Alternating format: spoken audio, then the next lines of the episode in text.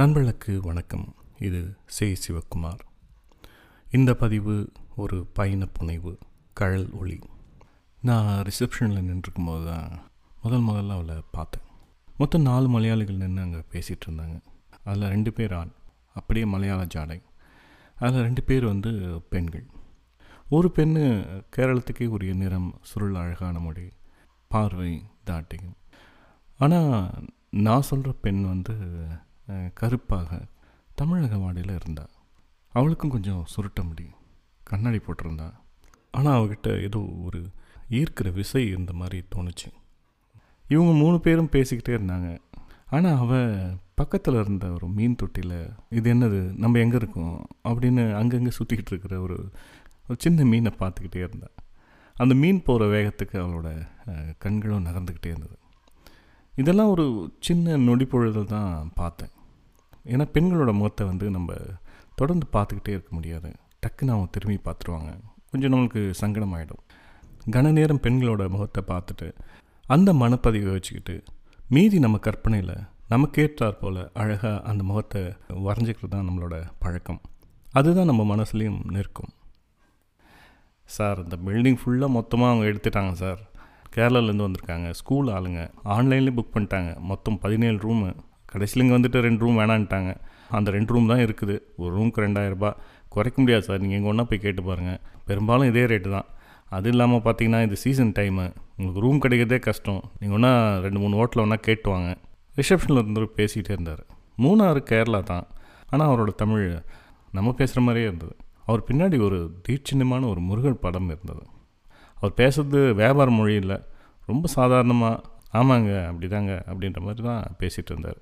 நாங்கள் மொத்தம் அஞ்சு பேர் இருந்தோம். ரூமை போய் பார்த்தோம், எங்களுக்கு ஓகேன்னு தான் தோணுச்சு.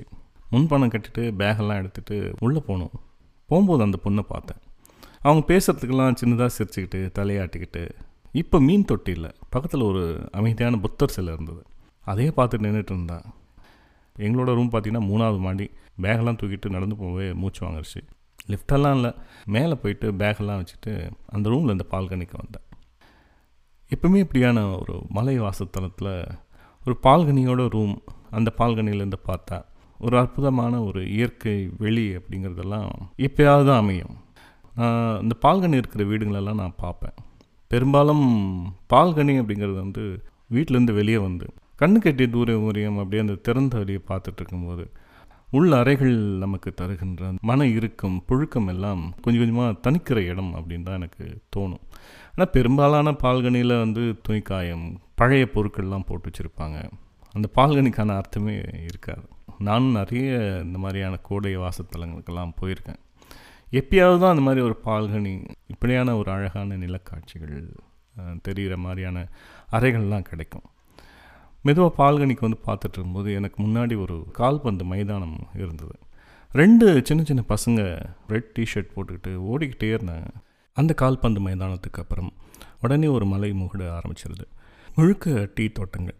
சூரியன் மறைஞ்சி ரொம்ப நேரம் ஆயிடுச்சு. ஆனால் சூரியனோட ஒளியை வாங்கி மேகங்கள் வர்ணங்களை வீசி விளையாடிட்டு இருந்தது. அதுலேயே லயிச்சிட்டே இருந்தேன். நாங்கள் அஞ்சு பேர் வந்தோம்னு சொன்னோம் இல்லையா?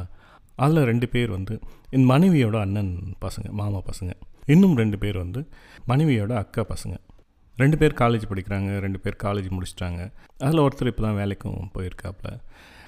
நாங்கள்லாம் சேர்ந்து எங்கன்னா வெளியே போகணும் அப்படின்னு பேச ஆரம்பித்தோடனே பக்கத்தில் எங்கே வேண்டாம், கொஞ்சம் தூரமாக லாங் ட்ரிப்பாக போகலாம் அப்படின்னு யோசித்தோம். வழக்கம் போல் பேச்செல்லாம் வந்து லடாக்லேருந்து ஆரம்பித்து கோவா, கர்நாடகா, அங்கங்கே போய் கோவிடெல்லாம் இருக்கிறதுனால கடைசியாக மூணாறு அப்படின்னு முடிவு பண்ணோம்.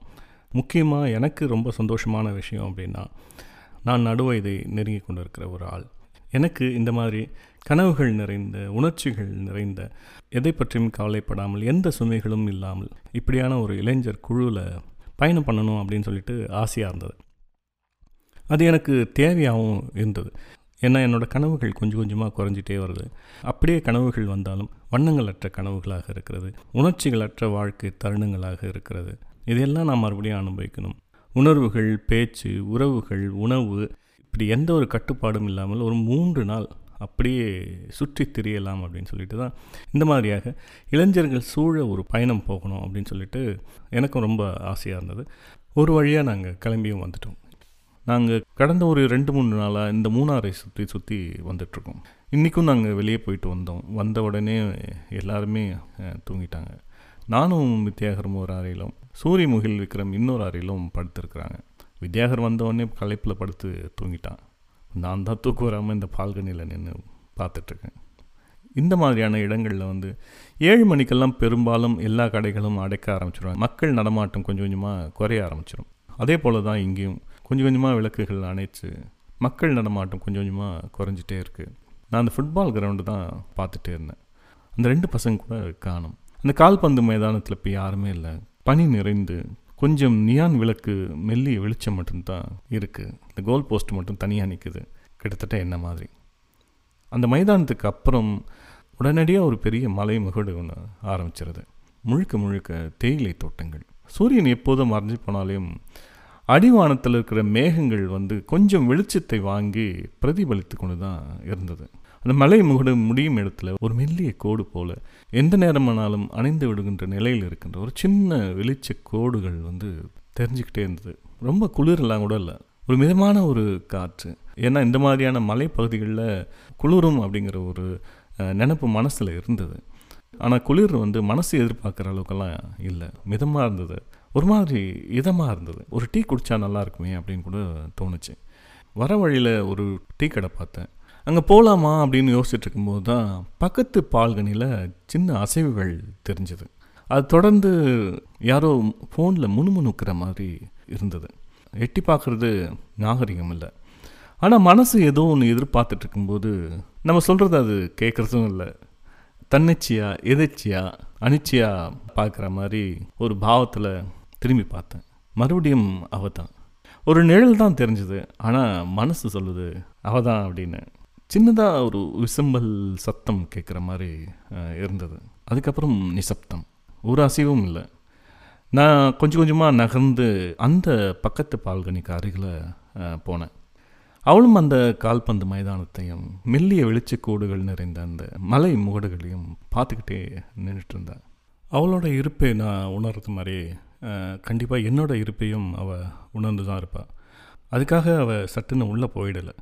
அந்த மைதானத்தையே தான் அவள் பார்த்துக்கிட்டே இருந்தாள். நான் இருக்கிறது அவளுக்கு எந்த ஒரு அசௌகரியத்தையும் கொடுக்கல அப்படின்னு தான் எனக்கு தோணுச்சு. அந்த ஒரு சின்ன உந்துதலில் நான் திரும்பி அவளை பார்த்தேன். அவளோட உடம்புல எந்த ஒரு அசைவும் இல்லை. அதனாலே நான் இயல்பாக பேசலாம் அப்படின்னு எனக்கு தோணுச்சு. இந்த வியூ ரொம்ப அழகாக இருக்குல்ல அப்படின்னு அவளை பார்த்து நான் கேட்டேன். அவள் மெதுவாக அப்படியே கலைஞ்சு கொஞ்ச நேரம் என்னையே பார்த்துட்டே இருந்தா. என்னது? இல்லை, இந்த வியூ ரொம்ப அழகாக இருக்குல்ல. ஓ, அப்படியா? நீங்கள் எந்த ஊர்? கேரளாவே தானா? ஆ, ஆமாம், நாங்கள் திருவனந்தபுரத்துலேருந்து வரோம். ஓ, நீங்கள் ஏதாவது ஸ்கூல்லேருந்து வரீங்களா? நீங்கள் எல்லாமே டீச்சர்ஸா? இல்லை, மற்றவங்களாம் டீச்சர்ஸு, நான் வந்து அட்மினில் இருக்கேன். அதுக்கப்புறம் என்ன கேட்குறதுன்னு எனக்கு தெரியல. நான் மறுபடியும் அந்த மலை முகடுகளையும் மைதானத்தையும் பார்த்துக்கிட்டே இருந்தேன். ஆனால் அடுத்த கணம், நீங்கள் தமிழ்நாடா அப்படின்னு அவள் கேட்டான். அவளும் பேசுகிற மனநிலைமையில் தான் இருக்கா அப்படின்னு எனக்கு தோணுச்சு. ஆனால் அந்த கேள்வி கொஞ்சம் அபத்தமானது அப்படின்னு சொல்லிட்டு அவளே உணர்ந்துருப்பா போல். இல்லை இல்லை, நீங்கள் எந்த ஊர்லேருந்து வரீங்க? நாங்கள் வட தமிழகம், வேலூர் பக்கம். வேலூர்னா அது சென்னை பக்கத்தில் வரும். ஓ, நான் ஒரு முறை சென்னைக்கு வந்திருக்கேன்.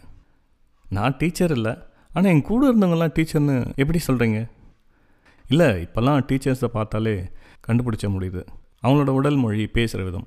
சும்மா ஒரு கெஸ்டில் தான் சொன்னேன். அதுக்கு பிறகு அவள் எதுவுமே கேட்கல, மௌனமாகவே நின்றுட்டு இருந்தாள். கொஞ்ச நேரம் பெருமூச்சு விட்டு, சேட்டா ஒரு சேட்டா ஒன்று கேட்டால் தப்பாக நினச்சிக்க மாட்டிங்களே? என்னாச்சு? இல்லை, எனக்கு ஒரு டீ குடிக்கணும் போல் இருக்குது. கீழே ஒரு டீ கடை பார்த்தேன், கொஞ்சம் கூட வரீங்களா? நானே டீ குடிக்க போகலான்னு தான் யோசிச்சுட்டு இருந்தேன். என் கூட வந்தவங்கலாம் தூங்கிட்டாங்க. சரி, தனியாக போகிறதுக்கு போர் அடிச்சிது, நல்ல வேலை நீங்களே கூப்பிட்டுட்டீங்க. சரி வாங்க போகலாம் அப்படின்னு சொல்லிவிட்டு நான் ரூம்குள்ளார போயிட்டு என்னோடய ஜர்க்கின் எடுத்து மாட்டிக்கிட்டு வித்யாகர் பார்த்தேன். வித்யாகர் போர்வைக்குள்ளார நெளிஞ்சிக்கிட்டே இருந்தான். நான் அறையை விட்டு வெளியே வந்து நிற்கும்போது அவளும் வெளியே வந்தான். இப்போ தான் அவளை தெளிவாக பார்க்குறேன். கண்ணாடி போட்டுக்கிட்டு, கருப்பாக, குட்டையான உருவம், சுருள் சுருள் கற்றையான மொழி, உதட்டோட ஓரத்தில் ஒரு சின்ன சிங்கிளான சிநேகமான ஒரு சிரிப்பு.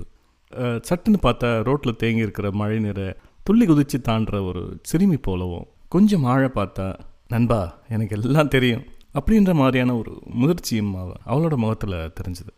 அவள் என்னை டீ குடிக்க கூப்பிடும்போது சேட்டா அப்படின்னு சொன்னான். அந்த வார்த்தை ஏதோ ஒரு சின்ன மகிழ்ச்சியாக இருந்தது. நல்லவேளை அண்ணான்னு கூப்பிடல அப்படின்னு எனக்கு இப்போ தோணுச்சு. மெதுவாக அந்த படிக்கட்டில் இறங்கும்போது தான் கவனித்தேன், கற்றையாக கால் கொலுசு போட்டிருந்தா, ஜல் ஜல் ஜல்லுன்னு. அந்த ஓசையை கேட்டுட்டு என்னால் என்னால் படிக்கட்டில் இறங்கவே முடியல.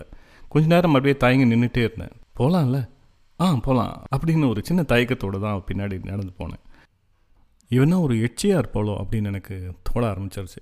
நான் படித்த கதைகளில் எட்சி அப்படிங்கிறவங்க முன்னாடி பார்த்தா ரொம்ப அழகாக தெரிவாங்க, ஆனால் பின்னாடி உடம்பே இருக்காது, கொஞ்சம் குழிஞ்ச மாதிரி இருக்கும் அப்படின்னெல்லாம் படிச்சிருக்கேன். அந்த லேசான குளிரில் கொஞ்சம் உடல் குறுக்கி ஒரு குலுங்கு குலுங்கு தெளிந்து அவ பின்னாடி அப்படியே படியிறங்கி போயிட்டே இருந்தேன். ரிசப்ஷனில் ஒரு ஆள் மட்டும் இருந்தார். அவர் தான் எங்களுக்கு ரூமெல்லாம் காமிச்சவர். கொஞ்சம் லைட்டாக போட்டிருப்பார் போல், சாஞ்சி படுத்துட்டு இருந்தார். நாங்கள் வெளியே வந்தோடனே உடம்புல ஒரு சின்ன அசைவு இருந்தது. அது வழக்கமான அனிச்சையான அசைவு அப்படின்னு தான் தோணுச்சு. கண் முழிக்க முயற்சி பண்ணார், அவரால் முடியல. நாங்கள் ஹோட்டலை விட்டு வெளியே வந்தோம். அந்த தெரு முழுக்கவே சின்ன சின்ன ஹோட்டல்கள்லாம் இருந்தது. சில ஹோட்டலுக்கு முன்னாடி ஒரு சில பேர் நின்று பேசிகிட்டு இருந்தாங்க. அந்த தெருவே நிசப்தமாக இருந்தது. அவள் ஜல் ஜல் ஜல்லுன்னு மெதுவாக நடக்க ஆரம்பித்தா. அவளோட அந்த கொலுசு ஓசைக்கு ஏற்ற போல் என்னோடய இதயத்தோட தாளம் மாறிப்போச்சு. அந்த தெருவில் நடக்கும்போது அவள் எதுவுமே பேசலை. ஒரு கனவுக்குள்ளார நடக்கிற மாதிரி அவள் அவள் எங்கூட நடந்து வந்துகிட்டே இருந்தாள்.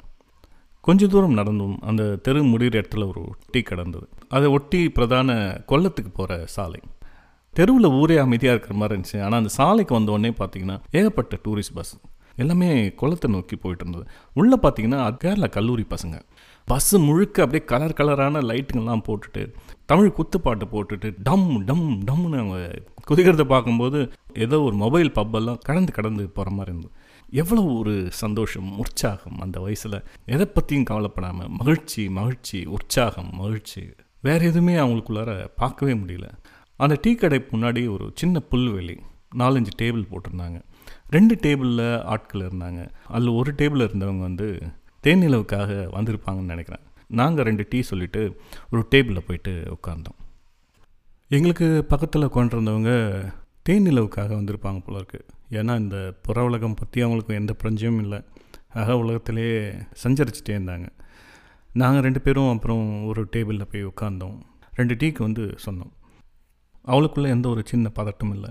கொஞ்ச நாள் பழகின மாதிரி ரொம்ப இயல்பாக இருந்தா. அப்புறம் நீங்கள் என்ன வேலை செய்கிறீங்க? நான் எலக்ட்ரிக்கல் இன்ஜினியர், கல்ஃபில் வேலை செய்கிறேன். எனக்கு ரெண்டு பசங்க, ஒரு பெரிய பையன் கொஞ்சம் சின்ன பையன், என்னோடய மனைவி. எல்லாமே நாங்கள் அங்கே தான் இருக்கோம். வருஷத்துக்கு ஒரு முறை இங்கே விடுமுறைக்கு வருவோம்.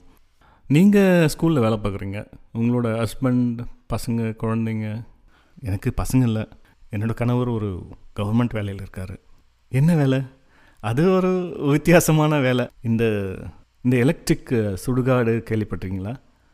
ஆ, மின் மின் மயானம் மின் மயானம் ஆ, அந்த மாதிரி தான். அதெல்லாம் ஆப்ரேட்டராக இருக்கார். நான் ஸ்கூலில் அக்கௌண்ட்டில் அசிஸ்டண்ட்டாக இருக்கேன். ஒரு சின்ன வேலை தான். ஸ்கூலில் வருஷம் வருஷம் ஸ்டாஃபுங்கெல்லாம் சேர்ந்து ஒரு சின்ன ட்ரிப் மாதிரி அரேஞ்ச் பண்ணுவாங்க. பெரும்பாலும் நான் வரதில்லை. ஆனால் இந்த முறை நானாக தான் கிளம்பி வந்தேன். கொஞ்ச நேரம் பொறுத்து டீ வந்தது. அதை ரெண்டு கையில் எடுத்து ஒரு குழந்தை மாதிரி சத்தம் போட்டு உறிஞ்சி குடிச்சிட்டு கீழே வச்சுட்டு, நீங்கள் குடிக்கலையா? சூடு ஆறிடும். டீ நல்லாயிருக்கு. நீங்கள் தமிழ்நாட்டில் எங்கே? இங்கேருந்து திருவனந்தபுரம் வேலைக்கு போயிட்டிங்களா? அப்படி இல்லை, நான் இந்த இடுக்கி டிஸ்ட்ரிக்ட் தான், ஒரு சின்ன கிராமம். இதே மாதிரி தேயிலை தோட்டங்கள்லாம் நிறையா இருக்கும். கவர்மெண்ட் ஸ்கூலில் மலையாளம் மீடியத்தில் படித்தேன். பத்து தான் படித்து முடித்தேன். அதுக்குள்ளே எங்கள் மச்சானுக்கு என்ன கல்யாணம் பண்ணி கொடுத்துட்டாங்க. திருவனந்தபுரத்தில் திருவனந்தபுரத்துலேயும் எங்கள் சொந்தக்காரங்க நிறைய பேர் இருக்காங்க. எங்களுக்கு ஒரு சின்ன வீடு இருக்குது. கல்யாணம் ஆகி பத்து வருஷம் ஆகிடுச்சு. குழந்தைங்க இல்லை.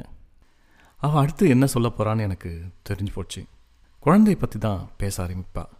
அதை தவிர்க்கணும் அப்படின்னு நினச்சேன். நீங்கள் வருஷம் வருஷம் பிக்னிக் வரமாட்டேன்னு சொன்னீங்க, ஏன் இந்த வருஷம் மட்டும் வந்தீங்க?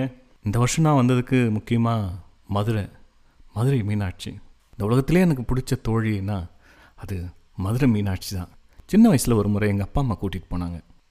அவளை முத முறையாக பார்க்கும்போது என்னமோ மனசு அவகிட்ட ரொம்ப லைச்சு போச்சு. பார்த்துக்கிட்டே நின்றுட்டே இருந்தேன். கண்ணில் தார தார தண்ணி வந்துக்கிட்டே இருந்தது. நாங்கள் வந்து வரமாட்டேன்னு அடம் பிடிச்சேன். அடித்து தான் என்னை அங்கேருந்து கூட்டிகிட்டு வந்தாங்க. அதிலிருந்து எப்போது சந்தர்ப்பம் கிடைச்சாலையும் மதுரை மீனாட்சியை பார்க்க போயிடுவேன். ஒரு நாள் முழுக்க கோயில் திறந்திருக்கிற நேரத்துலலாம் சுற்றி சுற்றி சுற்றி அவளையே பார்த்துட்டே இருப்பேன்.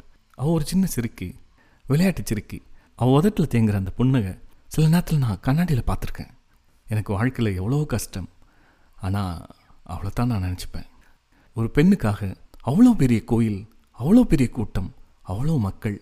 எனக்கு அந்த கோயிலுக்கு போனாவே சந்தோஷமாயிடும். இந்த வருஷம் ஃபுல்லாக அந்த நினப்பிலே நான் இருந்துருவேன். அவன் முகம் கொஞ்சம் கொஞ்சமாக பரவசம் அடைஞ்சு விரிஞ்சு அப்படியே ஒரு வெளிச்ச குவியலாக மாறிடுவாளோன்னு எனக்கே பயம் ஆயிடுச்சு. அப்போ தான் அவளை இன்னும் கொஞ்சம் நெருக்கமாக என்னால் பார்க்க முடிஞ்சது, உணர முடிஞ்சது. அவன் முகத்தில் இந்த மலைப்பகுதிக்கே உரிய ஒரு ஒரு தூய்மை இருந்தது. அந்த முகத்தில் இருந்தது அழகில்லை, ஒரு மாதிரியான ஒரு வனப்பு, இயற்கையில் ஊறி இருக்கிற ஒரு வனப்பு. எங்கே கையெடுத்து கும்பிட்டுருவோன்னு கூட எனக்கு பயம் ஆயிடுச்சு. சரி, இங்கேருந்து மதுரைக்கு எந்த வழியாக போனீங்க? ஆ, அது மூணாறுலேருந்து நேரடியாக நேரடியாக வழி போகுது. இங்கேருந்து போடிமெட்டு, போடிமெட்லேருந்து கீழே இறங்கினா கம்பம், போடி, மதுரை அப்படின்னு போகலாம். ஆனால் வழி முழுக்க அவ்வளோ அழகாக இருக்கும் தெரியுங்களா. போடியிலேருந்து மலை மேலே ஏற ஏற ஏற உங்களை அப்படியே பனிமூட்டம் ஆசையாக வந்து தழுவிக்கும். என்ன ரோடு வளைஞ்சு வளைஞ்சு வளைஞ்சு போச்சுன்னா உங்களுக்கு தலை சுத்தாமல் இருக்கணும். அதுக்கு அங்கங்கே நீங்கள் நின்று போகலாம். ஆமாம், நீங்கள் காரில் வந்தீங்களா பைக்கில் வந்தீங்களா?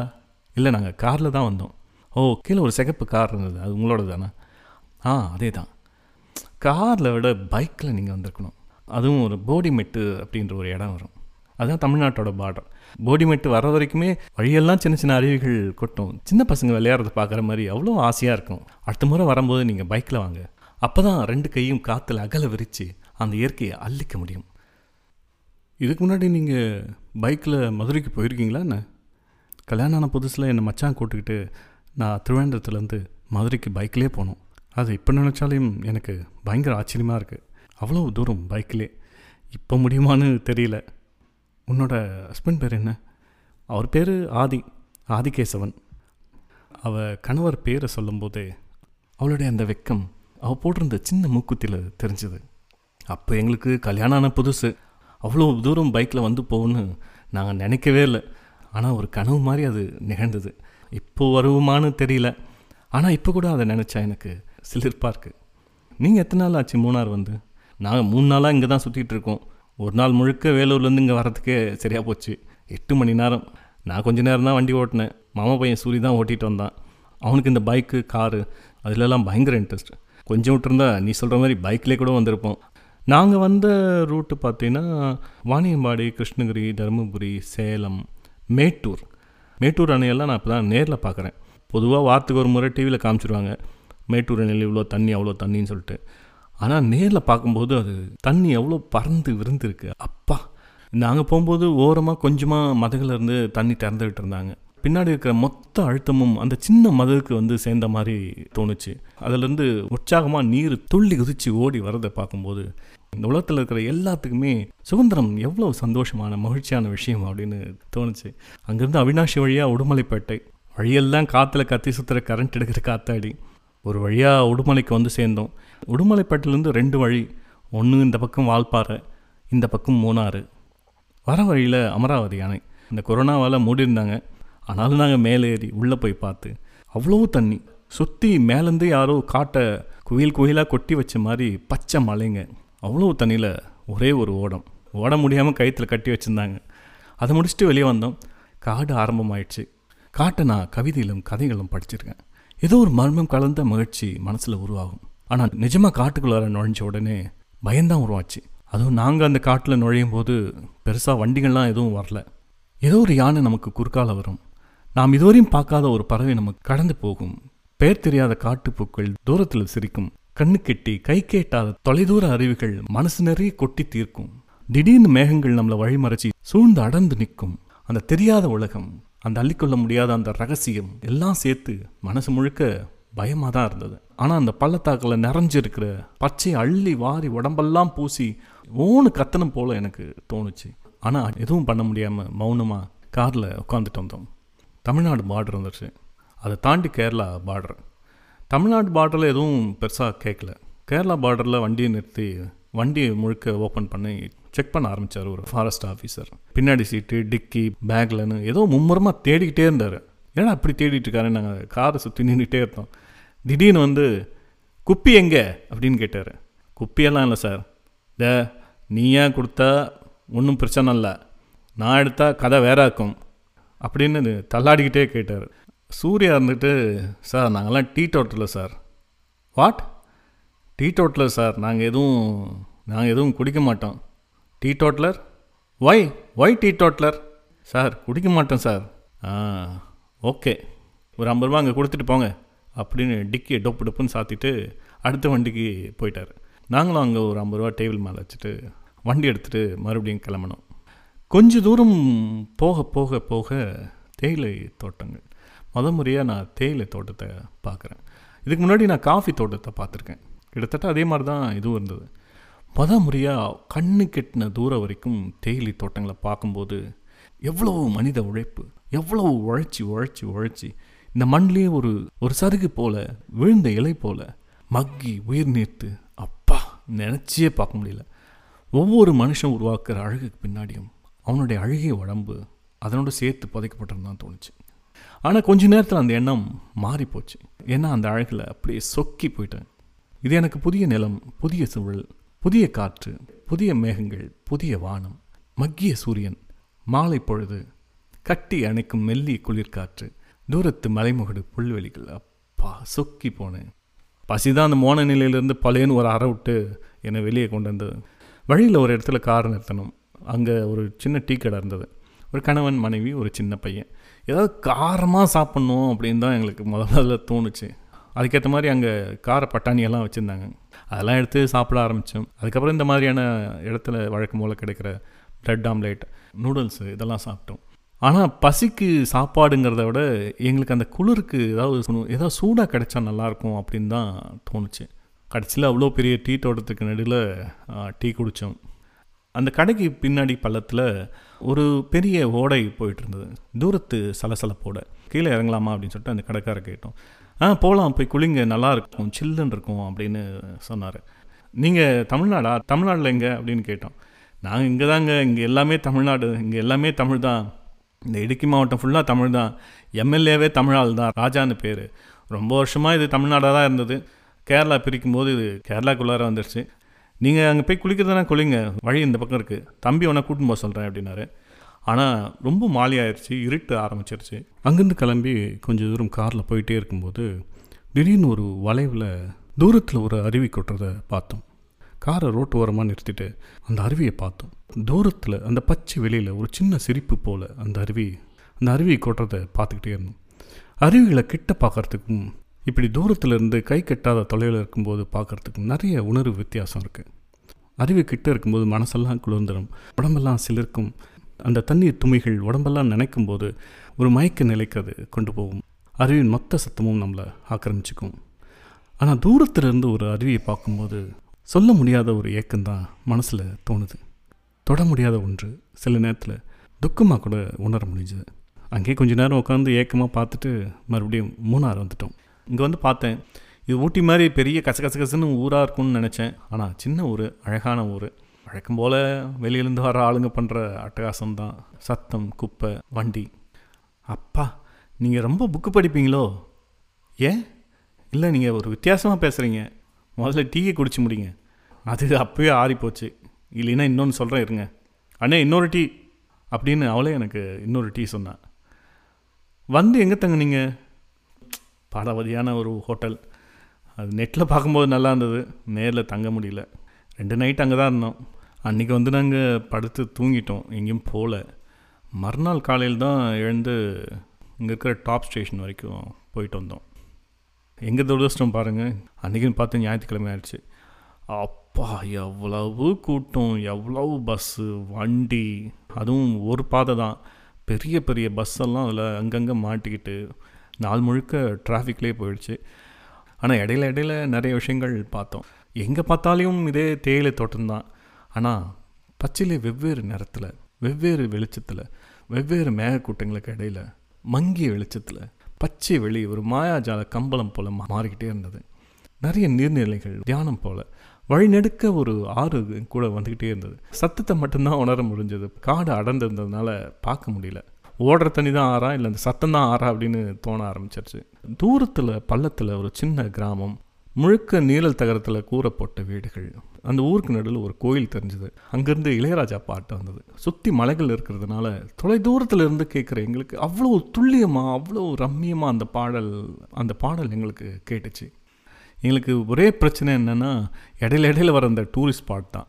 பொதுவாக எல்லோரும் டூருக்கு வர இடத்துல நிறைய ஆக்டிவிட்டி வச்சுருப்பாங்க. இந்த இந்த குதிரையில் போகிறது, போட்டிங் போகிறது, துப்பாக்கி சுடுறது, சுட்ட சோள குதிரை சாப்பிட்றது, அங்கங்கே நின்று ஃபோட்டோ எடுத்துக்கிறது, கும்பலாக நின்று அரட்டடிச்சு சத்தம் போட்டு சந்தோஷமாக இருக்கிறது, அங்கங்கே கிடைக்கிறத வாங்கி சாப்பிட்றது, இதுதான் பொதுவாக எல்லாருமே பண்ணுவாங்க. அவங்களுக்கு கூட்டாக ஒரு இடத்துலேருந்து இன்னொரு இடத்துக்கு வெளியே வர்றதும் அங்கே கூடி சந்தோஷமாக மகிழ்ச்சியாக இருக்கிறது, இது மட்டும் அவங்களுக்கு போதும். அது மூணாறாக இருந்தாலும் அதுதான், கொடைக்கானலாக இருந்தாலும் அதுதான், ஊட்டியாக இருந்தாலும் அவங்களுக்கு அதுதான். ஆனால் எங்களை மாதிரியான ஆளுங்க இந்த மாதிரியான இடத்த தேடி வர்றது மனசு முழுக்க இந்த இயற்கையை அள்ளி அள்ளி நிறச்சிக்கணும் அப்படின்றதுக்காக தான்.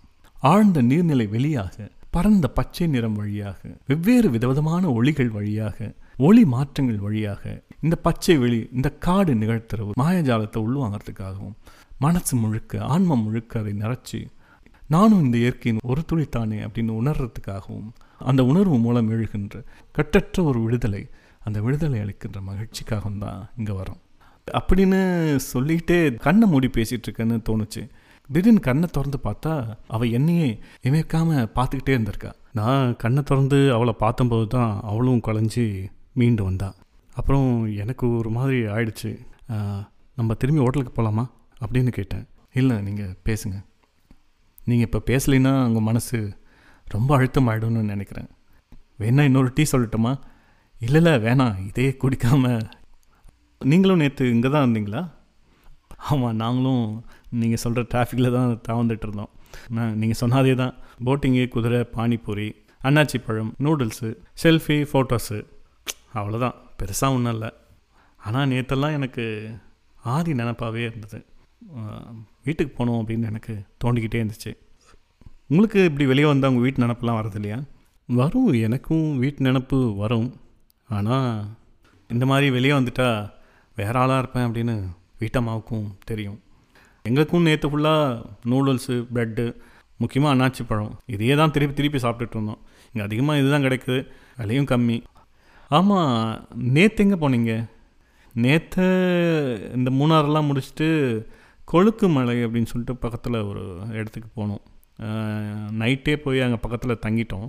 கொழுக்கு மலை தான் வந்து ரொம்பவே உயரமான பகுதி அப்படின்னு சொன்னாங்க. அங்கே சூரிய உதயம் பார்த்தா அவ்வளோ ரம்மியமாக இருக்கும் அப்படின்னு கேள்விப்பட்டோம். ஆனால் அந்த இடத்துக்கு போகிறதுக்கு வந்து ஜீப்பில் தான் போக முடியும். அந்த ஹோட்டல்லே வந்து ஜீப் வந்து அரேஞ்ச் பண்ணிட்டாங்க. ரெண்டாயிரரூபா, ஏழு பேர் எட்டு பேர் வரையும் போகலாம். நாங்களும் அப்படி தான் புக் பண்ணிகிட்டு இருந்தோம். காலையில் அஞ்சு மணிக்கெல்லாம் குளிரில் எழுந்து வெளியே வந்தோம். ஜீப்பு ரெடியாக இருந்தது. அந்த ஜீப் ஓட்டுறப்பையே கொஞ்சம் துடுக்கான ஆள். மலையாறதுக்காக ஹோட்டலேருந்து கிளம்பி ஜீப்பில் போனோம். அங்கே ஒரு செக் போஸ்ட்டு செக் போஸ்ட்டில் எங்களுக்கு முன்னாடி முப்பது நாற்பது வண்டி இருந்தது. ஆனால் இந்த பையன் எதை பற்றியும் கவலைப்படல. எல்லா குறுக்கால் மறுக்கால் அங்கங்கே நுழைஞ்சு கழிஞ்சு முதல்ல கொண்டு போயிட்டான் வண்டியை.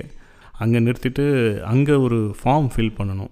நம்ம எங்கேருந்து வந்திருக்கோம், எத்தனை பேர் வந்திருக்கோம், அந்த மாதிரி விவரம்லாம் அந்த ஃபார்மில் ஃபில் பண்ணிவிட்டு அங்கே ஒரு சின்ன அமௌண்ட் கட்டணும். அந்த வேலையெல்லாம் அந்த பையனே முடிச்சுக்கிட்டான். அதுக்கப்புறம் எங்களுக்கெல்லாம் இஞ்சி டீ வாங்கி கொடுத்தான். அதெல்லாம் முடிச்சுட்டு நாங்கள் ஜீப்பில் மலையேற ஆரம்பித்தோம்.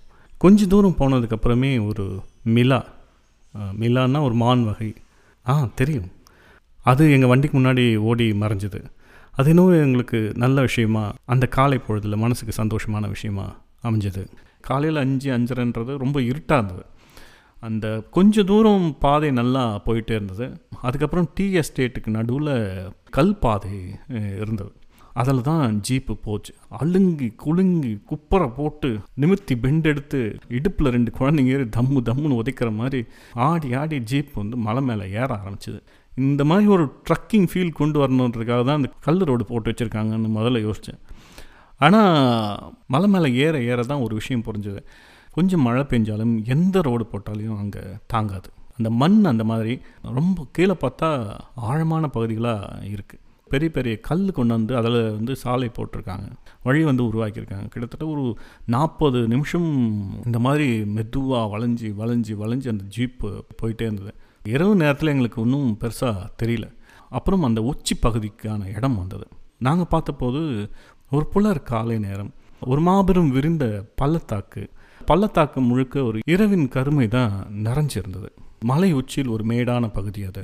அங்கேருந்து ஜீப்பில் வந்த மக்கள்லாம் வரிசையாக கிடைச்ச இடத்துல இடம் முடிச்சு சூரிய உதயத்துக்காக, சூரியனோட வருகைக்காக, இயற்கையின் உச்சபட்ச அழகு வெளிப்பாட்டுக்காக எல்லாருமே காத்துக்கிட்டே இருந்தாங்க. ஒரு தெய்வத்திற்காக காத்திருக்கிறது போல், ஒரு அலங்கரிக்கப்பட்ட அழகான தேவதையை பார்க்க போகும் எதிர்பார்ப்போடு அப்படி பரவசமாக எல்லாமே எல்லாருமே நின்றுட்டு இருந்தாங்க. எனக்கு அந்த காற்றில் இருக்கிற ஈரமும், ஒரு வித்தியாசமான மலை உச்சியில் நிற்கின்ற ஒரு உணர்வும், நான் கொஞ்சம் கொஞ்சமாக நானாக இல்லாமல் ஆகி கொண்டிருக்கின்ற அந்த உணர்வும், ஒரு உணர்வற்ற நிலையிலும் தான் நின்றுக்கிட்டே இருந்தோம்.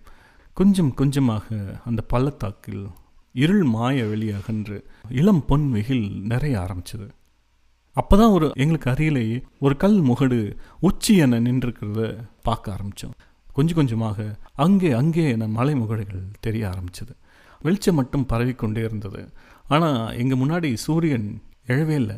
மிக மெதுவாக மெதுவாக மிக மிக மெதுவாக அந்த இயற்கை வெளி கொஞ்சம் கொஞ்சமாக தொடங்கி வந்தது. எனக்கு மனசு முழுக்க பதட்டமாக இருந்தது. நான் வந்த உலகம் பரபரப்பாக அங்கே இயங்கிட்டு இருக்கு. வண்டி வாகனங்கள், மக்கள், ஏன் சூரியன் கூட வேக வேகமாக நகர்ற மாதிரியும் இப்போ எனக்கு முன்னாடி நடக்கின்ற இந்த நிகழ்வு ரொம்ப மெதுவாக இருள் விலகி அதை விட ரொம்ப மெதுவாக வெளிச்சம் பரவி வர்றதும், சூரியனை கண்முன் எழாமல் இருக்கிறதும், ஏன் இவ்வளோ மெதுவாக இருக்கிறீங்க, மந்தமாக இருக்கிறீங்க அப்படின்ற ஒரு கேள்வி பதட்டமெல்லாம் இருந்தது. ஒரு மணி நேரம் ஒன்றரை மணி நேரம் நாங்களும் அந்த மலைகள் போல் அப்படியே நின்றுட்டே இருக்கோம். எங்களுக்கு பக்கத்தில் இருந்த முகடு கொஞ்சம் பொறுங்க கொஞ்சம் பொறுங்க சூரியன் எழுந்துருவார், கொஞ்சம் பொறுங்க அப்படின்னு சொல்கிற மாதிரியும் எனக்கு தோணிக்கிட்டே இருந்தது. நாம் ஒன்றும் பண்ண முடியாது, இயற்கை நிகழ்வை வெறுமனே பார்த்துட்டு தான் இருக்க முடியும்னு சொல்லிட்டு கையை கட்டிகிட்டே சூரியனுக்காக மறுபடியும் காத்துக்கிட்டே இருந்தோம். திடீர்னு எங்கள் பிரஞ்சங்களுக்கு அப்பாற்பட்டு எங்கள் காத்திருப்புகளுக்கெல்லாம் அர்த்தமற்று சூரியன் எங்கோ ஏதோ ஒரு மொழியில் தெரிஞ்சது. மனமுழுக்க என்ன பிம்பம்னா, அப்படியே அடி வானத்திலிருந்து வட்டமாக வெளிச்சமாக சூரியன் மெதுமெதுவாக உதித்து மேலெழுவான் அப்படின்னு தான் எதிர்பார்த்துட்டு இருந்தோம். அட போங்கப்பா அப்படின்னு சொல்லிட்டு சூரியன் ஏதோ தலை உச்சியில் எங்களுக்கு தெரிய ஆரம்பிச்சிது. அது இயற்கை, நம்ம சொல்கிற மாதிரியா நடக்கும் அப்படின்னு தோணுச்சு. இப்படி தான் நடக்கும், வேறு எப்படி நடக்கும் அப்படின்னும் தோணுச்சு. மறுபடியும் அந்த உச்சி மேட்லேருந்து கீழே இறங்கி ஜீப் நிற்கிற இடத்துக்கு வந்தோம். வரும்போது அந்த வழியை பார்த்தோம். இதில் எப்படிடா ஜீப் போட்டுட்டு ஒரு மணி நேரம் மேலே வந்தான் அப்படின்னு தான் எனக்கு முத முதல்ல தோணுச்சு. அதே அந்த டிரைவர்கிட்ட கேட்டாங்க, எப்படிங்க இந்த வழியாக ஜீப் எடுத்துகிட்டு ஜீப் எடுத்துகிட்டு மேலே வர்றீங்க அப்படின்னு சொல்லிட்டு. தொலை தூரத்தில் நிறைய ஜீப் பார்த்திங்கன்னா பார்த்திங்கன்னா அந்த சாமி ஊர்வலமாக கொண்டு போகும்போது ஆடிக்கிட்டே போகும்ல, அந்த மாதிரி ஆடிக்கிட்டே மேலே கொஞ்சம் கொஞ்சமாக கொஞ்சம் கொஞ்சமாக வந்துட்டு இருந்தது. அப்போ தான் அந்த டிரைவர் பையன் சொன்னாப்புல, சார் ஒரு நாளைக்கு நூறு ஜீப் அலோட் பண்ணுறாங்க, எங்கள் ஊராட்சி மன்றத்தில் அதுக்கான பதிவு பண்ணணும், நாங்கள்லாம் பதிவு பண்ணணும், ஒவ்வொரு டிரைவரும் குறைஞ்சது அஞ்சு வருஷம் டிரைவராக இருந்திருக்கணும் இந்த ரூட்டில் வர்றதுக்கு, கொஞ்சம் பிசுங்கினாலும் வழிக்கிறோம், ப்ரைவேட் ஆளுங்கள்லாம் யாருமே ஓட்ட முடியாது, வேறு வண்டியும் இந்த வழியாக வர முடியாது, ஜீப் மட்டும்தான் வர முடியும், அதுவும் இந்த ஜீப்பெல்லாம் இப்போ ப்ரொடக்ஷனே நிப்பாட்டிட்டான், அதுவும் பழைய ஜீப் தான் வாங்கணும், ஏன்னா அதுக்கான பார்ட்ஸ் தான் வந்து கிடைக்கும், அதுக்கான மெக்கானிக் தான் இங்கே கிடைப்பாங்க, இப்போ வர்ற ஜீப்பெல்லாம் வந்து எலக்ட்ரானிக்காக இருக்குது, மெக்கானிக்கும் கிடைக்கிறதில்ல, இந்த அளவுக்கு மேலே ஏறி வர அளவுக்கு அதுக்கு கெப்பாசிட்டியும் இல்லை, அதனால் நாங்கள் பழைய ஜீப்பாக பார்த்து பார்த்து வாங்கி இந்த மேலே ஏறுற மாதிரி நாங்கள் கொஞ்சம் மாடிஃபை பண்ணி தான் ஓட்டுவோம் அப்படின்னு பேசிகிட்டே வந்தோம். சில விஷயங்கள்லாம் அவங்கள்ட்ட பேசிகிட்டே வந்தோம். நீங்கள் பசங்களை எப்படி படிக்க வைக்கிறீங்க, திருவிழாலாம் நடக்குமா அப்படின்னு. இங்கே விமர்சையான முருகர் திருவிழா, அம்மன் திருவிழாலாம் நடத்துவாங்களாம். கோவிட்னால் இப்போ நிப்பாட்டி வச்சுருக்காங்க. ஊர் முழுக்க தமிழ் ஆளுங்க தான், முக்கியமாக கம்யூனிஸ்ட் கட்சி சார்ந்தவங்க தான் அப்படின்னு பொதுவாக பேசிக்கிட்டே கீழே வந்தோம். அப்புறம் ஒரு டீ ஃபேக்ட்ரிக்கு கூட்டிகிட்டு போனார். கோவிட்னால் மக்கள் யாரும் அலோவ் பண்ணுறதுக்கு முடியாது அப்படின்ட்டாங்க. அதுதான் ஒரு சின்ன ஏமாற்றம். அதுக்கப்புறம் ரூமில் வந்து நல்லா தூங்கணும், அங்கேயே சாப்பாடு கொடுத்தாங்க, சாப்பிட்டோம். அதுக்கப்புறம் மூணாறுக்கே திரும்பி வந்துடலான்னு சொல்லிட்டு தான் நேற்று சாயந்தரம் இங்கே வந்துட்டோம். அப்போ ரூம் புக் பண்ணும்போது தான் ரிசப்ஷனில் உங்களை முத முறையாக பார்த்தேன். அந்த கூட்டத்தோடு நீங்கள் ஒட்டாத மாதிரியே இருந்தது. அது ஆமாம், அவங்க எல்லாருமே டீச்சர்ஸ். அந்த ஸ்கூலில் நான் ஒரு சாதாரண அசிஸ்டண்ட் தான். பொதுவாக அவங்க நிறைய வெளியே போவாங்க, நான் அதிகமாக போகிறதில்ல. முன்னாடி சொன்ன மாதிரி மதுரைக்காக தான் இப்போது இவங்க கூட வந்தேன்.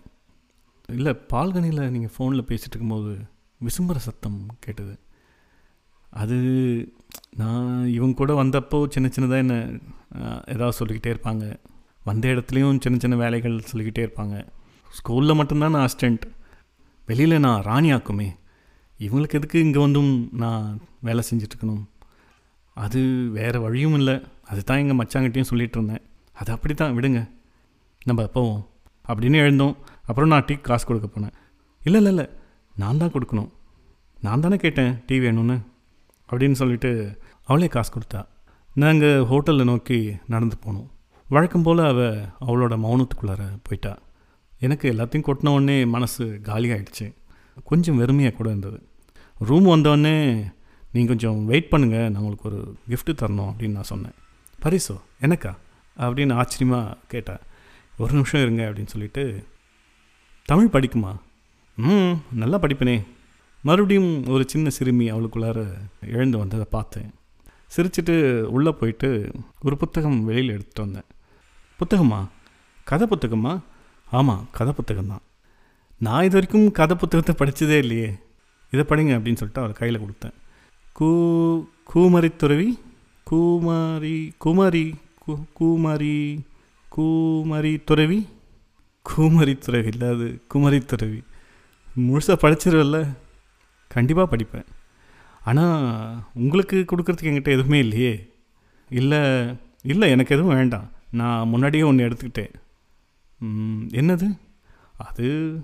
அது நான் இந்த மூணாறு வந்ததுலேருந்து அங்கங்கே பார்த்து கேட்டுக்கிட்டே இருந்த ஒரு ஒளி, சில சிலன்னு கொட்டி ஓடி கடந்த ஓடைகளோட ஒளி, உங்களோட கொலுசோட ஒளி. ஆ அது கொலுசு, எனக்கு ரொம்ப பிடிச்ச கொலுசு. சிரிச்சிட்டு நான் ரூம்குள்ளார போயிட்டேன். காலையில் எழுந்திரிச்சு மறுபடியும் பால்கனிக்கு போனேன். அந்த பால்கனியில் இல்லை, அவங்க வந்த பஸ்ஸும் போயிட்டு இருந்தது. அந்த ஹோட்டலும் நிசப்தமாக இருந்தது. அப்புறம் நானும் வித்யாகரும் கீழே டீ குடிக்க போனோம். அந்த ஹோட்டல் கீழே ஒரு சைக்கிளில் ட்ரம்மில் வந்து ஒரு ஆள் டீ வச்சு விற்றுட்டு இருந்தார். அப்புறம் அவர்கிட்ட ஒரு ரெண்டு டீ வாங்கி குடித்தோம். சார் டீ எப்படி இருக்குது? சூப்பராக இருக்குங்க. இன்றைக்கி மறந்தாப்பில் பாலில் கொஞ்சம் தண்ணி கம்மியாக ஊற்றிட்டேன், நானே குடிச்சு பார்த்தேன், நல்லா தான் இருந்தது, அதான் உங்ககிட்ட கேட்டேன். யோ யார் யா நீ அப்படின்னு தான் எனக்கு தோணுச்சு. வித்யாகர் சிரிச்சிட்டான், ஆனால் அதை சீரியஸாக தான் அவர் கேட்டுகிட்டு இருந்தார். அந்த டீ நல்லா இருந்ததோ இல்லையோ, அவரோட இன்னசென்ட் எனக்கு ரொம்ப பிடிச்சிருந்தது. இதுதான் நாங்கள் மூணு நாள் மூணாறு போன கதை. நல்ல இடம், கொஞ்சம் சீசன் இல்லாத டைமில் போனால் ரம்மியமாக இருக்கும். இந்த இடத்த போய் நின்ன உடனே இத்தனை நாள் ஏண்டா இந்த இடத்துக்கு வராமல் போயிட்டோமா அப்படின்னு தான் தோணுச்சு. நண்பர்கள் முடிஞ்சால் போயிட்டு வாங்க. நன்றி நண்பர்களே. இது சே சிவக்குமார். வணக்கம் நண்பர்களே. ஒரு மூன்று மாதங்கள் கழித்து மறுபடியும் நம்ம இலக்கிய ஒளி சேனலில் ஒரு பதிவு. ரொம்ப காலதாமதம் ஆகிடுச்சு. ஏன்னா அந்த மூணு மாதம் நான் வந்து ஊரில் இந்தியாவில் இருந்தேன். மூணு மாதம் லீவா அப்படின்னு கேட்டால் ஆமாம், மூணு மாதம் லீவு தான். வழக்கமாக நாங்கள் ஒவ்வொரு வருடமும் வந்துடுவோம் ஊருக்கு. ஊருக்கு வந்து ஒரு முப்பது நாள் இருப்போம், அதிகபட்சமாக ஒரு நாற்பது நாள்லாம் இருந்திருக்கோம். ஒவ்வொரு வருஷமும் குடும்பத்தோடு வருவோம். ஆனால் இந்த முறை என்ன ஆச்சு அப்படின்னா, ஒரு ரெண்டரை வருஷம் எங்களால் ஊருக்கே வர முடியல. காரணம் வந்து எல்லாருக்கும் தெரிஞ்சது தான், இந்த கோவிட் நைன்டீன். ஊருக்கு வரத்துக்கான வாய்ப்பு இல்லையா அப்படின்னு கேட்டால் இருந்தது, ஃப்ளைட் வந்து இருந்தது. ஆனால் நாங்கள் வந்து இந்த ட்ராவலிங்கெல்லாம் வேண்டாம் அப்படின்னு சொல்லிட்டு, நாங்கள் மட்டும் இல்லை, இங்கே வசிக்கிற பெரும்பாலான குடும்பங்கள் வந்து இந்தியாவுக்கு வரலை. கிட்டத்தட்ட மூன்று வருடங்களாக கூட மக்கள் வந்து இந்தியாவுக்கு வராமல் இங்கே தான் இருக்காங்க. நாங்களும் கொஞ்சம் தள்ளி தான் வரலாம் அப்படின்னு கூட யோசித்தோம். ஆனால் ஊரில் ஆனால் ரெண்டு விஷயங்கள் ரொம்ப மன அழுத்தமாக இருந்தது, ஊருக்கு வந்தே ஆகணும் அப்படின்ற கட்டாயத்தை வந்து ஏற்படுத்திச்சு. ஒன்று வந்து, இந்த ரெண்டரை வருடங்களாக தொடர்ந்து ஒரு வேலை செய்து கொண்டே ஒரே வாழ்க்கையில் இருந்து கொண்டு இருக்கிற ஒரு அழுத்தம். ரெண்டாவது அழுத்தம்னு பார்த்திங்கன்னா, வீடு, குடும்பம், அதில் இருக்கிற சின்ன சின்ன பிரச்சனைகள், தீர்க்க வேண்டிய நிறைய பிரச்சனைகள் இந்த ரெண்டரை வருஷமாக அப்படி சேர்ந்து சேர்ந்து அது பெரிய அழுத்தத்தை கொடுக்கக்கூடியதாக இருந்தது. வந்தே ஆகணும் அப்படின்ற கட்டாயத்தில் தான் நாங்கள் ஊருக்கு வந்தோம். நாங்கள் ஊருக்கு வந்தது வந்து நவம்பர் மாத வாரத்தில் வந்தோம். ஏன் நவம்பர் மாதம் அப்படின்னா, தொடர்ந்து கொண்டாட்டங்கள் நிறைந்த மாதமாக நவம்பர், டிசம்பர், ஜனவரி இருக்கும் நம்ம ஊரில். தீபாவளி, அதை தொடர்ந்து கிறிஸ்மஸ், புத்தாண்டு, கார்த்திகை தீபம், அதுக்கப்புறம் பொங்கல், இதெல்லாம் அப்படியே வரிசையாக வர்றதுனால நாங்கள் நவம்பர் மாதம் தேர்ந்தெடுத்து ஊருக்கு வந்தோம். பொதுவாக வந்து முன்னாடி நான் நிறைய முறை சொல்லியிருக்கேன், இங்கே மிகப்பெரிய இந்தியன் ஸ்கூல் இருக்குது. அதில் வந்து கிட்டத்தட்ட பன்னெண்டாயிரம் குழந்தைகள், சிறுவர்கள்லாம் படிக்கிறாங்க. அவங்களுக்கு வழக்கமாக வருடாந்திர விடுமுறை பார்த்திங்கன்னா ஆகஸ்ட்டு, செப்டம்பர் அந்த மாதிரி தான் வரும். பொதுவாக நாங்கள் ஜூலை கடைசியில் கிளம்பி ஆகஸ்ட் மாதம் ஊரில் இருப்போம். இதுதான் வழக்கமாக வந்து பலகாலம் பண்ணிட்டு வந்துட்டுருக்கோம். அதனால் இந்த பொங்கல் தீபாவளி எல்லாம் பார்த்து பல வருடங்கள் ஆயிடுச்சு அந்த கொண்டாட்டங்களில் கலந்துக்கிட்டதெல்லாம். ஆனால் இங்கே ந நிறைய தமிழ் குடும்பங்கள்லாம் இருக்குது. இந்த மாதிரியான விசேஷ நாட்களில் வந்து எல்லாம் ஒன்றா கூடி சமைச்சு சாப்பிட்டு பெண்கள்லாம் நல்லா உடை அணிந்து கொண்டு அது ஒரு மகிழ்ச்சியான சூழலை இங்கே ஏற்படுத்திக்கிட்டு அந்த மாதிரி தான் இருப்போம். ஆனால் ஊரில் பொங்கல் பார்த்தோ தீபாவளி பார்த்தோ ரொம்ப நாள் ஆயிடுச்சு. நினைவு தெரிந்து கிட்டத்தட்ட ஆறு ஏழு வருடங்கள். இந்த கோவிட் நேரத்தில் இது ஒரு வாய்ப்பாக நாங்கள் எடுத்துக்கிட்டு ஊருக்கு கிளம்பி வந்தோம் நவம்பரில். இந்த மூன்று மாதம் பார்த்திங்கன்னா ஒரு பக்கம் இந்த மாதிரியான தொடர் கொண்டாட்டங்கள், உண்டாட்டுகள், கிடா வெட்டு, நண்பர்கள், உறவினர்கள், அந்த மாதிரியான ஒரு சூழலில் போச்சு. இன்னொரு பக்கம் பார்த்திங்கன்னா முக்கியமாக எனக்கு இலக்கிய நிகழ்வுகள் எல்லாம் நேரடியாக கலந்து கொள்கிற ஒரு வாய்ப்பு கிடையாது. இங்கே வந்து சவுதியில் சீரியஸ் லிட்ரேச்சர் படிக்கிறவங்க எனக்கு தெரிஞ்ச ரொம்ப ரொம்ப குறைவு. அதை சார்ந்த கூடுகைகள், விவாதங்கள்லாம் இங்கே வந்து ரொம்ப ரொம்ப குறைவு. இதே வந்து இந்த வளைகுடா பகுதியில் துபாய், அபுதாபி அந்த மாதிரியான இடத்துல வந்து இந்த மாதிரியான கூடுகள் நிறையா நடக்கும் அப்படின்னு கேள்விப்பட்டிருக்கிறேன். பட் இங்கே நான் இருக்கிற சவுதியில் வந்து அந்த மாதிரியான வாய்ப்புகள் வந்து ரொம்ப ரொம்ப குறைவு. இந்த மூன்று மாத காலத்தில் தான் நான் நேரடியான சில இலக்கிய நிகழ்வுகளில் கலந்துக்கிட்டு முக்கியமாக நண்பர்களை வந்து அவங்கள நேரடியாக பார்த்து பழகுகின்ற ஒரு வாய்ப்பு வந்து கிடச்சிது. நவம்பரில் முதல் நிகழ்வாகவே ஒரு நவம்பர் பதினாலாம் தேதி எஸ்ராக்கான முழு நாள் ஒரு கருத்தரங்கு நடந்தது. அதில் தான் வந்து நிறைய நண்பர்கள், பல நாள் நான் ஃபோன்லேயும் ஜூம்லேயும் பார்த்த நண்பர்கள்லாம் நேரடியாக பார்க்கின்ற ஒரு வாய்ப்பு கிடைச்சிது. அதுக்கப்புறம் ஈரோடு மக்கள் மருத்துவர் ஜீவா அறக்கட்டளை சார்பாக, குக்கு நண்பர்கள் சார்பாகவும் நடந்த விருதளிப்பு விழா, அங்கே வந்து இன்னும் நிறைய நண்பர்களை சந்திக்கிற வாய்ப்பு கிடைச்சிது. முக்கியமாக நான் ஊருக்கு வந்த விஷயம் என்னென்னா விஷ்ணுபுரம் விழா தான். ஒரு பக்கம் உறவினர்கள், இன்னொரு பக்கம் இலக்கிய நிகழ்வுகள், இன்னொரு விஷயம் என்னென்னா தொடர்ந்த பயணங்கள். இங்கே சவுதியில் வந்து பெரும்பாலும் பயணங்கள் வந்து அதிகமாக போக முடியாது, வேலை சூழல் அந்த மாதிரி. பயணம் போகிறதுக்கு ரொம்பவே பிடிக்கும். ஏன்னா அதில் கிடைக்கிற அனுபவங்கள் தான் வந்து நமக்கு நினைவு சேகரமாக அப்படியே உள்ளுக்குள்ளார பதிஞ்சிடும். நினைவு சேகரமாக பதிஞ்ச விஷயங்கள் மறுபடியும் மறுபடியும் நமக்கு வந்து எல்லா சூழலையும் எழுந்து வரும். அந்த பயணங்கள் போன அனுபவங்கள் வந்து ஒரு மகிழ்ச்சியான அனுபவமாக இருக்கட்டும், ஒரு கஷ்டமான அனுபவமாக இருக்கட்டும், நம்மளோட அன்றாட வாழ்க்கை நிகழ்வுகளில் வந்து அந்த நினைவுகள் வந்து அடிக்கடி எழுந்து வந்துகிட்டே இருக்கும். நமக்கும் மற்றவங்கிட்ட ஏதோ ஒன்று சொல்கிறதுக்கான விஷயம் வந்து சேகரமாகும். அதனாலேயே வந்து இந்த மூன்று மாதங்கள் பெரும்பாலும் வீட்டில் இல்லாமல் வெளியே சுற்றி கொண்டு இருந்தேன். நிறைய பயணங்கள் போனோம். ஒரு மழை பயணம், மழையில் ரெண்டு நாள் பைக் எடுத்துகிட்டு திருவண்ணாமலை, சிதம்பரம், கடலூர், நெய்வேலி அந்த மாதிரியான இடத்துக்கெல்லாம் போனோம். உள்ளுக்குள்ளாரே எங்கள் பகுதியிலே வந்து ஜவ்வாது மலையெல்லாம் இருக்குது. அந்த காடு, காடு சார்ந்த இடம், அருவி, அந்த மாதிரி இடத்துக்கெல்லாம் பயணம் போனோம். அது இல்லாமல் கோயம்புத்தூர் இந்த வாட்டி ரெண்டு முறை நான் போனேன். ஒன்று வந்து அங்கே ஒரு எங்கள் அண்ணன் பையன் ஒரு வாரம் வேலை விஷயமாக போனார். அப்போ வந்து அவர் கூட வந்து ஒரு ஒரு ரெண்டு நாள் கோவையை வந்து நல்லா சுற்றி பார்த்தோம். மருதமலை, ஈஷா அந்த மாதிரியான இடத்துக்கெல்லாம் போனோம். கோயம்புத்தூர் போனோம். அது அதுக்கப்புறம் வந்து மேங்களூர் போனோம். மேங்களூர் சுற்றி இருக்கிற கோயில்கள், முக்கியமாக ஸ்ருங்கேரி. அதுவும் மேங்களூர்லேருந்து ஒரு நூற்றி இருபது கிலோமீட்டர் பைக்லேயே ஒரு காட்டு வழியாக போனோம். இந்த குதிரை முக் அப்படின்னு சொல்கிற ஒரு ரிசர்வ்டு ஃபாரஸ்ட் ஏரியாவில் பைக்கிலே போனோம். அந்த மாதிரியான பயணங்கள். கடைசியாக மூணாறு கூட போனோம். ஒரு மூணு நாள் மூணாறு சுற்றி பார்த்துட்டு இருந்தோம். இந்த மாதிரி இந்த மூன்று மாதங்கள் சொந்தக்காரங்க, இலக்கிய நிகழ்வு, பயணங்கள், நிறைய நிகழ்ச்சிகள் அப்படின்னு இந்த மூன்று மாதம் எப்படி போச்சுன்னே தெரியல. நான் தொடர்ந்து ஆசிரியர் ஜே படிக்கிறதுனால நிறைய வாக்கியங்கள், நிறைய சின்ன சின்ன வாக்கியங்கள் மனசில் அப்படியே பதிஞ்சிருக்கு. அதில் வந்து முக்கியமான வாக்கியம், முக்கியமான ஆப்த வாக்கியம் அப்படின்னு சொன்னால் ஆகவே செயல்புரிக அப்படின்ற ஒரு வாக்கியம். என்னோடய ஃபோனில் கூட டிபியாக தான் இருக்கும், ஆகவே செயல்புரிக அப்படின்னு. இந்த ஆகவேக்கு பலருக்கு பல காரணங்கள் இருக்கலாம், எனக்கும் பல காரணங்கள் இருக்கலாம். ஆனால் செயல்புரிக அப்படிங்கிறது தான் ரொம்ப ரொம்ப முக்கியம். இந்த மூன்று மாத காலம் வந்து என்னோடய கம்பெனியில் வந்து ஒரு ஐம்பது நாள் தான் லீவே கொடுத்தாங்க. எனக்கு லீவ் இருந்தாலும், இந்த ரெண்டு வருஷத்துக்கான லீவ் இருந்தாலும் எனக்கு ஒரு ஐம்பது நாள் தான் லீவ் கொடுத்தாங்க. ஆனால் எனக்கு வந்து அந்த விடுமுறை வந்து தேவைப்பட்டது. ஏன்னா இந்த இரண்டரை வருடங்கள் தொடர்ந்து வேலை பளு ஒரு பக்கம், இன்னொரு பக்கம் கோவிட் நைன்டீன், அது கொடுத்த பயம் அழுத்தம் அப்படிங்கிறது மனசை வந்து போட்டு உலுக்கி தலைக்கெல்லாம் மாற்றிச்சு அப்படின்னு இப்போ நினச்சா தோணுது. ஒரு கட்டத்தில் வாழ்க்கையை விட்டு ஏன்னா ஓடிடலாமா அப்படின்னு கூட எனக்கு தோண ஆரம்பிச்சிருச்சு. அதனாலே எனக்கு வந்து ஒரு லாங் பிரேக் வந்து தேவைப்பட்டது. நாகவே செயல் புரிக அப்படின்ற வார்த்தை வந்து தினந்தனம் எனக்கு மனசில் ஓடிக்கிட்டே இருக்கிற ஒரு வார்த்தை. காலையில் ஒரு ஆறு மணிக்கு நானும் என்னோடய மனைவியும் எழுவோம். நான் ஒரு ஒரு மணி நேரம் யோகா பண்ணுவேன். குளிச்சுட்டு ரெடியாகி வந்தோம்னா அவங்க காலை உணவு சாப்பிட கொடுப்பாங்க. அதை சாப்பிட்டு எட்டு மணிக்கு ஆஃபீஸ் போயிருந்தோம். ஆஃபீஸ்னால் வந்து ஆறரை மணி வரைக்கும் எங்களுக்கு ஆஃபீஸ் இருக்கும். ஒரு ஆறு மணிக்கெல்லாம் நான் வேலையெல்லாம் முடிச்சுட்டு வீட்டுக்கு வந்தேன்னா கொஞ்சம் நேரம் ஒரு பத்து நிமிஷம் பதினஞ்சு நிமிஷம் பசங்களோட பேசிட்டு ரிலாக்ஸ் பண்ணிவிட்டு மறுபடியும் வாக்கிங் ஜிம் அந்த மாதிரி போயிட்டு வந்துட்டு சாப்பிட்டுட்டு கொஞ்சம் நேரம் ஏதாவது படிச்சுட்டு மியூசிக் ஏதாவது கேட்டுட்டு கொஞ்சம் நேரம் பசங்களோட பேசிக்கிட்டு விளையாடிக்கிட்டு அப்படியே நாங்கள் வந்து ஒரு பத்து மணிக்கு தூங்கிடுவோம். இதுதான் வந்து ஒரு நாளோட லைஃப் ஸ்டைல் அப்படின்னு சொல்லலாம். வாரத்துக்கு ஒரு நாள் கிடைக்கும் வெள்ளிக்கிழமை.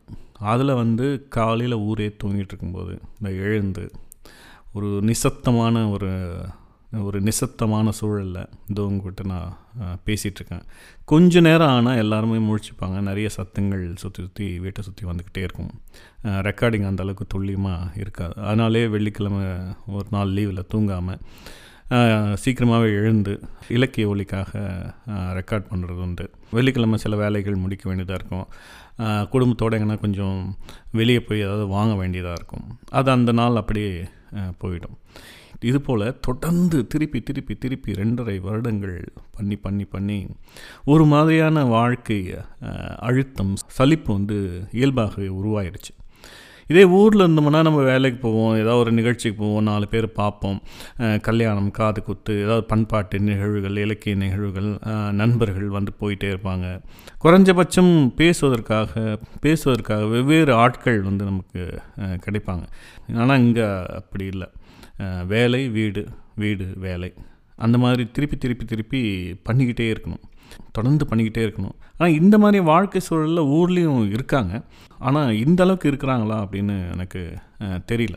தொடர்ந்து செயல் புரிந்து கொண்டே இருக்கிற இந்த மாதிரி இந்த மாதிரியான வாழ்க்கையிலிருந்து செயலற்ற ஒரு வாழ்க்கை வேணும். ஒரு ஒரு ஒரு மாதம் ரெண்டு மாதம் கிடைச்சா கூட போதும் அப்படின்னா நினச்சோம். ஆகவே செயலற்று இருக்க அப்படின்னு சொல்லிட்டு வாழ்க்கையை வந்து ஒரு சைலண்ட் மோடுக்கு போட்டிருந்தோம் அப்படின்னு நினச்சேன். இந்த மூணு மாதம் எதுவுமே செய்யலைன்னா நிஜமாகவே நான் எதுவுமே பண்ணலை. நிஜமாகவே நான் எதுவுமே பண்ணலை. யோகா பண்ணலை, வாக்கிங் பண்ணலை, ரெக்கார்டிங் எதுவும் இல்லை, சுத்தமாக வேலை எதுவும் இல்லை, சாப்பிட வேண்டியது, தூங்க வேண்டியது, இது மாதிரி ஃபங்க்ஷனுக்கு போக வேண்டியது, மற்றவர்கள் செய்கிறத பார்த்துட்டு இருக்க வேண்டியது, நண்பர்களோட பேச வேண்டியது, முன்னாடியே சொன்ன மாதிரி பயணங்கள், அந்த மாதிரி இந்த மூன்று மாதத்தை அமுச்சிக்கிட்டேன். அவங்க என்னோடய மனைவி பார்த்திங்கன்னா அங்கே வந்தும் அவங்களோட தொடர்ந்து வேலைகள் செஞ்சுக்கிட்டே இருந்தாங்க. பையனுக்கு ஆன்லைன் கிளாஸ் இருந்தது, உணவு சமைக்கிறது, அவங்களோட வேலை இப்போ தொடர்ந்து போயிட்டே தான் இருந்தது. என்னென்னா அவங்களுக்கு ஒரு சொந்தக்காரங்கள்லாம் கூட இருந்தாங்க. அவங்களோட அம்மா, அண்ணன், அண்ணி, பசங்க எல்லாருமே கூட இருந்ததுனால அவங்களுக்கும் கொஞ்சம் இலைப்பாறுவதற்கான நேரமும் மன இறுக்கத்துலேருந்து கொஞ்சம் வெளியே வரவும் அவங்களுக்கு வாய்ப்புகள் கிடைச்சிது. இந்த ரெண்டரை வருடம் எப்படி போச்சுன்னு நான் சும்மா என்னோடய டைரியெல்லாம் எடுத்து திருப்பி பார்த்துட்டு இருந்தேன். தினமும் சின்ன சின்ன குறிப்புகள்லாம் எழுதி வைக்கிற வழக்கம் உண்டு. அதை திருப்பி பார்த்துட்டு இருக்கும்போது எனக்கு ஒரு பக்கம் சிரிப்பாக இருந்தது, ஒரு பக்கம் நிறைய வாழ்க்கையில் சின்ன சின்ன விஷயங்கள் மாறி நிற்கிறத உணரவும் முடிஞ்சது. ரெண்டாயிரத்தி பத்தொம்போது நவம்பர் டிசம்பர்லேயே வந்து உலகம் முழுக்க இந்த கோவிட் வந்து பரவ ஆரம்பிச்சிருச்சு, வேக வேகமாக பரவ ஆரம்பிச்சிருச்சு. இங்கே சவுதியில் பார்த்திங்கன்னா மார்ச் ரெண்டாம் தேதி தான் முதல் கேஸ் வந்து கண்டுபிடிக்கிறாங்க. அதனோட பரவுகிற வேகம் வந்து பார்த்திங்கன்னா ரொம்ப ரொம்ப அதிகமாக இருந்தது. கொரோனா பரவுகிற வேகத்தை விட அதை சார்ந்த பயம் பரவுகிற வேகம் இன்னும் அதிகமாக இருக்கும். ஏன்னா இங்கே பார்த்திங்கன்னா நிறைய வாட்ஸ்அப் குரூப் இருக்குது. இந்தியன் குரூப்பு, தமிழ் குரூப்பு, அதில் பில்டிங் குரூப்பு, லேடிஸ் குரூப்பு, இந்த மாதிரி நிறைய குரூப் இருக்குது. ஒரு விஷயம் நடந்தால் அது அப்படி அப்படி அப்படி அப்படியே பரவ ஆரம்பிச்சிடும். மார்ச் ரெண்டு அப்படின்ற ஒரு கேஸ் அப்படின்றது ஒரே ஒரு பத்து நாளில் முந்நூறு, ஒரு மாதத்தில் ஆயிரம், மே மாதமெல்லாம் ஒரு நாளைக்கே வந்து மூணாயிரம் கேஸுகள், அந்த மாதிரியான வேகத்தில் அது பரவியது. இந்த கோவிட் வந்து பார்த்திங்கன்னா ரெண்டு விதமான ஒரு பாதிப்பு. ஒன்று வந்து குடும்பத்தில் குடும்பத்தில் குடும்பம் சார்ந்த வாழ்க்கையில் ஏற்பட்ட பாதிப்புகள் அப்படின்னு சொல்லலாம். ரெண்டாவது விஷயம் பார்த்திங்கன்னா வேலை வேலை சார்ந்த பாதிப்புகள். இது ரெண்டுத்துலேயுமே வந்து பார்த்திங்கன்னா பெரும் மன அழுத்தத்தையும் ஒரு சோர்வையும் வாழ்க்கை பற்றின ஒரு பயத்தையும் கொடுத்துச்சு அப்படின்னு சொல்லலாம். நிறைய பேருக்கு இந்த கோவிட் நிறைய விதமான வி நிறைய விதவிதமான அனுபவங்களை வந்து கொடுத்துருக்கு. வாழ்க்கையை பற்றின பார்வையும் கருத்திலும் வந்து முழுக்கவே மாற்றிருக்கு. மார்ச் ரெண்டாம் தேதி துவங்கி அந்த கோவிட் பயம் அப்படிங்கிறது கொஞ்சம் கொஞ்சமாக எல்லார் மனசுலேயும் உடம்புலேயும் வந்து ஒரு நடுக்கத்தை வந்து இங்கே ஏற்படுத்துன்னு நான் கண்கூட பார்த்தேன். என்னோடய குடும்பம், பக்கத்தில் இருக்கிற நண்பர்கள், அவங்க பேசுகிற விஷயங்கள் இதெல்லாமே பேசி பேசி பேசி அந்த ஒரு பயத்தை உருவாக்கிக்கிட்டோம்.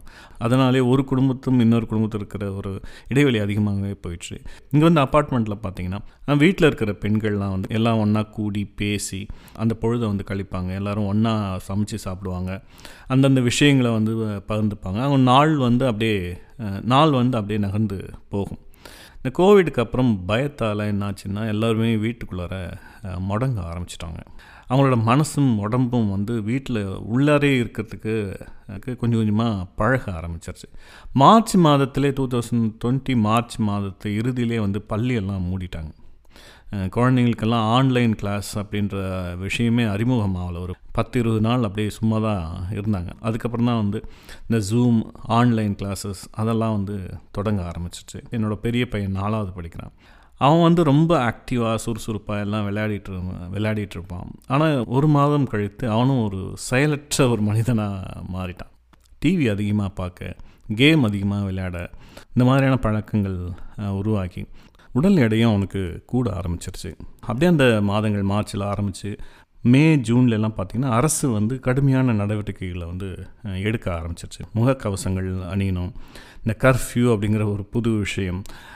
முதல்ல வந்து மாலை ஆறுலேருந்து மறுநாள் காலை ஆறு மணி வரைக்கும் கர்ஃப்யூ போட்டாங்க. வெளியே வரவங்களுக்கு கடுமையான அபராதம், அதாவது பத்தாயிரம் ரியால் கிட்டத்தட்ட ரெண்டு லட்சம் பிடிச்சா ரெண்டு லட்சம் கட்டியே ஆக வேண்டும் அப்படின்ற சட்டங்கள்லாம் கொண்டு வந்தாங்க. இதை சார்ந்து நிறைய விஷயங்கள் நடந்தது. ஒரு நண்பர் என்ன பண்ணியிருக்கார், கர்ஃப்யூ ஆரம்பித்ததுக்கப்புறம் ஒரு காலையில் வழக்கமாக ஒரு அஞ்சரை மணிக்கு எழுந்து வாக்கிங் போயிருக்கார். அவருக்கு வந்து அதனோட சீரியஸே ஒன்றும் புரியல. எழுந்து வாக்கிங் போயிருக்காரு. போலீஸ் வந்து பிடிச்சி ஆன் த ஸ்பாட் பத்தாயிரம் ரியால் போட்டிருக்காங்க. அவருக்கு அதெல்லாம் வந்து ஒன்றுமே புரியல. என்னடா பண்ணுறாங்க, எதுக்கு ஃபைன் போடுறாங்க? ஃபைன் போட்ட அடுத்த நொடியே நம்மளுக்கு வந்து மெசேஜ் வந்துடும், பத்தாயிரம் ரியால் கட்டணும் அப்படின்னு சொல்லிட்டு. குறிப்பிட்ட நாளுக்கு அப்புறம் கட்டலைன்னா அது அப்படியே அப்படியே கூடிக்கிட்டே போகும் அந்த ஃபைன். நிலமை புரிய வந்தது, பத்தாயிரம் ரியால் கட்டியிருக்கார். கட்டின ரசீதை வந்து வாட்ஸ்அப்பில் பரப்பினோடனே நான் தான் முன்னாடியே சொன்ன மாதிரி எல்லா குரூப்புக்கும் அது வந்து பரவிடுச்சு. அதனோட சீரியஸ்னஸ் அப்போ தான் வந்து மக்களுக்கு புரிய ஆரம்பிச்சிது. மாஸ்க்கு போடலைன்னா மூவாயிரம் ரியால், அதாவது அறுபதாயிரம் ரூபாய் நம்ம கட்ட வேண்டியது. அது மாதிரி நிறைய பேரும் கட்டியிருக்காங்க. அந்த விஷயங்கள்லாம் அப்படி அப்படியே பரவ ஆரம்பிச்சிருச்சு. அதனாலே வந்து இந்த ஊர் மக்கள் வழக்கமாகவே ஃபாலோ பண்ணுவாங்க. அதை விட இரு மடங்காக நம்ம ஊர் ஆட்கள் வந்து இந்த மாதிரியான ரூல்ஸ் எல்லாம் வந்து ஃபாலோ பண்ண ஆரம்பித்தாங்க. அப்புறம் தெருவில் வந்து சின்ன சின்ன கடைகள், அதாவது பக்காலா அப்படின்னு சொல்லுவாங்க. இங்கே ஒவ்வொரு தெருவுக்கும் சின்ன சின்ன கடைகள் இருக்கும். பெரும்பாலும் நம்ம கேரளா நண்பர்கள் தான் அந்த கடையை நடத்துவாங்க. அதில் வந்து ஒரு குடும்பம் நடத்துவதற்கான எல்லா பொருளும் இருக்கும். அரிசி, பருப்பு, தக்காளி, பழங்கள் இதெல்லாமே ஒரே கடையில், சின்ன கடையிலே வச்சுருப்பாங்க. இது எல்லாமே மூட சொல்லிட்டாங்க. ஃபோன் பண்ணாவே வீட்டில் எடுத்துகிட்டு வந்து கொடுப்பாங்க. பால், ப்ரெட்டு, முட்டை, இந்த மாதிரி அத்தியாவசிய பொருட்கள்லாம் ஃபோன் பண்ணால் எடுத்துகிட்டு வந்து கொடுத்துட்டு போயிடுவாங்க. இந்த கடைகள் எல்லாம் வந்து ஜூன் ஜூலை எல்லாம் மூட சொல்லிட்டாங்க. இதெல்லாம் வந்து எதுவும் திறந்துடக்கூடாது, ஏன்னா சின்ன கடை இருந்ததுனால சமூக இடைவெளியெல்லாம் கடைப்பிடிக்க முடியாது அப்படின்னு சொல்லிட்டு இதெல்லாம் மூட சொல்லிட்டாங்க. பெரிய பெரிய மாலில் இருக்கிற பெரிய பெரிய ஹைப்பர் மார்க்கெட் அந்த மாதிரி இருக்கிறதெல்லாம் வந்து திறக்கலாம். அதுவும் வந்து காலையில் ஆறுலேருந்து மாலை ஆறு மணி வரைக்கும் அப்படின்ற டைம் ஃப்ரேமில் ஓப்பன் பண்ணலாம் அப்படின்னு வந்து சொன்னாங்க. அந்த மாதிரி கடைகளுக்கெல்லாம் போனால் பெரிய க்யூ நிற்கும். ஆளுங்க மட்டும்தான் போய் நிற்க முடியும். அவன் ஒவ்வொருத்தராக ஒருத்தராக அந்த டெம்பரேச்சர்லாம் செக் பண்ணிவிட்டு கொஞ்சம் கொஞ்சமாக உள்ளே விடுவான். எத்தனை பேர் வெளியே போனாங்களோ அத்தனை பேர் உள்ளே விடுவான். அந்த மாதிரி நீண்ட நேரம் நின்று அடிப்படை தேவையான பொருட்கள்லாம் வந்து வாங்கிட்டு வர நிலைமை உருவாச்சு அந்த ஜூலை அந்த மாதிரியான நாட்களில். முக்கியமாக பார்த்திங்கன்னா சவுதியில் பார்த்திங்கன்னா அது அரிசி அதிகமாக காலியாச்சு. அந்த ரேக்கில் பார்த்திங்கன்னா ஒரு சில மூட்டைகள் தான் இருக்கும். நம்ம போகும்போது அது எடுக்கிறதுக்கே வந்து ரெண்டு மூணு பேர் நிற்பாங்க. இது முட்டை, இறைச்சி, பால் இது மூணும் வந்து அதிகமாக வந்து அந்த நேரத்தில் வந்து மக்கள் வாங்கி வாங்கி வாங்கி குவிக்க ஆரம்பித்தாங்க. ஆனால் அடிப்படை தேவையான பொருட்களுக்கு வந்து தட்டுப்பாடு அதிகமாக ஏற்படலை. தட்டுப்பாடு, அடிதடி இந்த மாதிரியெல்லாம் ஏற்படலை. அந்த பொருட்கள் வந்து தொடர்ந்து கிடச்சிக்கிட்டே தான் இருந்தது.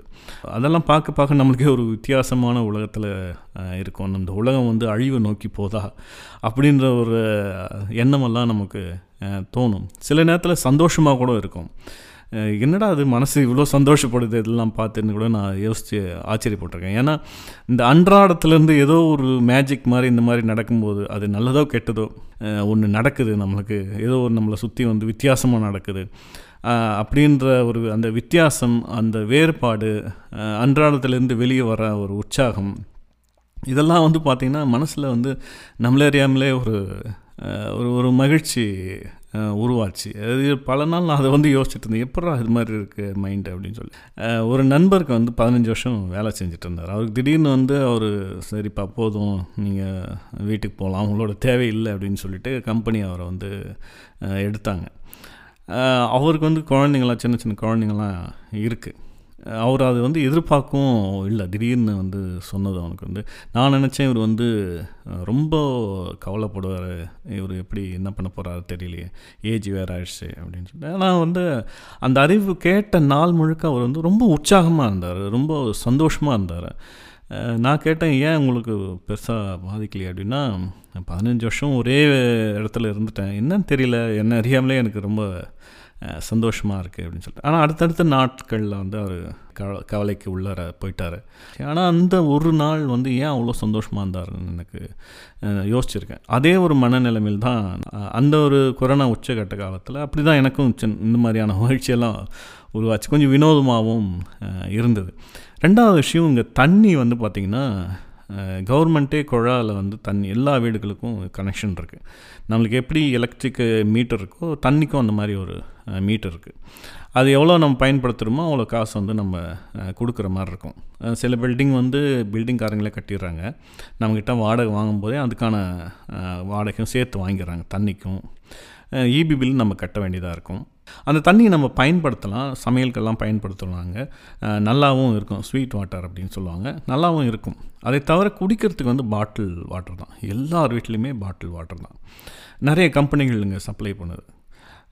கொரோனா காலத்தில் முக்கியமாக ஒரு பெரிய கம்பெனி, தண்ணீர் கம்பெனி ஸ்ப்ரிங்குன்னு சொல்லுவாங்க, அதில் வந்து யாருக்கோ கொரோனா வந்துருச்சு, கம்பெனி இழுத்து மூடிட்டாங்க, தண்ணியே கிடைக்கல. ஒரு ரெண்டு நாள் வந்து இருக்கிற தண்ணியெல்லாம் நாங்கள் வந்து கொஞ்சம் கொஞ்சமாக சேமித்து சேமித்து குடிக்கிற மாதிரி ஆயிடுச்சு. கொரோனா தண்ணி எப்போவுமே வரும், அது நிற்கவே நிற்காது. அதெல்லாம் வந்து சூடுபடுத்தி குடிக்கலாமா அப்படின்னு கூட நாங்கள் யோசிச்சுட்டு இருந்தோம். நிறைய கம்பெனிகள் இருக்குது, தண்ணி கம்பெனி நிறைய கம்பெனிகள் இருக்குது.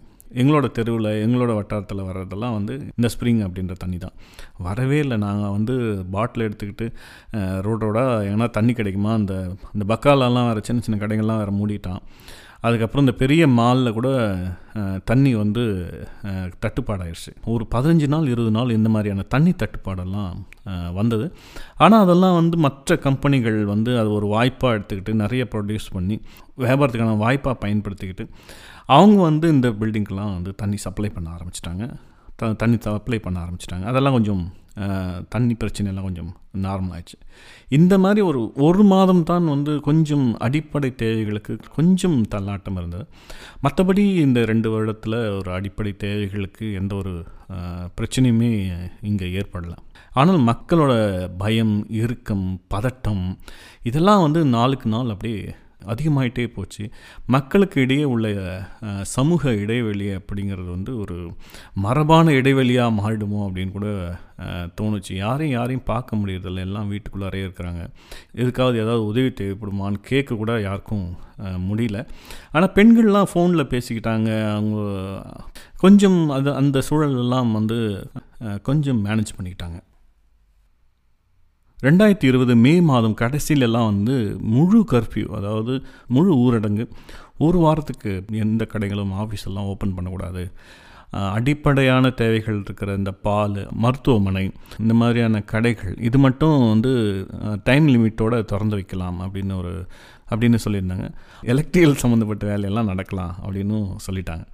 நான் எலக்ட்ரிக்கல் சம்மந்தப்பட்ட வேலையில் இருக்கிறதுனால எனக்கு பத்து நாள் வீட்டில் இருக்கிற வாய்ப்பு கூட கிடைக்கல. தொடர்ந்து வேலைக்கு நாங்கள் போயிட்டு தான் இருந்தோம்.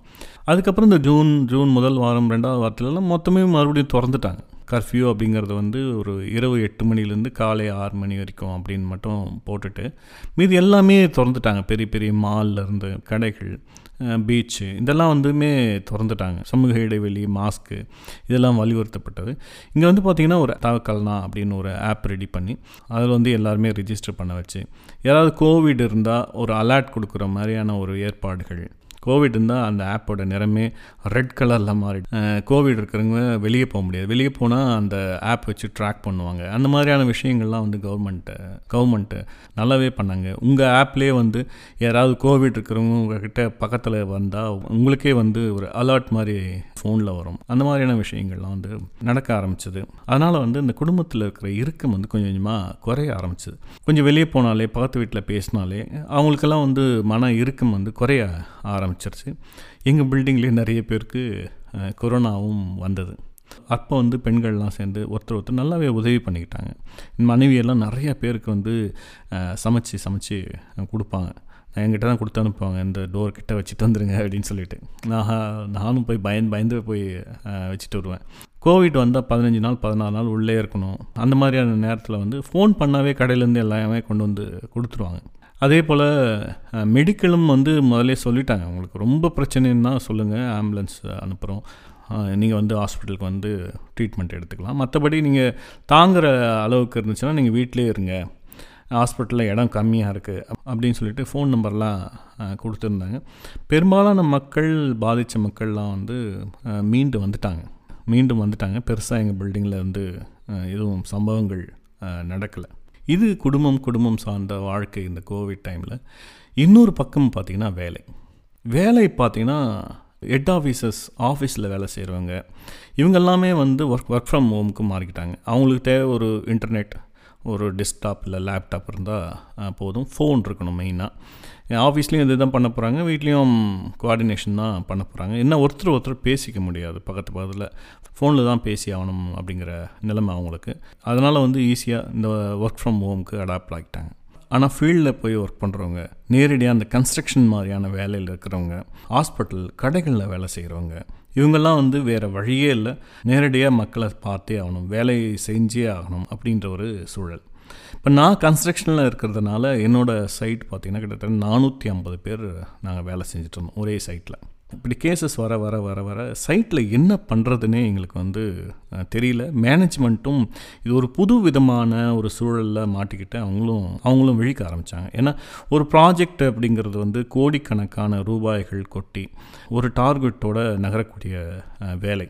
அதை வந்து கொஞ்சம் அந்த வேலைகளை வந்து கொஞ்சம் ஸ்லோ பண்ணலாம், ஆனால் மொத்தமாக நிறுத்த முடியாது. அதுதான் ரொம்ப பிரச்சனை. ஏன்னா எங்களுக்கு மேலே ஒரு கிளைண்ட்டு, அவங்களுக்கு மேலே ஒரு கிளைண்ட்டு, அது வந்து ஒரு பெரிய சங்கிலி தொடர் மாதிரி போய்கிட்டே இருக்கும். ஒரு சங்கிலியோட ஒரு த கண்ணியை வந்து நீங்கள் நிறுத்தவே முடியாது. ரயில் போயிட்டுருக்கும்போது எப்படி நம்ம ஒரு சக்கரத்தை மட்டும் நிறுத்த முடியாதோ அந்த மாதிரி எங்களோட சைட்டில் மட்டும் வேலையை வந்து நிப்பாட்ட முடியாது. அது பல அடுக்குகளுக்கு நம்ம பதில் சொல்ல வேண்டியதாக இருக்கும். உலகம் முழுக்க கோவிடால் பாதிக்கப்பட்டாலும் சில வேலைகள் வந்து கண்டிப்பாக நடந்தே ஆகணும் நடந்தே ஆக வேண்டிய சூழலில் இருந்தது. அதில் எங்களோட வேலையும் ஒரு வேலையாக இருந்தது. நாங்கள் வந்து ஃப்ரண்ட்லைன் ஒர்க்கர்ஸ் அப்படிங்கிறதுனால நாங்கள் வந்து முன்கள பணியாளர்கள் மாதிரி சைட்டுக்கு போக வேண்டிய நிலைமை இருந்தது. முத முதல்ல நாங்கள் பேச்சு ஆரம்பிக்கும்போது, கோவிட் பற்றி பேச்சு ஆரம்பிக்கும்போது, அங்கெங்கோ ஒரு ஒரு ஆளுக்கு அதுக்கோ கண்டுபிடிச்சிருக்காங்க இந்த வளைகுடா நாட்டில் அப்படின்னு தான் ஆரம்பித்தோம். போக போக போக பார்த்திங்கன்னா எங்கள் சைட்லேயே வந்து எட்டு பேருக்கு கொரோனா வந்துடுச்சு. நானூறு பேரில் ஒருத்தருக்கு வந்தாலையும் எல்லாரையும் செக் பண்ண வேண்டிய நிலைமை. அப்போ வந்து பிசிஆர் கிடையாது, ரேபிட் டெஸ்ட் அப்படின்னு சொல்லிட்டு ஒரு சின்ன ஸ்ட்ரிப்பில் தான் வந்து செக் பண்ணுவோம். அதில் பிளட் விட்டோம்னா அது வந்து கலர் மாறும் அப்படின்ற கலர் மாறும். அப்படியான ஒரு நிலைமை வந்தப்போ நிறைய சப்கான்ட்ராக்டர்ஸ், அந்த நானூறு பேர் நானூற்றம்பது பேரில் நிறைய சப்கான்ட்ராக்டர்ஸ் இருந்தாங்க. அங்கே ஒவ்வொருத்தராக விலக ஆரம்பித்தாங்க. விலக ஆரம்பித்தாங்கன்னா சில பேர் பயந்துட்டு வேலைக்கே வராமல் இருந்தாங்க.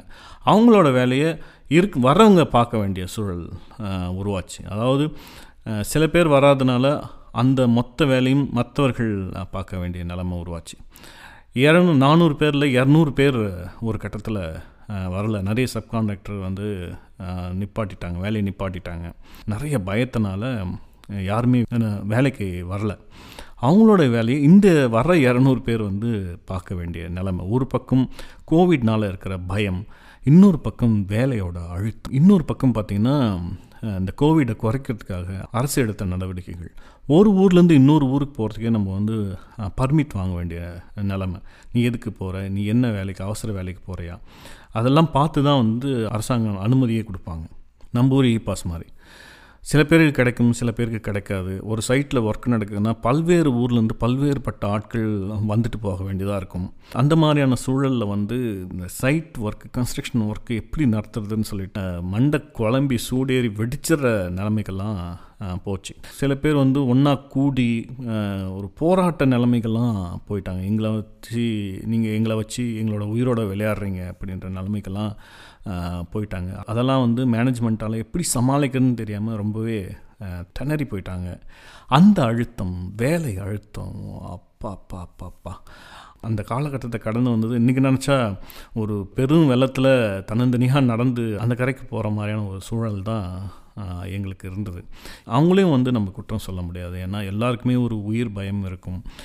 தொடர்ந்து கேள்விப்படுற விஷயங்கள், ஊரில் எத்தனை பேர் செத்துட்டாங்க, அத்தனை பேர் செத்துட்டாங்க, அங்கே அவங்களுக்கு அதுவாச்சு, இங்கே இது உங்களுக்கு இதுவாச்சு அப்படின்னு சொல்லிட்டு கேள்விப்படுற விஷயங்கள், பயம், இதெல்லாம் வந்து தொழிலாளர்களாகட்டும், இன்ஜினியர்ஸ் ஆகட்டும், எல்லாருக்குமே ஒரு பயம் இருந்தது. அதை சார்ந்த அழுத்தம் இருந்தது, ஒரு மன திரிபு இருந்தது அப்படின்னு கூட சொல்லலாம். நான்லாம் மன திரிபு நிலைக்கு போயிட்டேன்னு தான் நான் யோசித்தேன். ஏன்னா கொஞ்சம் உயரிய பதவியில் இருக்கிறதுனால இது எல்லாமே சமாளித்து வேலையை கொண்டு போவதற்கான அழுத்தம் எனக்கும் இருந்தது. ஒரு கட்டத்தில் வந்து எல்லாரும் இறங்கி வந்து பரவாயில்ல பத்து நாள் வந்து சைட் சைட்டை நிப்பாட்டலாம் அப்படின்ற ஒரு ஒரு கட்டத்துக்கு வந்தாங்க. சைட்டையும் நிப்பாட்டணும், ஒரு பத்து நாள் வந்தாங்க. ஒரு பத்து நாள் நாங்கள் நிப்பாட்டியிருப்போம். அதுக்கப்புறம் கொஞ்சம் கொஞ்சமாக வேலைகள் தொடங்க ஆரம்பிச்சிருச்சு. இந்த வேலை அழுத்தம், இந்த உயிர் பயம், ஒரு நார்மலான வாழ்க்கையிலேருந்து முற்றிலும் வேறுபட்ட ஒரு வாழ்க்கை அப்படின்னு ஆனதுக்கப்புறம் மனம் முன்னாடியே சொன்ன மாதிரி கொஞ்சம் திரிபு அடைஞ்சிச்சோ அப்படின்னு கூட நான் ஒரு நிலை இல்லாத, உறுதியான ஒரு எந்த ஒரு முடிவும் எடுக்க முடியாமல், எதுக்கெடுத்தாலும் கோபம், எரிச்சல், இதெல்லாம் வந்து கூடிக்கிட்டே போக ஆரம்பிச்சிருச்சு. இந்த வாழ்க்கையை விட்டு எங்கேயாவது ஓடிடலாமா அப்படின்னு கூட எனக்கு ஒரு கட்டத்தில் தோணுச்சு. அதனால தான் ஆகவே செயல் புரிக அப்படின்ற என்னோட அந்த ஒரு திட்டமான ஒரு கோட்பாட்டிலேருந்து ஒரு ரெண்டு மாதம் செயலற்று இருக்கலாம் அப்படின்ற ஒரு முடிவு நோக்கி போயிடுச்சு. இந்த கொரோனா காலகட்டம் அப்படிங்கிறது நிறைய பேரோட வாழ்க்கையை வந்து புரட்டி போட்டிருக்கு. இன்னும் முக்கியமாக சொல்லணுன்னா வாழ்க்கை பற்றின ஒரு பார்வை, வாழ்க்கை பற்றின கருத்திலே மொத்தமாக மாற்றிருக்கு அப்படின்னு சொல்லலாம். சில பேர் வந்து இன்னும் இறுக்கமாக நிறைய சேர்த்து வைக்கணும், இந்த மாதிரியான பிரச்சனைகள்லாம் வரும்போது எப்படி நம்ம சமாளிக்கிறது அப்படின்னுலாம் யோசிக்கிறாங்க. சில பேர் வந்து என்னடா வாழ்க்கை, இவ்வளோதான் நம்ம வாழ்க்கை, இன்றைக்கி இருக்கிறோம் நாளைக்கு இல்லை, இருக்கிற வரையும் சந்தோஷமாக இருந்துட்டு போவோம் அப்படின்ற மாதிரியான எண்ணங்கள்லாம் தோண வச்சுருக்கு. மனிதாபிமானம், அன்பு, தொடுதல், ஸ்பரிசம், இதிலெல்லாம் கூட சில சில மாற்றங்களை உண்டாக்கியிருக்கு. எனக்கு ரெண்டு விஷயங்கள், நான் உணர்ந்து கொண்ட விஷயங்கள் ரெண்டு விஷயங்கள் இருக்குது. ஒன்று வந்து மனிதர்கள் எல்லாருமே வந்து ஒரு சமமின்மை எப்பவுமே நிலவிக்கிட்டே இருக்குது. அந்த சமமின்மை வழியாக தான் வந்து வாழ்க்கை வந்து முன்னேறுது அப்படின்னு சொல்லலாம். இன்னும் கொஞ்சம் விரிவாக சொன்னோம் அப்படின்னா, நாங்கள் வந்து சைட்டில் மொத்தமாக வேலை செஞ்சுக்கிட்டே தான் இருந்தோம். ஆனால் சில பேருக்கு வந்து ஒரு பாதுகாப்பான வேலை, அதாவது வீட்டிலேருந்தே வேலை செய்யலாம் அப்படின்ற ஒரு ஒரு பாதுகாப்பான நிலை இருந்தது. எல்லாருக்குமே அது ஒரு பெரிய கோபமாக இருந்தது. எனக்கும் முதல்ல வந்து என்னடா நம்மலாம் வந்து சைட்டில் இப்படி கஷ்டப்பட்டுருக்கோம், இவனுங்க வீட்டிலேருந்து ஃபோன் பண்ணி நம்மளை அதிகாரம் பண்ணிகிட்ருக்கானுங்களா அப்படின்னு கூட எனக்கு சில நேரத்தில் தோணும். அவங்களது மட்டும்தான் உயிரா, எங்களதெல்லாம் உயிர் இல்லையா அப்படின்ற கேள்விகள்லாம் எனக்கு அந்த முதல் காலகட்டங்களெல்லாம் எழுந்தது. என்னடா வாழ்க்கை, இது இப்படி தான் நம்ம இருக்கணுமா, உயிர்னு வந்தால் எல்லாருக்கும் சமம் தானே அப்படின்னலாம் எனக்கு தோணுச்சு. ஆனால் போக போக ஒரு விஷயம் புரிந்தது, எல்லோரோட உயிரும் வந்து சமம் இல்லை தான். வாழ்க்கையை வந்து பெரும்பாலும் நம்ம தான் தேர்ந்தெடுக்கிறோம். நமக்கு கிடைக்கிற வாய்ப்பு, நம்மளோட மன அமைப்பு, நம்மளோட தேவைகள், இதெல்லாம் பொறுத்து வந்து நம்ம ஒரு வேலையை, நம்மளோட நிலையை வந்து நம்ம தான் வந்து முடிவு பண்ணுறோம். சைட்டில் நம்ம வேலை பார்க்குறது அப்படிங்கிறது வந்து நான் தான் முடிவு பண்ணது. என்னால் ஆஃபீஸில் ஒரு உட்காந்து வேலை பார்க்குறது வந்து ரொம்ப கஷ்டமான விஷயம். எனக்கு ஓடி ஆடி அங்கே இங்கே வேலை செய்யணும், நாலு பஞ்சாயத்து, என் பின்னாடி ரெண்டு மூணு பேர், அந்த மாதிரியான ஒரு சூழல். அப்படி சைட்டில் நடக்கிற பிரச்சனைகள், டெக்னிக்கலாக உருவாகிற பிரச்சனைகள், அதுக்கெல்லாம் நம்ம தீர்வு காணும்போது ஏற்படுகின்ற அந்த சந்தோஷம், திருப்தி, அதுக்காக தான் வந்து சைட்டில் இருக்கணும் அப்படின்னு நான் யோசித்தது உண்டு. ஏதோ நம்ம கையால், நம்மளால், நம்மளோட அறிவை பயன்படுத்தி, நம்மளோட கைகளை பயன்படுத்தி, நம்மளோட அனுபவத்தை பயன்படுத்தி சில விஷயங்கள் வந்து நம்மளால் செய்து முடிக்கும்போது ஏற்படுகிற அந்த திருப்திக்காக தான் வந்து சைட்டில் இருக்கணும் அப்படின்னு கூட நான் யோசிச்சுருக்கேன். அது என்னோடய மன அமைப்பு. இது ஆஃப் ஆஃபீஸில் இருந்தோம்னா அது வேறு பிரச்சனைகள், அது வேறு மாதிரியான ஒரு வாழ்க்கை. அவங்களும் சவால்களை சந்திக்கிறாங்க, அதை தீர்க்கிறாங்க, அதில் கிடைக்கிற மகிழ்ச்சி அது வேறு விதமான ஒன்று. நான் தேர்ந்தெடுத்தது இந்த மாதிரியான சைட் வாழ்க்கை தான். அதில் வந்து இப்படியான உயிர் பிரச்சனைகள்லாம் வரும்போது அதுக்கும் நான் தான் பொறுப்பேற்றிருக்க வேண்டும். அவங்க தேர்ந்தெடுத்த வாழ்க்கைக்கு அவங்க வந்து பாதுகாப்பாக இருக்கிறாங்க, நான் தேர்ந்தெடுத்த வாழ்க்கைக்கு எனக்கு பாதுகாப்பு குறைவாக இருக்குதுன்னா அதுக்கும் பொறுப்பு நான் தான். அவங்க மேலே கோவப்படுறதோ, சில உறவினர்கள்லாம் சேஃபாக இருக்காங்க, நம்ம மட்டும் இப்படி கஷ்டப்படுறோமே, அப்படியான ஒரு நினைவுகள். இது வந்து வேலை செய்கிற சூழலில் மட்டும் இல்லை, நம்ம வாழ்கிற சூழல்லையும் அந்த மாதிரி நடக்க அதிக வாய்ப்பு இருக்குது.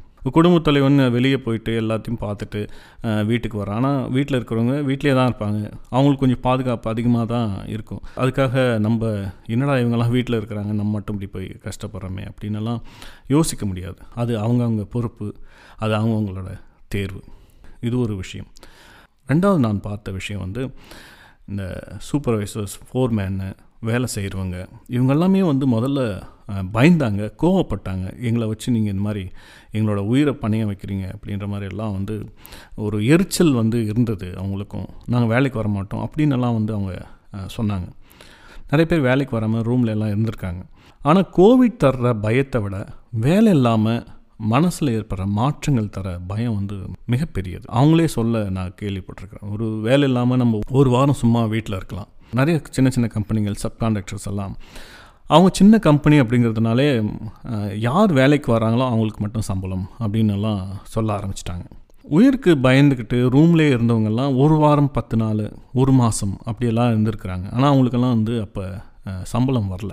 ஒரு மாதம், ரெண்டு மாதம், மூணு மாதமெல்லாம் சம்பளம் இல்லாமல் ரூம்லேயே இருந்தவங்கலாம் இருக்கிறாங்க. அவங்களுக்கு ஒரு கட்டத்தில் பயம் வந்துருச்சு. சம்பளம் இல்லாமல், காசு இல்லாமல், சாப்பாட்டுக்கெல்லாம் கொஞ்சம் கஷ்டப்படுற சூழல்லாம் அவங்களே உருவாக்கிக்கிட்டாங்க அப்படின்னு தான் சொல்லணும்.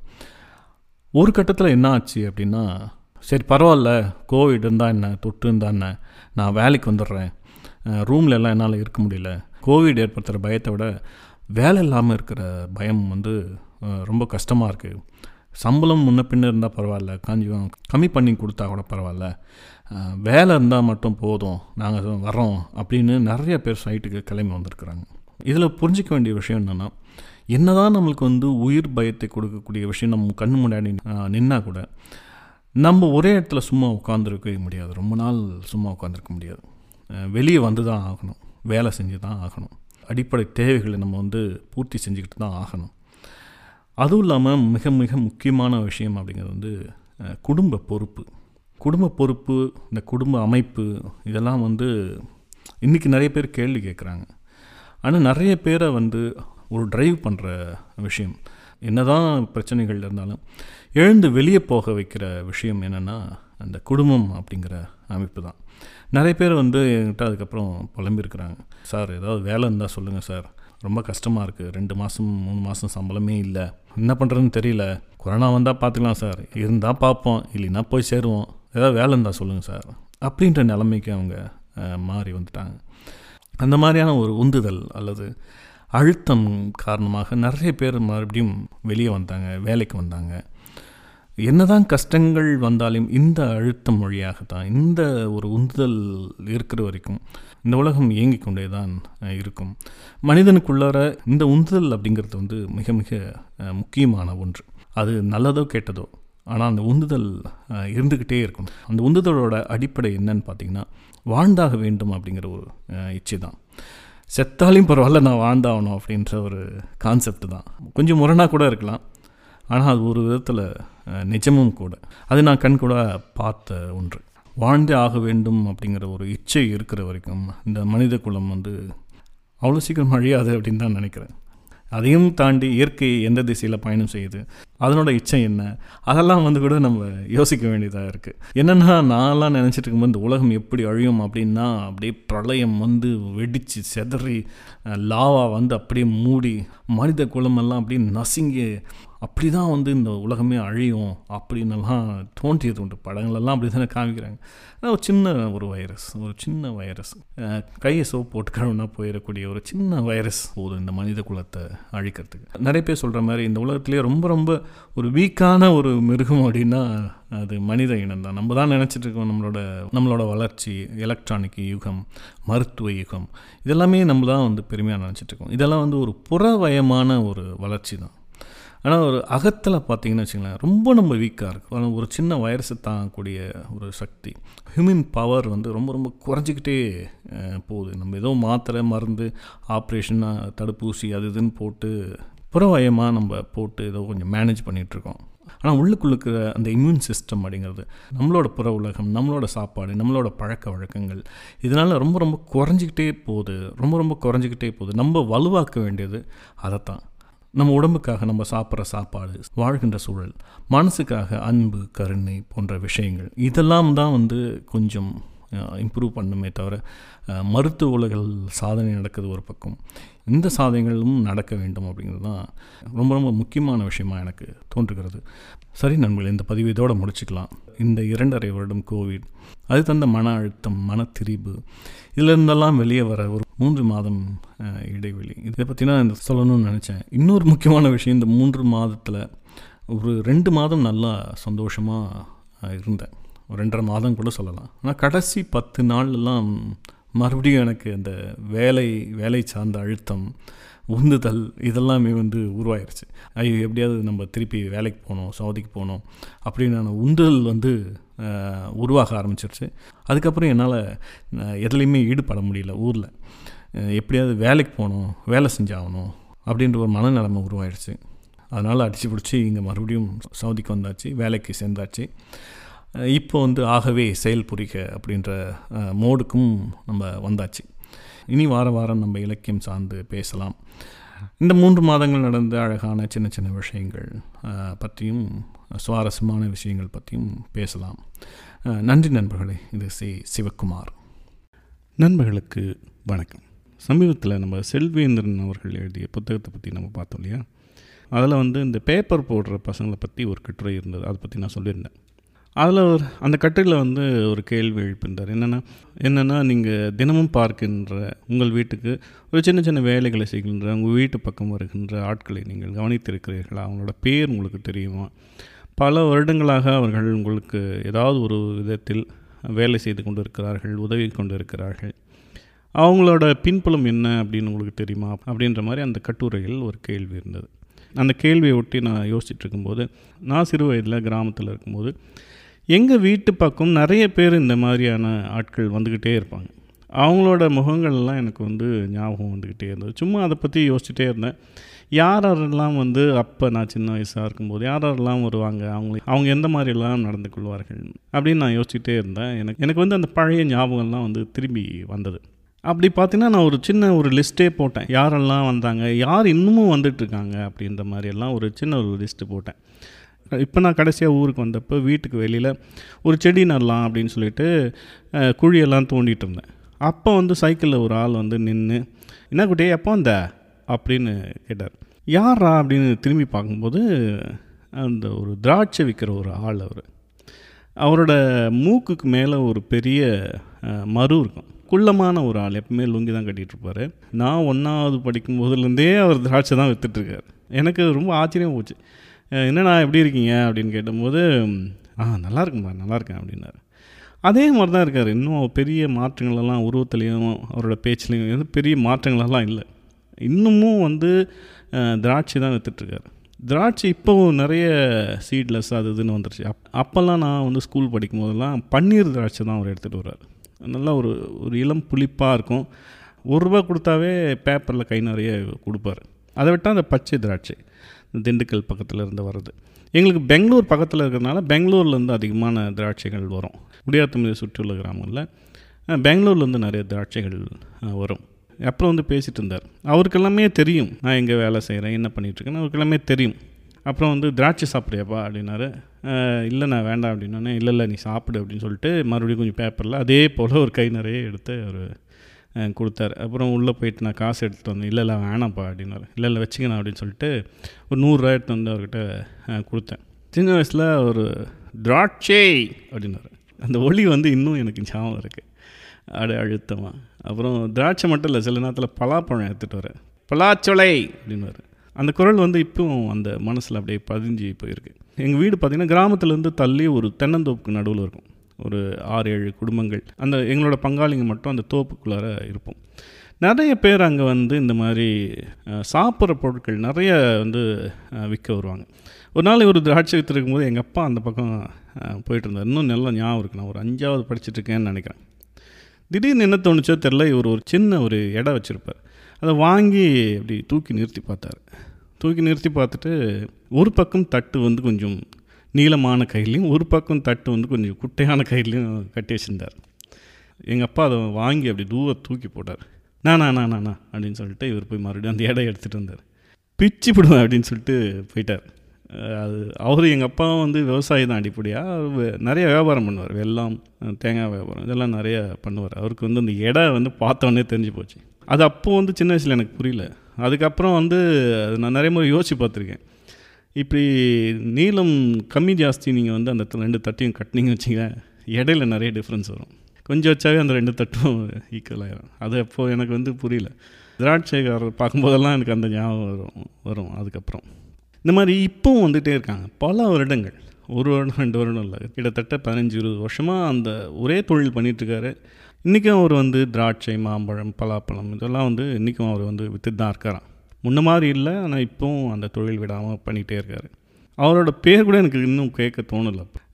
இதே போல் இன்னொருத்தர் வந்து ரொம்ப நாளாக வந்துட்டு இருந்தவர் வந்து ஐஸ்கார் தான். குட்டையாக இருப்பார், சைக்கிளில் பொட்டி கட்டி வரமாட்டார், கையில் வந்து அப்படியே தள்ளிக்கிட்டே வருவாங்களே அந்த வண்டி தான் எடுத்துகிட்டு வருவார். அப்போ வந்து ரெண்டு ஐஸ்கார் இருப்பாங்க. ஒருத்தர் வந்து இது மாதிரி தள்ளு வண்டி வச்சுருக்கிறவங்க, இன்னொருத்தர் வந்து சைக்கிளில் அந்த பொட்டியை கட்டி எடுத்துகிட்டு வராங்க. ரோட்லேருந்து எங்கள் வீடு கொஞ்சம் உள்ளே தள்ளி இருக்கும். சைக்கிளில் போகிறவர் எங்கள் உள்ளே தள்ளி வரமாட்டார். அவர் அந்த பாம்பான்னு அடிச்சுட்டு அப்படியே ரோட்லேயே போயிடுவார். ஆனால் வந்து இவர் வந்து உள்ளே வருவார். இவருக்கு தான் மவுஸ் அதிகம். ஏன்னா இவர் தான் ஒரு பாய்ஸ் வச்சுருப்பார், பால் ஐஸு, மேங்கோ, கப் ஐஸு இதெல்லாம் வச்சுருப்பார். தொடர்ந்து வந்துகிட்டே இருந்தார். நான் ஒன்றாவது படிக்கிறது எட்டாவது வரைக்கும் நான் கிராமத்தில் தான் படித்தேன். தொடர்ந்து அவரை நான் வந்து பார்த்துட்டே இருக்கேன். அதே ஐஸ், அதே சிரிச்ச முகம்.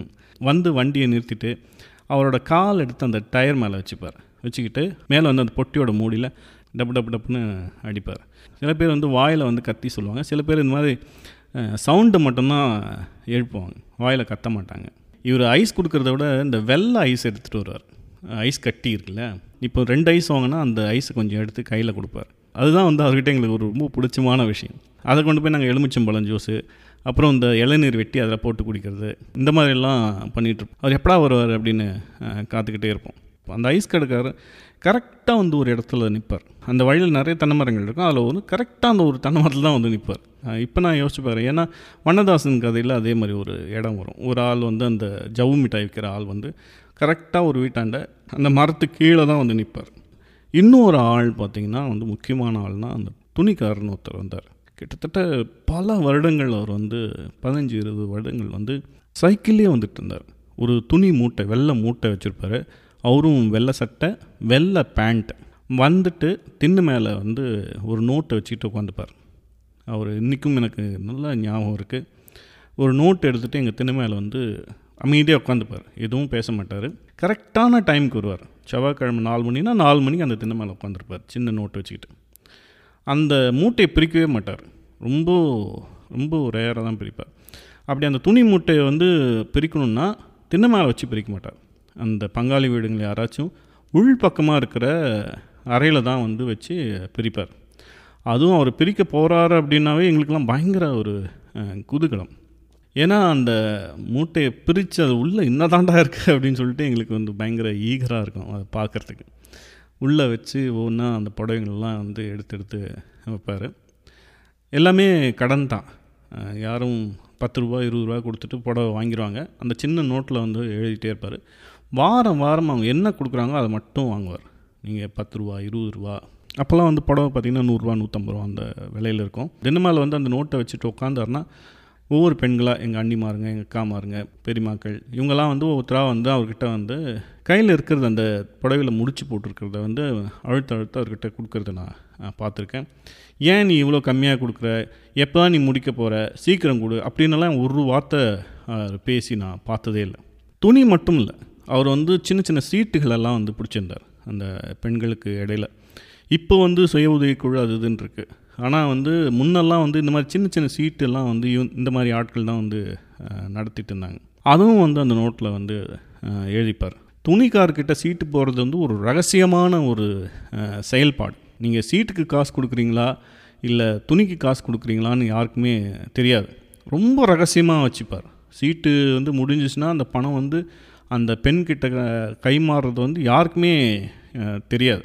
அந்த அளவுக்கு வந்து பெண்கள் வந்து அவரை ரொம்ப நம்பினாங்க. அவரும் வந்து அவ்வளோ நேர்த்தியாக நடந்துப்பார்.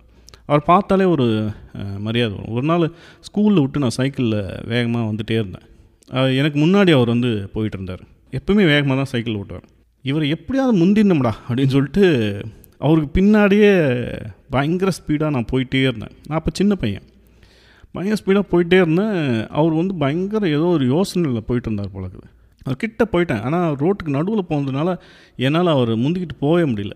ஆனால் இதை வந்து கொஞ்சம் தூரமாக அவர் கவனிச்சிட்டே வந்திருக்கிறார்.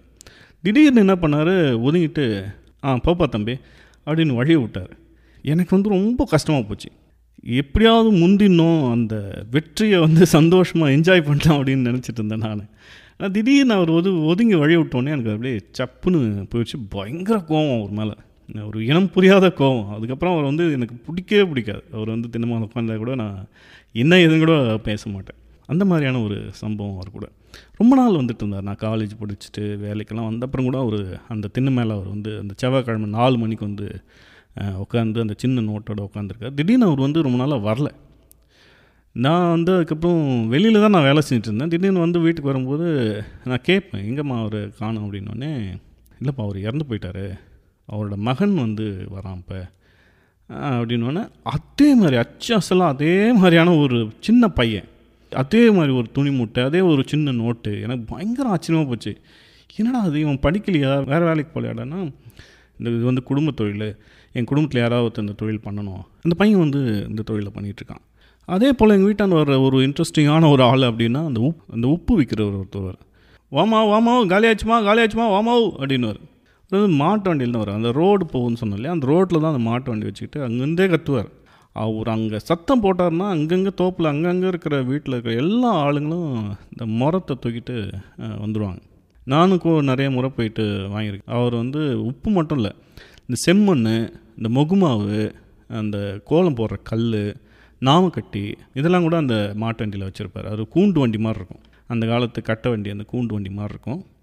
ரொம்ப நாளாக அவரும் பல வருடங்களாக வந்து வந்துக்கிட்டே இருக்கார், இன்னும் வந்துட்டுருக்காரு அப்படின்னு சொல்லி சொல்கிறாங்க.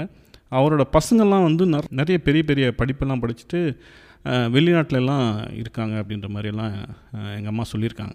உப்புக்கு வந்து அந்த முறத்தை கொண்டு போய் நீட்டினு வச்சுக்கலாம், தலை வெட்டியா தலை வெட்டாங்களா அப்படின்னு கேட்பார். அது இன்னமும் ஒரு ஐதீகம். அது வந்து சில பேர் வந்து தலை வெட்டி தலை வெட்டினா அந்த படியில் வந்து அப்படியே உப்பு நிறைய ந கை நிறைய நிறச்சி அப்படி மேலே வந்து ஒரு கூம்பு மாதிரி பண்ணி கொட்டுறது. தலை வெட்டி அப்படின்னா அந்த கூம்பை வந்து அந்த படியோடு அப்படியே அந்த கையில் வெட்டிட்டு அப்புறம் கொட்டுவார். ஆனால் ரெண்டும் ஒரே விலை தான், கொஞ்சம் உப்பு முன்ன பின்ன கூட இருக்கும். சில பேர் வந்து தலை வெட்டி வாங்குவாங்க, சில பேர் தலை வெட்டாமல் வாங்குவாங்க. அது என்ன கணக்குன்னு எனக்கு இன்னும் புரியல. அது அடுத்த முறை ஊருக்கு போனால் வந்து கேட்கணும், அது ஏன் அப்படி வாங்குறாங்கன்னு சொல்லிட்டு. அந்த கல் உப்பு தான் நிறைய இந்த மாடுங்களுக்கு வந்து இந்த உப்பு வந்து அந்த தொட்டியில் கரைச்சி போடுவாங்க. இதுக்கு தான் வந்து இந்த உப்பு வந்து நிறைய வாங்குவாங்க, மாட்டுக்கு போகிறதுக்கு, ஊருக்காக போகிறதுக்கு, இது மாதிரிலாம் நிறைய அந்த கல் உப்பு வந்து அப்போ வாங்குவாங்க. நாங்கள் கல் உப்பு தான் ரொம்ப நாளாகவே பயன்படுத்திகிட்டு இருந்தோம். அப்போல்லாம் மளிகை சாமான் வந்து மொத்தமாக வாங்குகிற பழக்கம் வந்து இல்லை. நான் வந்து இது ஏழாவது எட்டாவது படிக்கும்போது தான் அந்த பழக்கம் ஆரம்பிச்சிது, மொத்தமாக போயிட்டு செலவு வாங்கிட்டு வருது அப்படின்னு சொல்லிட்டு. அப்போ அந்த பஸ் வசதியெல்லாம் வந்தது ஊருக்கு. அந்த பஸ் வசதியெல்லாம் வந்ததுக்கப்புறம் தான் இந்த மாதிரி செலவு வாங்குறதுக்கு டவுனுக்கு போகிறது. அப்போ தான் வந்து இந்த தூள் உப்பெல்லாம் எங்கள் வீட்டுக்குள்ளார வர ஆரம்பிச்சிது. அதுக்கு முன்னாடி ஏன்னா இந்த மாதிரி ஆட்கள் கொடுக்குறது தான். இந்த காய்கறி விற்கிறதுக்கு ஒரு ஆள் வருவார், அதே போல் இந்த பருப்பு விற்கிறதுக்கு ஒரு பையன் வருவான். ஐயோ அவன் பண்ணுற அட்டகாசம் தாங்கவே முடியாது. அவன் பயங்கரமான ஒரு கோவிந்த பக்தன். அவன் திருப்பதி எங்கள் ஊர்லேருந்து கொஞ்சம் கிட்ட தான், ஒரு நூறு கிலோமீட்டர் தான் வரும். அவன் வந்து இந்த ஊர்லேருந்து நடந்தே போகிறான், வருஷ வருஷமும் நடந்தே போவான். பயங்கரமாக பொட்டு, கையில் வந்து ருத்ராட்ச கொட்டை, வந்து நின்னான்னா அவனை பார்த்தாலே பயமாக இருக்கும் நம்மளுக்கு. அப்படி ஒரு பக்தி பைத்தியம். இந்த வீட்டுக்கு வழியில் வராண்டாவில் எங்கன்னா சாமிக்கு நீங்கள் மாட்டி வச்சுருந்தீங்க அவ்வளோதான், போய் தமா அப்படியே உழுந்து கும்பிட்டு அதை தொட்டு கும்பிட்டு. ஒரு வாட்டி என்னாச்சு தெரியாதனமாக நான் ஒரு தாஜ்மஹாலை வாங்கி எங்கள் வராண்டாவில் மாட்டிட்டேன். வந்து ஒரு ஒப்பாரி வச்சு, இது வந்து நம்ம வீட்டில் வைக்கக்கூடாது, இது வந்து முஸ்லீம் கோயில், இதை நீ எடுத்தே ஆகணும், இது வந்து தாஜ்மஹால்ரா இந்தியாவோட, அதெல்லாம் விடுண்ணா, இது எடுத்துருண்ணா எடுத்துருண்ணா இது எடுத்துருண்ணா இது எடுக்கிற வரைக்கும் வீட்டுக்கு பருப்பே கொடுக்க மாட்டேண்ணா அப்படின்னு அழ ஆரம்பிச்சிட்டான் அப்படின்னு சொல்லிட்டு. அந்த மாதிரியான ஒரு கேரக்டர் நான் பார்த்ததே இல்லை. சைக்கிளில் தான் பருப்பு எடுத்துருந்தான், திடீர்னு வண்டியெல்லாம் வர ஆரம்பிச்சிட்டான். ஒரு பக்கம் இந்த மாதிரி திருப்பதி நடந்து போகிறது, சாமி கையில் வந்து யாராவது குழந்தை வச்சுங்கன்னா அவன் டக்குன்னு குழந்தைய வாங்கி அவன் கையில் வச்சுப்பான், அதை கொஞ்சிட்ருப்பான், வியாபாரத்தை பார்க்க மாட்டான். நல்லா வியாபாரம் பண்ணிக்கிட்டே வந்தான், திடீர்னு ஆள் காணாமல் போயிட்டான் அப்படின்னு சொன்னாங்க. அதாவது திருப்பதிக்கு அங்கேயே போய் அங்கேயே மலை மேலேயே செட்டில் ஆகிட்டானோ என்னமோ. அப்படியான ஒரு இன்ட்ரெஸ்டிங்கான ஒரு கேரக்டர். பால்கோவா விற்கிறதுக்கு ஒரு வர, எங்கள் ஊர்லெலாம் பால்கோவா கொஞ்சம் ஃபேமஸ். பால்கோவா வந்து பண்ணி பெங்களூருக்கு கொண்டு போவாங்க பஸ்ஸில். அந்த ஏரியா முழுக்க இந்த பால்கோவா ரொம்ப ஃபேமஸ். அதில் வந்து இந்த பால் திரட்டுன்னு ஒன்று இருக்குது, திரி திரியாக இருக்கும், கொஞ்சம் குழகுழன்னு இருக்கும், அவ்வளோ டேஸ்ட்டாக இருக்கும். அது ரெகுலராக அவர் வந்து ஒருத்தர் வந்து விற்றுட்டுருக்கார், இன்றைக்கும் வர்றார். அவர் கிட்டத்தட்ட பதினஞ்சு வருஷமாக அவரை வந்து நான் பார்த்துட்ருக்கேன். கத்தலாம் மாட்டார், அந்த இடையில வந்து சின்னதாக ஒரு சத்தம் மட்டும் கொடுப்பார், டக்கு டக்கு டக்கு டக்குன்னு. அவ்வளோ டேஸ்ட்டாக இருக்கும் அந்த பால்கோவா. இன்றைக்கும் அவர் வந்து வீட்டான வந்து நின்று பால்கோவா வந்து இந்த மந்தார இலையில் வச்சு கொடுப்பார். இந்த மந்தார இலையில் வச்சு கொடுக்கும்போது அந்த இலையோட வாசனை அந்த பால்கோவோட மிக்ஸ் ஆகி அது சாப்பிட்றதுக்கே வந்து நல்லாயிருக்கும். எல்லாமே இந்த நாலு அஞ்சு மணி வாக்கில் தான் வருவாங்க சாயந்தரத்தில். இப்போ ஸ்கூல் விட்டு வந்த பசங்க, வேலையை விட்டு வந்த பெண்கள் எல்லாருமே இந்த மாதிரி வாங்கிறதுக்கான சந்தர்ப்பம் அப்போ தான் கிடைக்கும். அந்த டைமில் தான் இந்த பொட்டாயான்னு ஒன்று வரும். ஒரு சின்ன கூடையில் பெண்களுக்கான அழகு சாதன பொருட்கள் எல்லாம் அதில் வந்து வச்சுருக்கோம். இந்த கை அகலம் உள்ள கண்ணாடி, சீப்பு, விதவிதமான அந்த சாந்து பொட்டு, முக்கியமாக அந்த அர்ணக்கொடி கருப்பு சிவப்பு ரெண்டு கலரில் வச்சுருப்பாங்க. பேசவே மாட்டாங்க, வாயில் வந்து வெத்தலை புகையில் இருக்கும், கடனை யாருக்கும் கொடுக்க மாட்டாங்க. ரொம்ப நாளாக வந்துட்டு இருந்தாங்க அந்த கழுவி. நீங்கள் அருணாக்கயிறு போய் வாங்கிறதுக்கு நின்று வச்சிங்களேன், யாருக்கு அப்படின்னு கேட்பாங்க.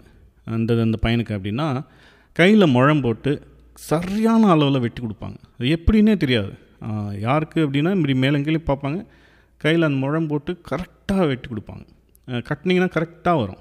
அந்த மாதிரி வளையல்னால் போட்டு போட்டு பார்த்தலாம் இல்லை, இந்த கை அப்படின்னு நீட்டினிங்கன்னா போதும், சரியான அளவில் அந்த வளையல் எடுத்து கொடுப்பாங்க. அந்த மாதிரியான நுணுக்கமான அந்த பாட்டி.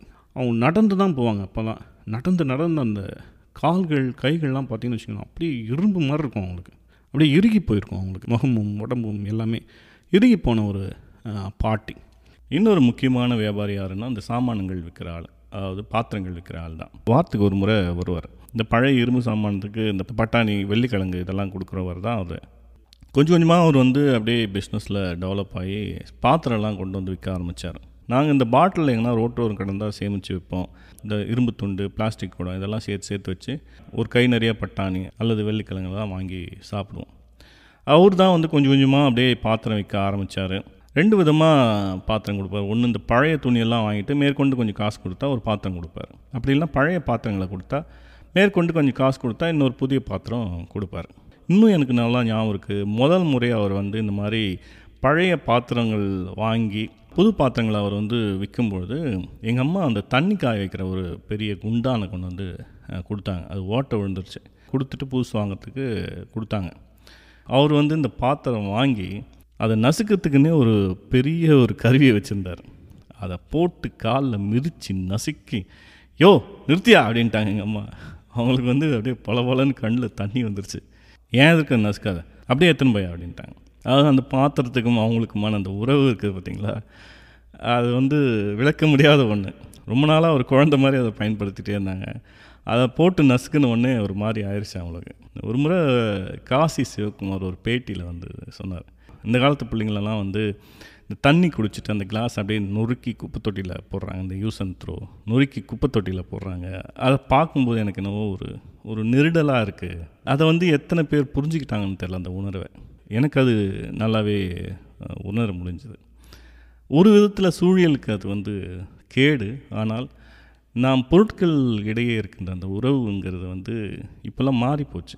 ஒவ்வொரு பாத்திரமும் நம்ம வீட்டில் ஒரு பெண்களுக்கான ஒரு ஒரு சின்ன அட்டாச்மெண்ட்டு அதில் இருக்கும். எங்கள் அப்பா தொடர்ந்து ஒரே சொம்பில் தான் தண்ணி குடிப்பார். அது மாற்றி கீத்தி கிளாஸ்லாம் கொடுத்துருக்கூடாது. இன்றைக்கி தான் கிளாஸில் நம்ம தண்ணி கொடுக்குறோம், அப்போல்லாம் வந்து சொம்பில் தான் தண்ணி கொடுப்பாங்க. ஏன்னா ரொம்ப வேலை செஞ்சு களைச்சி தான் வீட்டுக்கு வருவாங்க.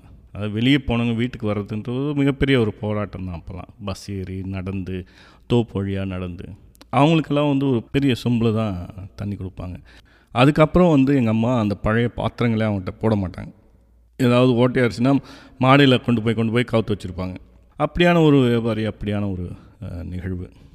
இந்த மாதிரி நிறைய பேர் எனக்கு ஞாபகத்தில் வந்துக்கிட்டே இருக்காங்க. கறி விற்கிற பாபு, மீன் எடுத்துகிட்டு வர பாய், இந்த மாதிரி நிறைய பேர் எங்கள் வீட்டாண்ட இன்றைக்கும் வந்துக்கிட்டே தான் இருக்காங்க. இன்றைக்கெல்லாம் பார்த்திங்கன்னா ஒரு வேனில் வந்து ஒரு மளிகை கடையே வந்து வீட்டாண்ட நிற்கிது. அது உள்ள ஒரு பையன் இருக்கான், மளிகை கடை அப்படியே உள்ள ஒரு அழகாக ஒரு செட்டப் போட்டிருக்கான்.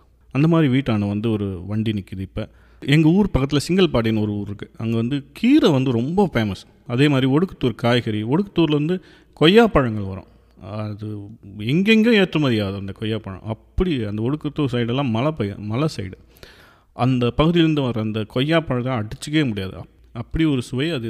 இந்த பக்கம் கோயம்பேடு, இந்த பக்கம் பெங்களூர், எல்லா ஊருக்கும் போகக்கூடியது. எங்கள் ஊர் சுற்றியே வந்து இந்த பாலாற்றங்கரையோட அந்த மணல் பாடுகையில் வந்து பார்த்திங்கன்னா முழுக்க முழுக்க தென்னை மரங்கள், கரும்பு. இப்போ கரும்பு விவசாயம் கம்மியாகிடுச்சு, தென்னை மரம் தான் அதிகமாக இருக்குது. இப்படி தேங்காய் வாங்க வரவர்கள், அல்லது அந்த தொடப்பம் கிழிச்ச தொடப்பெல்லாம் வாங்க வர ஆட்கள், தொடப்பம் வாங்க வர ஆட்களெல்லாம் வந்து ஆந்திரா பகுதியிலேருந்து வர்றாங்க. அவங்க பேசுகிற அந்த தமிழ், வெத்தலையை வந்து அடக்கிட்டு அவங்க உட்கார ஸ்டைலே வந்து ஒரு டிஃப்ரெண்ட்டாக இருக்கும். அப்படி கால் உள்ளே மடித்து ஒரு கால் வெளியே வச்சு அப்படி நிமிர்ந்து அப்படியே உட்காருவாங்க. திட்டகாத்திரமான பெண்களாக இருப்பாங்க. அவங்க கொஞ்சம் சேலையை வந்து தூக்கி கட்டியிருப்பாங்க. நல்லா தட்டிமனான ஒரு செப்பல் போட்டிருப்பாங்க. அந்த தொடப்பம், அந்த தென்னந்தொடப்பம் வந்து கட்டி அப்படியே அந்த கட்டுறதே அப்படி ஒரு அழகாக சீக்வன்ஸாக கட்டி அதை அப்படியே அவ்வளோ வெயிட்டாக இருக்கும். அது ஏதாவது ஆம்பளைங்களை தான் கூப்பிட்டு தூக்கி விட சொல்லுவாங்க. அப்படி சும்மாடு கட்டி அதை தூக்கி அப்படியே அந்த ரயில்வே ஸ்டேஷன் பக்கமாக அவங்க நடந்து போகிறதெல்லாம் நல்லா ரெகுலராக வர ஆட்கள் அவங்களாம். அதே போல் இந்த நார்த் இந்தியாவிலேருந்து சில பேர் இந்த பெட்ஷீட்டெல்லாம் விற்க வராங்கள்ல, அந்த பக்கமே அவங்க விட மாட்டாங்க. கிராமத்து பக்கமே அவங்கள வந்து விடவே மாட்டாங்க. வீட்டு பக்கம் அதாவது வந்தால் துரத்தி விடுவாங்க. இப்போவே இப்போ நம்ம அந்த தீரன் படத்துலலாம் நம்ம பார்த்து நிறைய இப்போ நடக்கிற விஷயங்கள், அதனோட உள்ள அரசியல் நிறையா இருந்தாலையும் இந்த மாதிரியான பழக்கம்லாம் அப்போயே கிராமத்து சைடெல்லாம் இருக்கும். இப்படியான வர ஆட்களுக்கெல்லாம் ஒரு காமனான ஒரு பழக்கம் வழக்கம் இருக்கும். யார்கிட்டையும் அதிகமாக கதை பேச மாட்டாங்க. அதே போல் பெண்கள்கிட்ட பேச தெரிஞ்சவங்களாக இருப்பாங்க. ரொம்பவும் பேசிகிட்டே இருக்க மாட்டாங்க, வியாபாரம் கெட்டு போயிடும். எவ்வளோ அளவுக்கு பேசணுமோ அவ்வளோ அளவுக்கு தான் பேசுவாங்க. குழந்தைய வந்து ஈஸியாக டேக்கிள் பண்ணுவாங்க. குழந்தைங்கள் வெளியே விளையாடிட்டு இருந்தால் அவங்க கிட்ட வந்து நின்று தான் அந்த ஆறு விளையாடிப்பாங்க. முக்கியமாக இவங்களுக்கு வந்து ஒரு சமூகத்தில் வந்து ஒரு நெட்வொர்க் மாதிரி இருக்குது செயல்பட்டாங்க. யார் வீட்டில் என்ன நடக்குது, யார் முக்கியமான ஆள், அந்த பகுதியில் யார் முக்கியமான ஆள், எல்லாமே இவங்களுக்கு வந்து தெரிஞ்சிருந்தது. முக்கியமாக வந்து இளம் பெண்கள், யார் யார் வீட்டில் கல்யாணத்துக்கு பொண்ணு இருக்குது, அதெல்லாம் வந்து இவங்களை கேட்டாவே சரியாக சொல்லிவிடுவாங்க. அதுவும் இந்த துணிக்காரெலாம் சொன்னால அவருக்கெல்லாம் வந்து அதெல்லாம் அத்துப்படி. நீங்கள் என்ன சாதின்னு சொன்னால் மட்டும் போதும், இந்த வீட்டில் இந்த ஊரில் ஒரு பொண்ணு இருக்குது, இவ்வளோ படிச்சிருக்கு, அந்த மாதிரியான விஷயங்கள்லாம் வந்து இவங்களுக்கு நல்லாவே தெரியும். எங்கள் அக்கா இருக்கும்போது கூட நிறைய வரன்கள் இந்த மாதிரி தான் இவங்க மூலியமாக தான் வந்தது எங்களுக்கு. அந்த மாதிரியான ஒரு சின்ன நெட்வொர்க் இவங்களுக்கு வந்து இருக்குது. இவங்க வந்து யார் வீட்லேயும் உட்காந்து சாப்பிட மாட்டாங்க. மெயினாக நான் நிறைய பேர் எங்கள் எங்கள் வீட்டுக்கு அவர் வருவாங்க வந்து யாரும் வந்து யார் வீட்லேயும் போய் அவ்வளோ சீக்கிரம் வந்து உட்காந்து சாப்பிட மாட்டாங்க. அப்படி அவங்க சாப்பிட்றாங்க அப்படின்னா இந்த மாதிரி ஒரு சின்ன பர்சனல் ரிலேஷன் இருக்கும். எங்கள் அம்மா வந்து அந்த விஷயத்துலலாம் பார்த்தீங்கன்னு வச்சுங்களேன், இந்த மாதிரி ரெகுலராக யாராவது வந்தாங்கன்னா அவங்களுக்கு அவங்ககிட்ட பேச்சு கொடுத்து, நீ எங்கேருந்து வர, உங்களுக்கு பசங்க என்ன, உன்னோட சாதி என்ன, அந்த முதல் கொண்டு எல்லாமே கேட்க ஆரம்பிச்சிடுவாங்க. என்ன சாதி இருந்தாலும் அவங்களுக்கு பசிக்குதுன்னா சாப்பாடு போடுவாங்க. எங்கள் வீட்டில் எங்கள் அம்மா வந்து அந்த பழக்கம் எப்பவுமே வச்சுருந்தாங்க. அந்த மாதிரி கிராமத்துலலாம் வந்து இந்த சாதி வந்து ஒளிவு மறைவற்ற தன்மையாக தான் இருக்கும். சில பேர் பூசணி இலை பறிச்சிட்டு வருவாங்க, சில பேர் வாழை இலை பறிச்சிட்டு வருவாங்க. எங்கள் வீட்லேயே மந்தார இலை வச்சுருப்பாங்க எங்கள் அம்மா எப்போவுமே, அதில் வந்து சாப்பாடு போடுவாங்க. இந்த மாதிரி ஒரு சின்ன பர்சனல் ரிலேஷன் இருந்தால் மட்டும்தான் அந்த வீட்டில் வந்து அவங்கெல்லாம் சாப்பிடுவாங்க. அந்த மாதிரியான பழக்க வழக்கம்லாம் இந்த மாதிரியான வர ஆட்களுக்கு இருக்குது. ஏன்னா அந்த மாதிரியான ஒரு அந்த மாதிரியான ஒரு கட்டுக்கோப்பான பழக்க வழக்கம் இருந்தால் மட்டும்தான் பல வருடங்களாக அந்த தொழில் அவங்களால் பண்ண முடியுது. இதில் வந்து ஒரு சின்ன தப்பு நடந்தால் கூட அவங்களோட தொழில் மொத்தமாக பாதிக்கும். நிறைய முகங்கள் இந்த மாதிரி எழுந்து வந்து கொண்டே இருக்கிறது. இது உங்களுக்கும் அதே போன்ற நிறைய ஆட்களை தெரிஞ்சிருக்க வாய்ப்பு இருக்கிறது. அவங்களெல்லாம் நினச்சி பார்க்கின்ற ஒரு தருணமாக, ஒரு நினைவாடலாக மட்டும்தான் இந்த பதிவை உருவாக்கினேன். இது சே சிவக்குமார். நன்றி நண்பர்களே. உலகத்தின் தூக்கம் கலையாதோ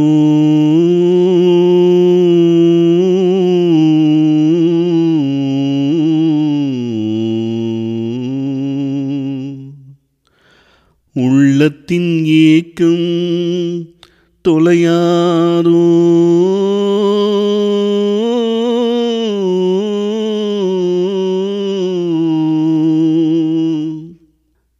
உழைப்பவர் வாழ்க்கை. நோ நோ நோ என்னண்ணா என்னண்ணா பாட்டு இது? பெக்ரீன் வந்து என்ஜாய் பண்ணது தான். ஏதாவது நல்லா சந்திரபாபு பாட்டு சந்தோஷமாக போடாமல் உலகத்தின் தூக்கமா உள்ளத்தின் இயக்கமா? கல்யாணம் கல்யாணம் வேண்டும் வாழ்வில், கல்யாணம்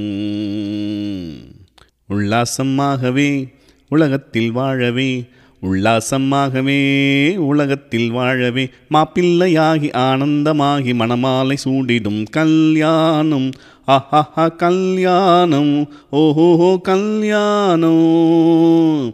மங்காத இன்பமே மனைவியினாலே, மாமியார் வீடே சொர்க்கத்தை போலே.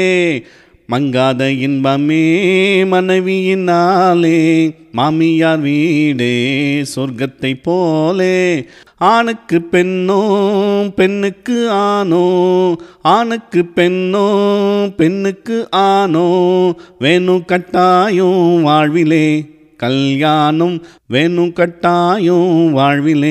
மாப்பிள்ளையாகி ஆனந்தமாக மணமாலை சூடிடும் கல்யாணம். ஓஹோ கல்யாணம், ஆஹாஹா கல்யாணம். நான் நான் சும்மா பாட்டு பாட்டி நக்கல் பண்ணுறியா? டே கோச்சிக்காதரா, சும்மா என்னண்ணா சும்மா? எல்லாம் என்னையோட முடியுது பார்த்துக்க. அப்படி என்னடா முடியுது? சும்மாடா கோச்சிக்காதரா, எப்போத்தாலும் ஃபோனில் சண்டை போட்டுக்கிட்டே இருக்க, அதுக்கு தான் பாடினேன். அதானா எல்லாம் இன்றைக்கோட முடியுது பார்த்துக்க. என்னடா ஒரு மாதிரி பூடகமாகவே பேசுகிற என்ன? அட விடுண்ணா, அதெல்லாம் ஒன்றும் இல்லை. ஆமாம், வந்ததுலேருந்து பார்த்துனே இருக்கேன். நாலு பீரை வாங்கி ரூமில் வச்சுன்னு குடிச்சுனே இருக்கிற, ஏதோ புக் எடுத்து படிச்சுனே இருக்கிற. இதுக்கு நீ அங்கே ஜுபையிலே பட்டு தூயின்னுக்கலாம்ல. எதுக்கு கார் எடுத்துன்னு செலவு பண்ணிக்கிட்டு ரெண்டு மணி நேரம் வண்டியை ஓட்டிக்கிட்டு கடலை தாண்டி செக் போஸ்ட்லாம் தாண்டி இங்கே பெஹ்ரீனில் ரூமை போட்டு எதுக்குண்ணா அதெல்லாம்? ரெஸ்ட் எடுக்க தாண்டா, வேறு எதுக்கு? ஆமாம், அடிக்கிற வெயிலுக்கு அங்கேயே ரூமில் படுத்து தூங்கிக்கலாம். இங்கே வந்து தான் அதை பண்ணுமா? டே சுரேஷே, நமக்கு கிடைக்கிறதோ வருஷத்தில் மொத்தம் ரம்ஜானுக்கு அஞ்சு நாள் லீவு, பக்ரீத்துக்கு அஞ்சு நாள் லீவு. அதில் போன ரம்ஜான் லீவில் வேலை வச்சுட்டானுங்க, எங்கேயும் போகல. இந்த பக்ரீத் லீவ் ஆச்சும் கிடச்சதே, அங்கேருந்தா நொய் நொயின்னு எவனா வேலைக்கு போகிறதும் கால் பண்ணிக்கிட்டே இருப்பான். அதுதான் இங்கே வந்துட்டேன். உங்கள் அன்றைக்கி ஒரு மெசேஜ் போட்டுவிட்டு ஃபோன் ஆஃப் பண்ணிட்டேன். தினமும் பார்க்குற மூஞ்சிலே பார்க்கக்கூடாது, தினமும் போகிற இடத்துக்கே போகக்கூடாது, தினமும் பண்ணுற வேலையை பண்ணக்கூடாது. அப்படியே அப்படியே படுத்துருக்கணும்டா, எதை பற்றி யோசிக்காமல் எதுவும் பண்ணாமல். இந்த ரெண்டு நாவல் அப்படியே படித்து முடிக்கணும், எந்த டிஸ்டர்பும் இல்லாமல். இது வேறு ஒரு உலகம்டா சுரேஷ், உங்களுக்கு சொன்னால் புரியாது. இந்த உலகத்துலேருந்து புக்கு வழியாக இன்னொரு உலகத்துக்கு போகிறது. புக்கு ஒரு என்ன சொல்கிறது, அது ஒரு சின்ன வாசல். அது வழியாக உள்ளே போனால் அடுத்த உலகம் வந்துடும், வேறு வாழ்க்கை வந்துடும். அது வேறு வாழ்க்கை வாழலாம் போயிட்டு. நம்ம அன்றாடம் ஒரே வாழ்க்கையை வாழ்ந்துகிட்டே இருந்தேன்னு வச்சுக்கேன், அது வந்து சலிப்பாயிடும். சலிப்பு முற்றி அது விரக்தி ஆகிடும், வாழ்க்கையே விரக்தி ஆகிடும். அது மாதிரிலாம் ஆக விடக்கூடாது. இந்த மாதிரி டைம் கிடைக்கும் போதெல்லாம் அந்த நிஜ உலகத்துலேருந்து வெளியே வந்துடணும்.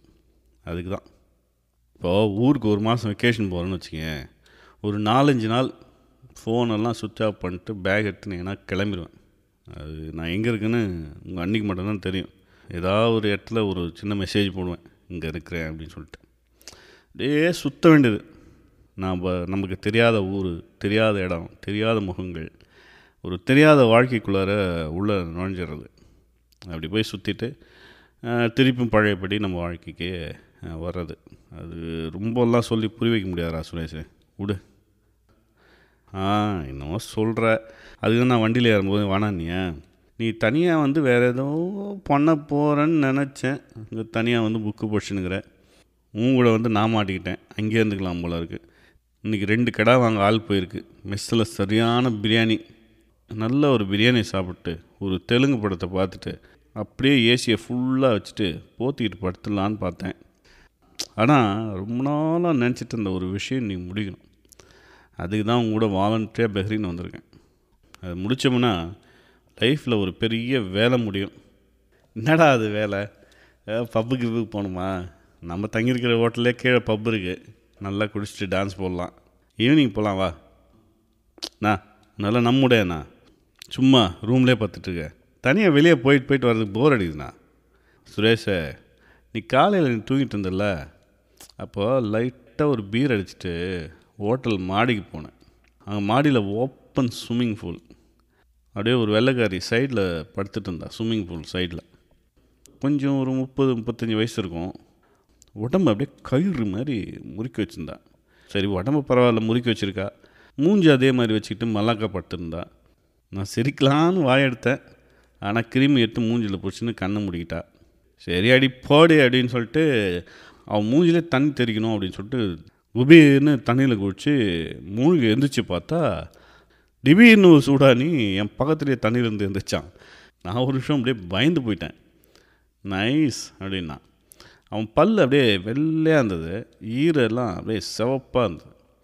அவன் அப்படியே அந்த கருப்பு தோலுக்குது பார்த்தியா, எண்ணெய் பூசின மாதிரி அப்படி மினு மினுமினுன்னு இருந்தது அவன் தோல். தண்ணி அவன் மேலே ஒட்டவே இல்லை. மூழ்கி மூழ்கி எழுந்துனேக்கிறான். ஒவ்வொரு முறை மூழ்கி எழுந்துச்சு என்னை பார்த்து நைஸ் அப்படின்னா அது ஒரு அடிமை இன்னொரு அடிமை பார்த்து சிரிக்கிறாப்புல ஒரு அன்பான சிரிப்பு. அது அதில் ஒரு ஏகாந்தம், ஒரு ஒரு சந்தோஷம். அப்புறம் நாங்கள் ரெண்டு பேரும் அப்படியே வாய் நிறைய தண்ணி எடுத்து மேலே பீச்சி பீச்சி அடிச்சுட்டே இருந்தோம் வானத்தை பார்த்து. என்ன கெட்டு போச்சு, எல்லாம் அந்த தண்ணியில் கலந்து போச்சு. ஒரு நாலு வாட்டி தண்ணியில் தம்மு தம்மு தம்மு தம்னு குதிச்சு எழுந்திரிச்சு அப்படியே கரையில் படுத்தேன். மனசில் இருக்கிற எல்லா எடையும் போயிடுச்சுடா. உடம்பே அப்படியே லேசாகி போச்சு. இந்த உடம்போட மொத்த எடையும் மனசோட இடையும் தான் நினைக்கிறேன். அப்படியே ஏகாந்தமாக படுத்துகிட்டே இருந்தேன். இந்த தண்ணியோட சத்தம் அப்படியே தலுக்கு தலுக்கு தலுக்குன்னு அப்படியே காதில் அப்படியே ஒழிச்சிக்கிட்டே இருந்தது.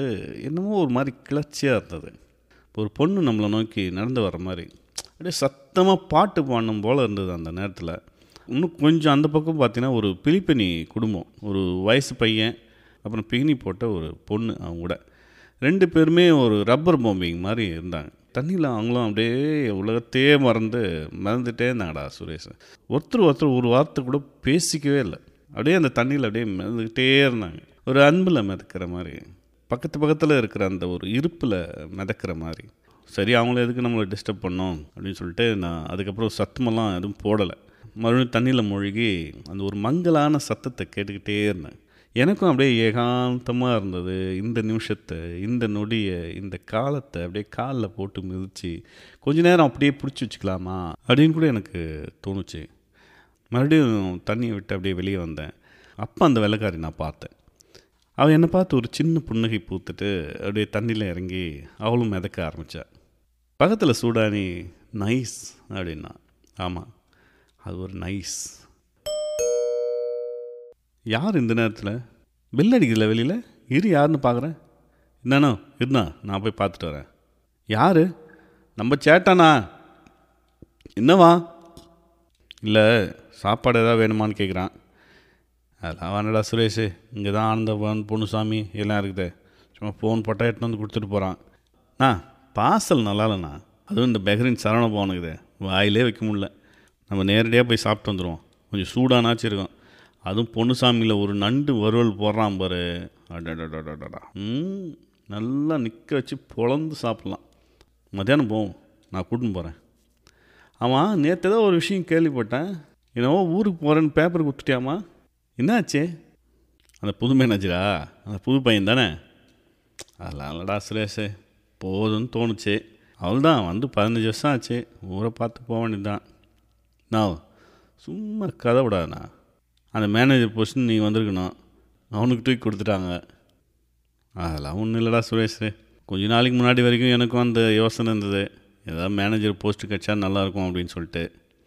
நமக்கும் நாற்பத்தஞ்சி வயசு ஆகிப்போச்சுல்ல, இனி என்னத்தை புதுசாக கற்று ஓடி ஓடி வேலை செஞ்சுக்கிட்டு. இந்த வயசில் நமக்கு பணமும் அதிகாரம் தான் வேணும். அதுவும் இல்லாமல் என்னோடய அனுபவம், அந்த அனுபவம் கொடுக்குற ஆணவம். நம்ம கன்ஸ்ட்ரக்ஷன் ஃபீல்டு ஒரு மாதிரி ஃபீல்டுடா சுரேஷ். நம்ம இப்போ ஹெட் ஆஃபீஸ் போயிருக்கியா நீ? நான் ஹெட் ஆஃபீஸ் பத்து வருஷமாக போயிருக்கிறேன்.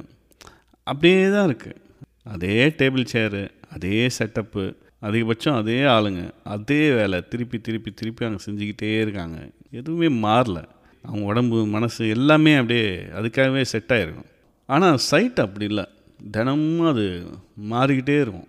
நீ கட்டடம் கட்ட கட்ட இடம் மாறிக்கிட்டே இருக்கும். இன்றைக்கி இங்கே வச்ச ஒரு பொருள் நாளைக்கு அங்கே இருக்காது. எரெக்ஷன் பண்ண வேண்டிய எல்லா மிஷினரிஸும் வந்து இறங்கிட்டே இருக்கும். சைட்டில் புதுசு புதுசாக ஆளுங்க வந்து இறங்கிட்டே இருப்பாங்க. தொடர்ந்து சைட்டு மாறிக்கிட்டே இருக்கும். அதனால் மைண்டு ஒரு மாதிரி நமக்கு ஒரு மாதிரி டிஸ்டர்படாகவே இருக்கும். ஒரு ஒரு செட்டிலான மைண்டோ ஒரு அமைதியான மைண்டோ சைட்டில் இருக்கிறவங்களுக்கு இருக்காது. நம்ம ஆழத்தில் உன்னறியாமலே ஒரு அலை பாஞ்சிக்கிட்டே இருக்கும். அதனால் நிறைய சைட்டில் பார்த்திங்கன்னு வச்சேன், ஆளுங்களை வந்து நம்ம ஜட்ஜ் பண்ணவே முடியாது. நல்ல தோல் மேலே கை போட்டு பேசிக்கிட்டே இருப்பான், திடீர்னு வள்ளுன்னு எரிஞ்சு விழுவான். ஆளுங்களெல்லாம் நம்ம ஜட்ஜ் பண்ணவே முடியாது. அதே மாதிரி தான் பிரச்சனைகளும்.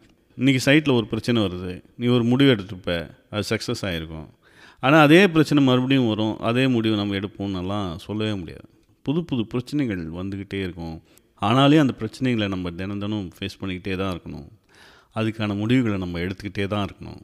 அந்த முடிவோட விளைவுகளுக்கு பொறுப்பேற்றுக்கிட்டே தான் இருக்கணும். அது நல்ல விளைவாக இருக்கலாம், அல்லது வெளியில் சொல்ல முடியாத வலியை கூட நமக்கு கொடுக்கலாம். நான் என்ன தான் சொல்ல வர நீ அது இல்லடா சுரேஷு, இப்போ சைட்டில் நீ ஒரு மேனேஜராக இருக்கணும்னா உனக்கு நல்ல அனுபவம் வேணும்டா. ஏதோ சிபார்ஸில் அது இதில் மேனேஜராக வந்துட்டால் இங்கெல்லாம் சர்வே பண்ணவே முடியாது. ரொம்ப கஷ்டம். ஒன்று அவன் கஷ்டப்படணும், இல்லைன்னா அவன் கீழே இருக்கிறவன் கஷ்டப்படணும். நீ ஒரு சைட்டில் ஒரு சின்ன லெவலில் வேலைக்கு சேர்ந்து படிப்படியாக ஊறி அதிலே கற்றுக்கிட்டு கவனமாக வேலையை செஞ்சு ஆளுங்களோடலாம் நல்லா பழகி அந்த சைட்டோட தொடர்ந்த மாற்றங்களெல்லாம் உள்வாங்கி ஒரு அனுபவம் இருக்கணும்டா. அந்த அனுபவம் தான் அவனோட உள் உணர்வை வந்து நல்லா கூர்மையாக்கும். நம்ம உள்ளுணர்வு கூர்மையாக இருந்துச்சுன்னு வச்சுக்கேன், நம்ம தொடுக்கிற சொல்லும் எடுக்கிற முடிவும் பெரும்பாலும் சரியாக இருக்கும். நான் உனக்கு தான் பதினஞ்சு வருஷம் நல்லா எக்ஸ்பீரியன்ஸ் இருக்கேண்ணா. அப்படியே அடிப்பட்டு உதப்பட்டு தொழிலில் கற்றுக்கிட்டு மேலே வந்திருக்கேன். எவ்வளோ நாளைக்கு நான் சீனியர் இன்ஜினியராகவே இருப்பேன். இப்போல்லாம் மேனேஜர் ஆகணுன்னா இன்ஜினியர் படிச்சிருக்கணும்டா. நம்ம தான் டிப்ளமாவோட முடிச்சிட்டோமே, அதுக்கப்புறம் எதுவும் படிக்கலை. இப்போ கவர்மெண்ட் ரூல்ஸ் வேறு, இன்ஜினியராக இருந்தால் தான் சைட்டில் மேனேஜராக இருக்கணும் அப்படின்றானுங்க. அதெல்லாம் விட்றா நான். அதுக்காக அந்த பொடி பையனை மேனேஜராக போட்டு அவன் சைட்டில் ஆடுற ஆட்டமும் பாடுற பாட்டமும் அதான் முடியலண்ணா. அதுக்காக தான் நீ ஊருக்கு போறியாண்ணா?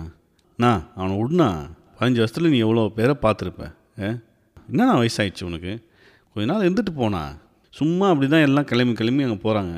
அங்கே போன உடனே ஒரு ரெண்டு மாதம் அங்கங்கே சுற்றிட்டு மறுபடியும் இங்கே வர முடியுமான்னு பார்க்குறாங்க, இல்லை வேறு ஏதாவது கல்ஃப் கண்ட்ரிக்கு போக முடியுமான்னு பார்க்குறாங்க. நல்லா யோசிச்சு எடுண்ணா முடிவை. எனக்கு இன்னும் இது அவசரப்பட்டு எடுத்த மாதிரி இருக்குதுண்ணா. அதெல்லாம் ஒன்றும் இல்லைடா சுரேஷு, அது சொன்னால் உனக்கு புரியாது, அது எப்படி சொல்கிறதுன்னு எனக்கு தெரில. அவள் தான் என் மனசு விட்டு போச்சு, போகணும்னு முடியாயிடுச்சு, இனி ஒன்றும் பண்ண முடியாது. இன்னும் நான் எங்கிட்ட கூட சொல்ல மாட்டேன். ஏதாவது பிரச்சனையாண்ணா? மேனேஜ்மெண்ட்டில் ஏதாவது பிரச்சனை பண்ணிட்டாங்களா? யாராவது ஒன்று அசிங்கமாக ஏதாவது பேசிட்டாங்களாண்ணா? அதெல்லாம் ஒன்றும் இல்லைடா. அது போன வாரம் ஒரு சம்பவம் நடந்து போச்சு. அது எப்படி உனக்கு சொல்லி புரிய வைக்கிறதுன்னு தெரில, சொன்னால் புரியுமானும் தெரில. நான் நான் என்ன சின்ன குழந்தையா? சொல்லுண்ணா, ரொம்ப பிஹேவ் பண்ணிக்கிறேன். அது போன வாரம் நம்ம சூப்பர்வைசர் குமரேசன் இருக்கார்ல, ஆமாம் நம்ம ஊர் நம்ம நாட்டாம்பள்ளிக்கார் பக்கத்து வில்லேஜ் தான், அவர் கூட ஏதாவது பிரச்சனையாண்ணா? அதெல்லாம் ஒன்றும் இல்லைடா. ஒரு நாள் நாலு பிட்டுற பசங்களை கூட்டிகிட்டு வண்டியில் கிளம்புனார். ஒரு நாலு மணி இருக்கும். நான் வேலையெல்லாம் முடிச்சுட்டு பார்க்கிங்கில் நின்று ஒரு தம் அடிச்சிருந்தேன். அப்போ குமரேசன் சும்மா கிண்டலுக்கு என்னை பார்த்துட்டு, சார் டவர் டைட்னஸ் போகிறோம் வரீங்களா அப்படின்னு கேட்டார். நம்ம சப்ஸ்டேஷனை விட்டு எங்கேயும் வெளியே போகிறதில்ல, அதுவும் டிரான்ஸ்மிஷன் லைன்னாவே நமக்கு சுத்தமாக பிடிக்காது. அன்றைக்கி என்ன நினச்சின்னு தெரில, சரி வாண்ணா போகலாம் சும்மா தான் இருக்கேன் அப்படின்னு சொல்லிட்டு அவர் கூட கிளம்பி போயிட்டேன். ஊரை விட்டு வெளியே போனோடனே வழக்கம் போல் பாலைவனம் ஆரம்பிச்சிருச்சு. எங்கே பார்த்தாலும் மணல் மணல் மணல். வண்டி என்னவோ ஒரு நூற்றி இருபது கிலோமீட்டர் வேகத்தில் போகுது, ஆனால் ரெண்டு பக்கம் ஒரே மாதிரி மணல். நாங்கள் போகிற மாதிரி இல்லை, ஒரே இடத்துல நிற்கிறோமானே எனக்கே தெரியல. ஒரு மாதிரி மைண்டே டிஸ்டர்ப் ஆகிற மாதிரி ஆயிடுச்சு. நம்ம டிரைவர் செலமுத்து தான், டேய் வேகமாக போடா வேகமாக போடான்னு சொல்லிட்டு முன்னாடி உட்காந்துக்கிட்டு அவனை குத்திக்கிட்டே இருந்தேன். சார் ஒன் ஃபார்ட்டியில் போகும் சார், இனிமேலாம் வேகமாக போனால் வண்டி ஆட ஆரம்பிச்சிடும் சார் அப்படின்னு சொல்லிட்டு அவனும் கோவப்பட்டுக்கிட்டே இருந்தான். ஒரு வழியாக ஒரு அஞ்சு மணி அஞ்சரை இருக்கும் அப்போ டவர் லைனுக்கு போனோம். வண்டியிலேருந்து பெட்ரோல் பசங்கள்லாம் எழுந்து சேஃப்டி பெல்ட்டெல்லாம் எடுத்து மாட்டிக்கிட்டு டூல்ஸ் எல்லாம் எடுத்துக்கிட்டு டவர் மேலே ஏற ஆரம்பித்தானுங்க. இந்த கடைசியாக ஏறின பையன் என்னை என்னை திரும்பி பார்த்துட்டு சார் மேலே வரீங்களா அப்படின்னா, நான் இங்கே வந்ததுக்கப்புறம் டவரே ஏறினது கிடையாது. இந்தியாவில் சின்ன வயசில் எல்லாம் ஏறியிருக்கேன். இவன் திடீர்னு கேட்டவொடனே என்னமோ தோணி சரி வரேன் அப்படின்ட்டேன். அப்புறம் சேஃப்டி பெல்ட்டெல்லாம் எடுத்து மாட்டிக்கிட்டு அவன் பின்னாடி ஏற ஆரம்பிச்சிட்டேன். குமரேசனுக்கு இந்த விஷயம் தெரியாது. குமரேசன் மேலே ஏறி போயிட்டார். நான் ஏறுறதே அவருக்கு தெரியாது. நான் மேலே ஏற தான் குமரேசன் பார்த்துட்டார். சார் நீ என்னத்துக்கு சார் மேலே வரீங்க, பிரச்சனையாக சார் கீழே இறங்கு சார் அப்படின்னு சத்தம் போட ஆரம்பிச்சிட்டார். குமரேசா ஒன்றும் கவலைப்படாத நான் பார்த்துக்கிறேன் அப்படின்னு சொல்லிட்டு மேலே ஏறி போய் கேலரியில் ஒரு பெரிய ஸ்டப்பில் ஏறி உக்காந்துக்கிட்டேன். ஃபிட்டர் பஸ்ஸுங்களும் குமரேசனும் டவரில் போல்டெல்லாம் டைட்னஸ் பார்த்துக்கிட்டே இருந்தாங்க. குமரேசன் பார்த்துட்டு சார் சேஃப்டி பெல்ட்டோட ஊக்கெடுத்து சேனலில் மாட்டுங்க சார், நீங்கள் உட்காந்துக்கிறது எனக்கே பயமாக இருக்குது அப்படின்னு அங்கேருந்து காற்றோட காற்றா சத்தம் போட்டார். அப்புறம் சேஃப்டி பெல்ட்டோட ஊக்கெடுத்து ஒரு சேனலில் மாட்டி விட்டு நான் பாட்டுக்கு பாலைவனத்தை பார்க்க ஆரம்பிச்சிட்டேன். அப்போ தான் சூரியன் மறைஞ்சு அவனோட வெளிச்சம் பார்த்திங்கன்னா ஒரு நிழல் மாதிரி வானத்தில் அப்படியே படிஞ்சு கிடந்தது. லேசாக அப்படியே குளிர் வேற ஆரம்பிச்சிது. அதுவும் இந்த நவம்பர் டிசம்பரில் சவுதிக்கு அவனா புதுசாக வந்தான்னு வச்சுக்கேன், என்னடா அந்த ஊர் வெயிலுன்னு நானுங்க இவ்வளோ ரம்மியமாக இருக்குது அப்படின்னு சொல்லிட்டு என்ன பண்ணேன். அந்த மாதிரி மிதமாக ஒரு காற்று கண்ணு எட்டின தூரம் வரைக்கும் வெட்ட வெளி. பாலைவனம்னா வெறும் மணல் மட்டும் இல்லை, இந்த மணல் கொஞ்சம் கொஞ்சமாக அப்படியே மண்ணாக மாறி மண் அப்படியே கொஞ்சம் கொஞ்சமாக சேர்ந்து மலையாக மாறின மாதிரி அங்கங்கே பெரிய பெரிய மண் மலைங்க. இந்த மண் அப்படியே இறுகி இறுகி அப்படியே பாறையாக மாறிட்டு இருந்தது. கொஞ்சம் தூரத்தில் ஒட்டங்கள்லாம் மேய்ஞ்சிட்டு இருந்தது. அது வந்து ஒரு புல் பரப்போ அல்லது செடிங்கள்லாம் கூட இல்லை. எனக்கு ரொம்ப நாளாக டவுட்டு, இந்த ஒட்டங்கள்லாம் என்னடா அந்த மணலில் மேய்ஞ்சிட்ருக்கு அப்படின்னு சொல்லிட்டு, அதுக்கு மட்டும் அருவமாக ஏதாவது கண்ணுக்கு தெரியுதா அப்படின்னு கூட எனக்கு சில நேரத்தில் தோணும். ஒரு நாள் வண்டி நிறுத்திட்டு கிட்ட போய் பார்த்த அப்புறம் எனக்கு தெரிஞ்சது, இந்த மழை காலத்தில் அந்த பகுதியிலெல்லாம் சின்ன சின்ன புல் முளைக்கும் போல் அந்த மணலோட கலர்லேயே அந்த புல்லெல்லாம் காஞ்சி போய் அப்படியே நின்றுட்டுருக்கு. அதுதான் அந்த ஒட்டங்கள்லாம் மேய்ஞ்சிட்டு இருந்தது. நான் கொஞ்ச நேரம் அந்த கேண்டரியில் உட்காந்துக்கிட்டு அந்த ஒட்டங்களே பார்த்துக்கிட்டே இருந்தேன். அதனோட மெதுவான நடை, எதை பற்றியும் கவலைப்படாத ஒரு முகம். திடீர்னு எனக்கு ஒரு வேறு ஒரு ஞாபகம் வந்தது. ஒரு நாள் இந்த பழைய சைட்டு பக்கத்தில் ஒரு செத்த ஒட்டகம் எடுத்து வந்து வெளியில் போட்டு வச்சுருந்தாங்க. ஆக்சுவலாக அந்த சைட்டோட இடமே வந்து இந்த மாதிரி செத்து போன மிருகங்கள்லாம் கொண்டு வந்து போடுற இடமா தான் இருந்திருக்கு போல இருக்குது. அதை சுத்தம் பண்ணி நம்மளுக்கு வந்து கன்ஸ்ட்ரக்ஷன் பண்ண இடம் கொடுத்துட்டானுங்க. ஆனாலும் அந்த ஊர் மக்கள்லாம் வந்து ஏதாவது செத்து போச்சுன்னா அந்த இடத்துல தான் கொண்டு வந்து போடுவானுங்க. அது வந்து ஒட்டகம் ஆடு இதெல்லாம் செத்து போச்சுன்னா புதைக்க மாட்டானுங்கள்ல, அப்படியே மேலே தான் போட்டு போவானுங்க. நான் ஃபஸ்ட் நாள் பார்த்தேன் என்னடா இதை எடுத்து வந்து இங்கே போட்டுக்கிறானுங்களே அப்படின்னு சொல்லிட்டு, அப்புறம் ரெண்டாவது நாள் பார்த்தேன் லைட்டாக ஸ்மெல் வர ஆரம்பிச்சிருச்சு. மூணாவது நாளெல்லாம் பார்த்தீங்கன்னா சரியான நாத்தாண்டிக்க ஆரம்பிச்சிச்சு. ஐயோ இது ரெண்டா உடம்பு கிடம்பு கெட்டு போயிடுமோ டெய்லி இந்த பக்கம் போனால் அப்படின்னு சொல்லிட்டு யோசிச்சுட்டு இருந்தேன். ஆனால் நாலாவது அஞ்சாவது நாள்லாம் சரியான வெயில், மண் காற்று அடிக்க ஆரம்பிச்சிருச்சு. மண் காற்று அடிக்க அடிக்க இந்த மணல்லாம் பார்த்தீங்கன்னு வச்சுக்கோங்க இந்த ஒட்டகத்தை உள்ளே ஊடுருவி அந்த ஒட்டகத்தோட சதையெல்லாம் அரிக்க ஆரம்பிச்சிருச்சு. ஒரு பத்து பதினஞ்சு நாளில் அந்த ஒட்டகத்தோட பொத்தல் பொத்தலான தோல் எலும்பு தவிர வேறு எதுவுமே அந்த இடத்துல இல்லை. அது யாராவது தொட்டு கொஞ்சம் உழுக்குனாங்கன்னா பல பலன்னு அப்படியே உதிர்ந்து போகிற நிலையில் தான் அது இருந்தது. அப்போதைக்கு அந்த ஞாபகம் வந்து எனக்கு ரொம்ப அழுத்தமாகி போச்சு.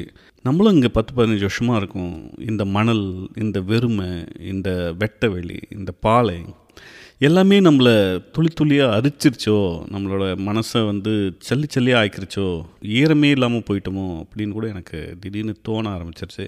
அப்போது எனக்கு அழுகழுகையாக வர மாதிரி இருந்தது. ஓன்னு அந்த வெட்ட வெளியில் சத்தம் போட்டு அழணும் போல் கூட எனக்கு தோணுச்சு. ஒரு சின்ன வீடு கட்டும்போது பக்கத்தில் வந்து மணல்லாம் கூச்சி வைப்பாங்க. அந்த சின்ன மணல் வந்து எப்பவுமே நம்மளுக்கு ஒரு சந்தோஷத்தையும் ஒரு குதூகலத்தையும் கொடுக்கும். அதுவும் குழந்தைங்களுக்கெல்லாம் சொல்லவே தேவையில்லை, அள்ளி அள்ளி மேலே போட்டுப்பாங்க, அதை எடுத்து விளையாடிக்கிட்டே இருப்பாங்க. குழந்தைங்களுக்கெல்லாம் மணல் நல்ல விளையாட்டு பொருள்.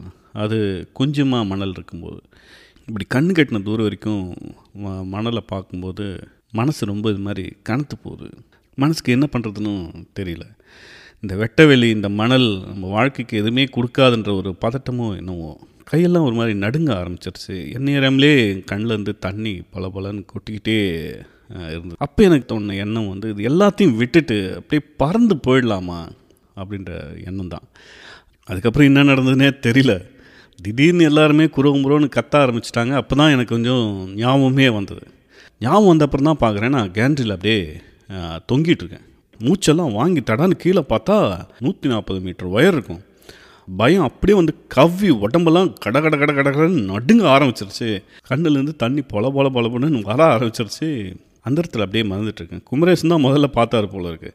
சார் சார்னு அப்படியே கத்திக்கிட்டே மெது மெதுவாக கேண்ட்ரி பக்கம் வந்தார். மற்ற ஃபிட்டர் பசங்கள்லாம் இது வந்து ஒரு பெருசாக எடுத்துக்கவே இல்லை, எல்லோரும் கிட்டே வந்தாங்க. குமரேசன் தான் ரொம்ப பதட்டமாயிட்டார். டே கைத்தப்படி கைத்தப்படி தூக்கு தூக்கு தூக்கு அப்படின்னு சொல்லிட்டு அந்த சேஃப்டி பெல்ட்டோட கயிறை அப்படியே பிடிச்சி மெது மெதுவாக என்னை தூக்க ஆரம்பித்தாங்க. தூக்கி கேண்ட்ரியோட ஸ்டப்பில் உட்கார வச்சுட்டு கொஞ்சம் யாரோ தண்ணி கொடுத்தாங்க. கொஞ்சம் தண்ணி குடித்த அப்புறம் தான் உடம்போட நடுக்கும், மனசோட நடுக்கும் எல்லாமே கொஞ்சம் கொஞ்சமாக குறைய ஆரம்பிச்சிது. சார் நல்லா தானே உட்காந்து வேடிக்கை பார்த்துருந்தீங்க, எப்போ கை விட்டிங்க, எப்போ கீழே வந்தீங்க, நல்ல வேலை சேஃப்டி பெல்ட்டோட கொக்கி மாட்டினீங்க, இல்லைன்னா அவ்வளோதான், இந்த வருஷத்தில் ஒரு கணக்கு ஏறி இருக்கும். தெரில குமரேசா, நான் வந்துச்சுன்னே எனக்கு தெரில குமரேசா. சார் அதுக்கு தான் புதுசாக இருக்கிறவங்களெல்லாம் டவரில் ஏறக்கூடாதுன்றது, அதெல்லாம் அந்த பாலைவனத்தில் டவரில் புதுசாக இருக்கிறவங்க ஏறக்கூடாது சார், ஏதோ ஆசைப்பட்டீங்கன்னு மேலே விட்டேன், உனக்கு அடுக்கு ஒன்று ஆயிடுச்சுன்னா என்ன சார் ஆகிறது, நல்ல வேலை சேஃப்டி பெல்ட்டை போட்டிங்க, வருஷத்துக்கு ஒருத்தன் தவறி விட்றான் சார், பார்க்க சகிக்க முடியதில்லை சார். சார் என்ன தொங்கும் போது போன ஜென்மம் ஞாபகம்லாம் வந்துச்சா? அதெல்லாம் இல்லைடா, மேடம் தான் ஞாபகம் வந்திருப்பாங்க. ஏய் சுமாரா, இந்த விஷயம் யாருக்கும் வெளியில் தெரியக்கூடாது, என்ன எல்லாருக்கும் சேஃப்டி பிரச்சனையாண்டா, ஆல்ரெடி சேஃப்டி டிபார்ட்மெண்ட்டில் கண் கொத்தி போக மாதிரி பார்த்துன்னுக்குறாங்க, இது வெளியே தெரிஞ்சிச்சு எல்லாருக்கும் பிரச்சனை ஆகிடும், முக்கியமாக எனக்கு பிரச்சனை ஆகிடும், சாருக்கும் பிரச்சனை ஆகிடும், ஒருத்தரும் வெளியே சொல்லக்கூடாது, புரியுதா? ஆ புரியுது புரியுது சார், நீங்களும் வெளியே சொல்லாதீங்க, அப்படியே விடுங்க, இது ஒரு கட்டுக்கணவாக நினச்சி மறந்துடுங்க, இதெல்லாம் இறங்கு, டைட்னஸ் வச்சு போதும், கீழே இறங்கு கீழே இறங்கு அப்படின்னு குமரேசன் சத்தம் போடவே எல்லோரும் டூல்ஸ் எல்லாம் எடுத்துகிட்டு கீழே இறங்க ஆரம்பித்தாங்க. எனக்கு பின்னாடி குமரேசனும் எனக்கு முன்னாடி ஒரு ஃபிட்டரும் விட்டாங்க. நான் மெது மெதுவாக டவரில் ஒவ்வொரு அடியாக எடுத்து கீழே இறங்கிட்டே இருந்தேன். அப்புறம் இறங்கும்போது குமரேசன் சொன்னது தான் எனக்கு ஞாபகம் வந்தது. திருப்பி திருப்பி அதே ஞாபகம் தான் வந்துச்சு. வருஷத்துக்கு ரெண்டு மூணு பேர் தவறி விழுறாங்க சார், ஆனால் அவங்களாம் தவறி தான் விழுறாங்களா என்ன? திருப்பி திருப்பி எனக்கு அதே ஞாபகம், கண்ணில் தண்ணி வந்துக்கிட்டே இருந்தது. இந்த ஃபிட்டர் பசங்கள்லாம் சிரித்து கிண்டல் பண்ணிக்கிட்டு வந்துகிட்டே இருந்தானுங்க. இந்த சிரிப்புக்கு பின்னாடி வேறு என்ன இருக்குது அப்படின்னு சொல்லிட்டு மனசு கேட்டுக்கிட்டே இருந்தது. அப்புறம் ஒரு வழியாக ரூமுக்கு வந்தேன். ரூமுக்கு வந்து சாப்பிட கூட இல்லை, அப்படியே படுத்துட்டேன். மறுநாள்லேருந்து ரொம்ப யோசனையாகவே இருக்குடா, என்னடா வாழ்க்கை இதுன்னு திருப்பி திருப்பி கேட்டுக்கிட்டே இருக்கு. அதுவும் இந்த கன்ஸ்ட்ரக்ஷன் வாழ்க்கையில் வேலையை தவிர வேறு எதுவுமே யோசிக்க முடியல. காலங்காத்தால் ஏழு மணிக்கு ஒருத்தன் ஃபோன் பண்ணான்னா நைட்டு பத்து பத்தரை வரைக்கும் ஃபோன் வந்துக்கிட்டே தான் இருக்கும். சில நாளைக்கு முந்நூறு கால்லாம் கூட நான் அட்டன் பண்ணிக்கிறேன். சைட்டில் வேலை செய்யறது ஒரு பக்கம், அது ஈஸியாக செஞ்சுட்டு போயிடலாம். ஆனால் அந்த மனுஷனுக்கு மனசுக்குள்ளே இருக்கிற அந்த ஆணவம் இருக்குது பார்த்தியா, அதை சமாளிக்க தாண்டா ரொம்ப கஷ்டமாக இருக்குது. ஒவ்வொரு வார்த்தையில், ஒவ்வொரு அசைவில், ஒவ்வொரு வேலையில் ஆணவத்தை தாண்டா அவங்க முன் வைக்கிறாங்க. ஆணவம் ஆணவம் எல்லோரும் முன் வைக்கிறது அதான்டா, என்னை சுற்றி இருக்கிறவங்க எல்லாம் முன் வைக்கிறது அதுதான். நான் சரியாக பேசுகிறேன்னா அதில் மரியாதை இருக்கா, என்னோடய அசைகளில் மரியாதை இருக்கா, இதை தான் திருப்பி திருப்பி கவனிக்கிறாங்க. சுற்றி ஆணவத்தை தவிர வேறு எதுவும் இல்லைடா. எனக்கும் வேறு வழி இல்லை, நானும் அதே ஆணவத்தை தான் அவங்க முன்னாடி வைக்க வேண்டியதாக இருக்குது. இப்போல்லாம் என்னடா வாழ்க்கை இது, எல்லாம் விட்டுட்டு போயிடணும் அப்படின்னு தாண்டா அடிக்கடிக்கு தோணிக்கிட்டே இருக்கு. விட்டுடணும், எல்லாத்தையும் விட்டுடணும். அன்பான மனுஷங்க இருக்கிற இடத்துக்கு போகணும்டா, அன்பை மட்டுமே முன்வைக்கிற இடத்துல வேலை செய்யணும்டா. அந்த மாதிரி மனுஷங்க, அந்த மாதிரி ஒரு வேலை சூழல், அந்த மாதிரி இடத்துல கொஞ்ச நாள் நான் இருக்கணும்னு ஆசைப்பட்றேன்டா. அதுக்கு தான் எல்லாத்தையும் விட்டுட்டு போகணுன்னு மனசு துடியாக துடிச்சிட்ருக்கு. வந்துடும், இன்னும் பத்து பதினஞ்சு நாளில் செட்டில்மெண்ட்லாம் வந்துடும், ஊரை பார்த்து போக வேண்டியதான். நான் என்னமோ சொல்கிறேன், நான் நீ எனக்கு பாதி புரிஞ்ச மாதிரி இருக்குது, ஆனால் பாதி புரியாத மாதிரியே இருக்குது. என்னை பொறுத்த வரையும் ஆனவண்ணா அப்படியே கெத்தாக இருக்கணும்ண்ணா, ஆம்பளைண்ணா அப்படி தானே இருக்கணும். என்னென்ன பேசுகிற, எனக்கு ஒன்றும் புரியலையேண்ணா. அன்புன்ற, அன்பான சூழ்நிலைன்ற, இதெல்லாம் எங்கன்னா இருக்கும்? ஏதோ கனவுல மிதக்கிறேன்னு மட்டும் தெரியுது, அதுக்காக வேலையை விட்டு போகிறேன்றதெல்லாம் கொஞ்சம் ஜாஸ்திண்ணா. ஊருக்கு போகிறவங்களாம்ண்ணா அங்கேயா இருக்கிறாங்க, நான் முன்னாடியே சொல்ல எல்லோரும் திருப்பி வரதாண்ணா ட்ரை பண்ணுறாங்க, எப்படியாவது வந்துடலான்னு தான் தோணுது அவங்களுக்கு. அங்கே போய் யாராலும் இருக்க முடியதில்லைண்ணா. எப்படின்னா நீ சும்மாவே இருப்பேன் ஊரில் போயிட்டு, நீ சொல்கிற மாதிரி அன்பா என்னன்னா அதெல்லாம் இல்லை, எங்கே தான் கிடைக்கும் உனக்கு? தெரியலடா சுரேஷ், கொஞ்சம் நாளில் இங்கே இருந்தேன்னு வச்சுக்கேன், மனசளவில் உடம்பு அளவில் ரொம்ப பாதிச்சிடும் போலக்குறா. போகணும்னு தோணிச்சு, இனி ஒன்றும் பண்ண முடியாது. நீ வயசு பையன், உனக்கு அப்படி தான் தோணும். உன் வயசில் நானும் இதே மாதிரி தான் இருந்தேன். பார்ப்போம். போகிறவங்களாம் திரும்பி வரணும் தாண்டா முயற்சி பண்ணுறாங்க. எனக்கு கூட சில நேரத்தில் ஃபோன் வரும், சார் அவசரப்பட்டு வந்துட்டேன், ஏதாவது விசா இருந்தால் சொல்லுங்கள் அப்படின்னு. என்ன பண்ணுறது, இங்கே இருக்கிற ஆளுங்கள்லாம் இந்த வேலை, இந்த சூழல், இதெல்லாம் வந்து ஏதோ ஒரு அடையாளத்தை கொடுத்துருது அவங்களுக்கு. இதான் நம்போ அப்படின்னு அவங்க மனசில் நினச்சிக்கிறாங்க. அதனால தான் நிறைய பேர் இங்கேருந்து ஊருக்கும் போகிறதுக்கும் யோசிக்கிறாங்க. அப்படியே அங்கே போனால் திரும்பி வரணும்னு ஆசைப்படுறாங்க. ஏன்னா ஊருக்கு போயிட்டுன்னு வச்சுக்கேன், அங்கே போனால் அவனுக்கு ஒரு அடையாளமே இருக்காது. நீ யாருன்னு கூட அங்கே தெரியாது. இங்கேன்னா ஒரு அடையாளம் இருக்கும். இப்போது சூப்பர்வைசர் எடுத்திங்கன்னா கீழே வேலை சொல்கிறதுக்கு நாலு பேர் இருப்பாங்க, ஒரு வண்டி, ஃபோனு, நான் சூப்பர்வைசர்ன்ற ஒரு கெத்து. இதெல்லாம் விட்டு ஊருக்கு போயிட்டு எதுவும் இல்லாமல் உட்காந்துக்கிறதுக்கு யாருக்கு தான் பிடிக்கும்? ஒரு மாதம் தான் இருக்கலாம், ரெண்டாவது மாதம்லாம் நம்மளுக்கே ரொம்ப கஷ்டமாயிடும். நம்ம யார் அப்படின்னு ஒரு கேள்வி வந்துடும். அது இல்லாமல் ஃபேமிலி இங்கே இருந்தால் பரவாயில்ல, நீ ஃபேமிலி ஊரில் வச்சுட்டு இங்கே வந்து வேலை செஞ்சேன்னு வச்சுக்கேன், நீ இல்லாமல் அங்கே ஒரு சூழல் உருவாகிட்டுருக்கோம். அவங்க ஒரு லைஃப், ஒரு வாழ்க்கையை செட் பண்ணியிருப்பாங்க. நீ புதுசாக அந்த வாழ்க்கைக்குள்ளார போகிற மாதிரி இருக்கும். அது கொஞ்சம் அவங்களுக்கு டிஸ்டர்பாகவும் இருக்கும். மனுஷன் பணம் இல்லாமல் கூட வாழ்ந்துடலாம், ஆனால் ஒரு அடையாளம் இல்லாமல் வாழ்கிறது ரொம்ப கஷ்டம்டா. அதனால தான் இங்கே இருக்கிறவங்க அப்படியே கட்சி வரையும் இங்கே இருந்துடுறாங்க, ஊருக்கு போகிறதில்ல. அப்படியே அங்கே போனாலையும் ஒரு மாதம் ரெண்டு மாதத்தில் திரும்பி வந்துடலாம் அப்படின்னு நினைக்கிறாங்க. ஆனால் எனக்கு இப்போ இருக்கிற ஆசையே, நான் நினச்சிட்டு இருக்கிற இந்த அடையாளத்தெல்லாம் சுத்தமாக உடைச்சிட்டு வேறு ஒரு மனுஷனாக ஆகணும் தாண்டா ஆசை. கவலைப்படாத, ஒன்ஸ் போனால் நான் திரும்பி வரமாட்டேன். சரிண்ணா, நீ பாஞ்சு வருஷம் வேலை செஞ்சுட்ட, ஒரு அமௌண்ட்டை சேர்த்துட்ட, செட்டில்மெண்ட் வேறு வரும், உனக்கு ஒன்றும் பிரச்சனை இல்லை, போகலாம், போய் பார்த்துக்க. அங்கே ஏதாவது வேலைக்கு போனால் தான் நிம்மதியாக இருக்க முடியும். ஏதோ சின்ன பையன், எனக்கு தெரிஞ்சே சொல்கிறேன். அதெல்லாம் பார்த்துக்கலாம்டா சுரேஷ். என்னடா மறுபடியும் காலிங் பெல் அடிக்குது? யாரா? நான் சேட்டா தானா மறுபடியும்? என்னடா சேட்டாக்கு என்ன மேட்ரு? ஏதோ பண்ணுறன்னு மட்டும் தெரியுது, என்ன பண்ணுகிற நீ? அதெல்லாம் ஒன்றும் இல்லைண்ணா, உன்கிட்ட ஒரு விஷயம் மறைச்சிட்டேன். என்ன என்னடா அது? ஒரு பிலிப் குட்டி புக் பண்ணிக்கிறேண்ணா. என்னது? இல்லை, ஒரு ஒரு பிலிப்பீன்ஸு புக் பண்ணிக்கிறேண்ணா. டேய், நான் மன்னிச்சிருந்தாண்ணா, உன்கிட்ட வாலண்டியாக சண்டை போட்டும் கூட வந்தது அதுக்காக தாண்ணா. அடி விட்டா செவிலெல்லாம் திரும்பிடும். என்ன வேலை பண்ணுகிற நீ? அண்ணா கம்னர்ண்ணா, உங்களுக்கு தெரியாதுண்ணா. என்னடா தெரியாது? சுரேஷே, தப்பு பண்ணு வேணான்னு சொல்ல, அதுக்கு ஏதாவது பரிகாரம் இருக்கும். பாவம் பண்ணாதரா, ஜென்மத்துக்கும் அது கூட வரும். கல்யாணம் ஆகி ஒரு வருஷம் கூட ஆகலடா உனக்கு, தயவு செய்து பாவம் பண்ணாத. அண்ணா சும்மா அட்வைஸ் பண்ணின்னு, உனக்கு என்னென்னா தெரியும் என் கஷ்டம். டேய் சுரேஷே, எதாக இருந்தாலும் பேசி தீர்த்துக்கடா. இந்த மாதிரிலாம் போகிறா சுரேஷு, வேணாடா, வாழ்க்கை அழிச்சிக்காதரா. லவ் பண்ணி தான்டா கல்யாணம் பண்ணேன். இன்னும் ஒரு ரெண்டு மாதத்தில் இங்கே கூட்டின்னு வந்துடும்ல அண்ணா, ஏன்னா அதெல்லாம் நான் ஞாபகப்படுத்தினுக்கிறேன். ரொம்ப கஷ்டமாக இருக்குண்ணா, எப்போ பார்த்தாலே சண்டைண்ணா, ஃபோனில் எப்போ பார்த்தாலே சண்டை, வாழ்க்கையே நரகம் மாதிரி ஆயிடுச்சுண்ணா. என்ன பண்ணுறதுன்னு எனக்கு ஒன்றும் புரியல.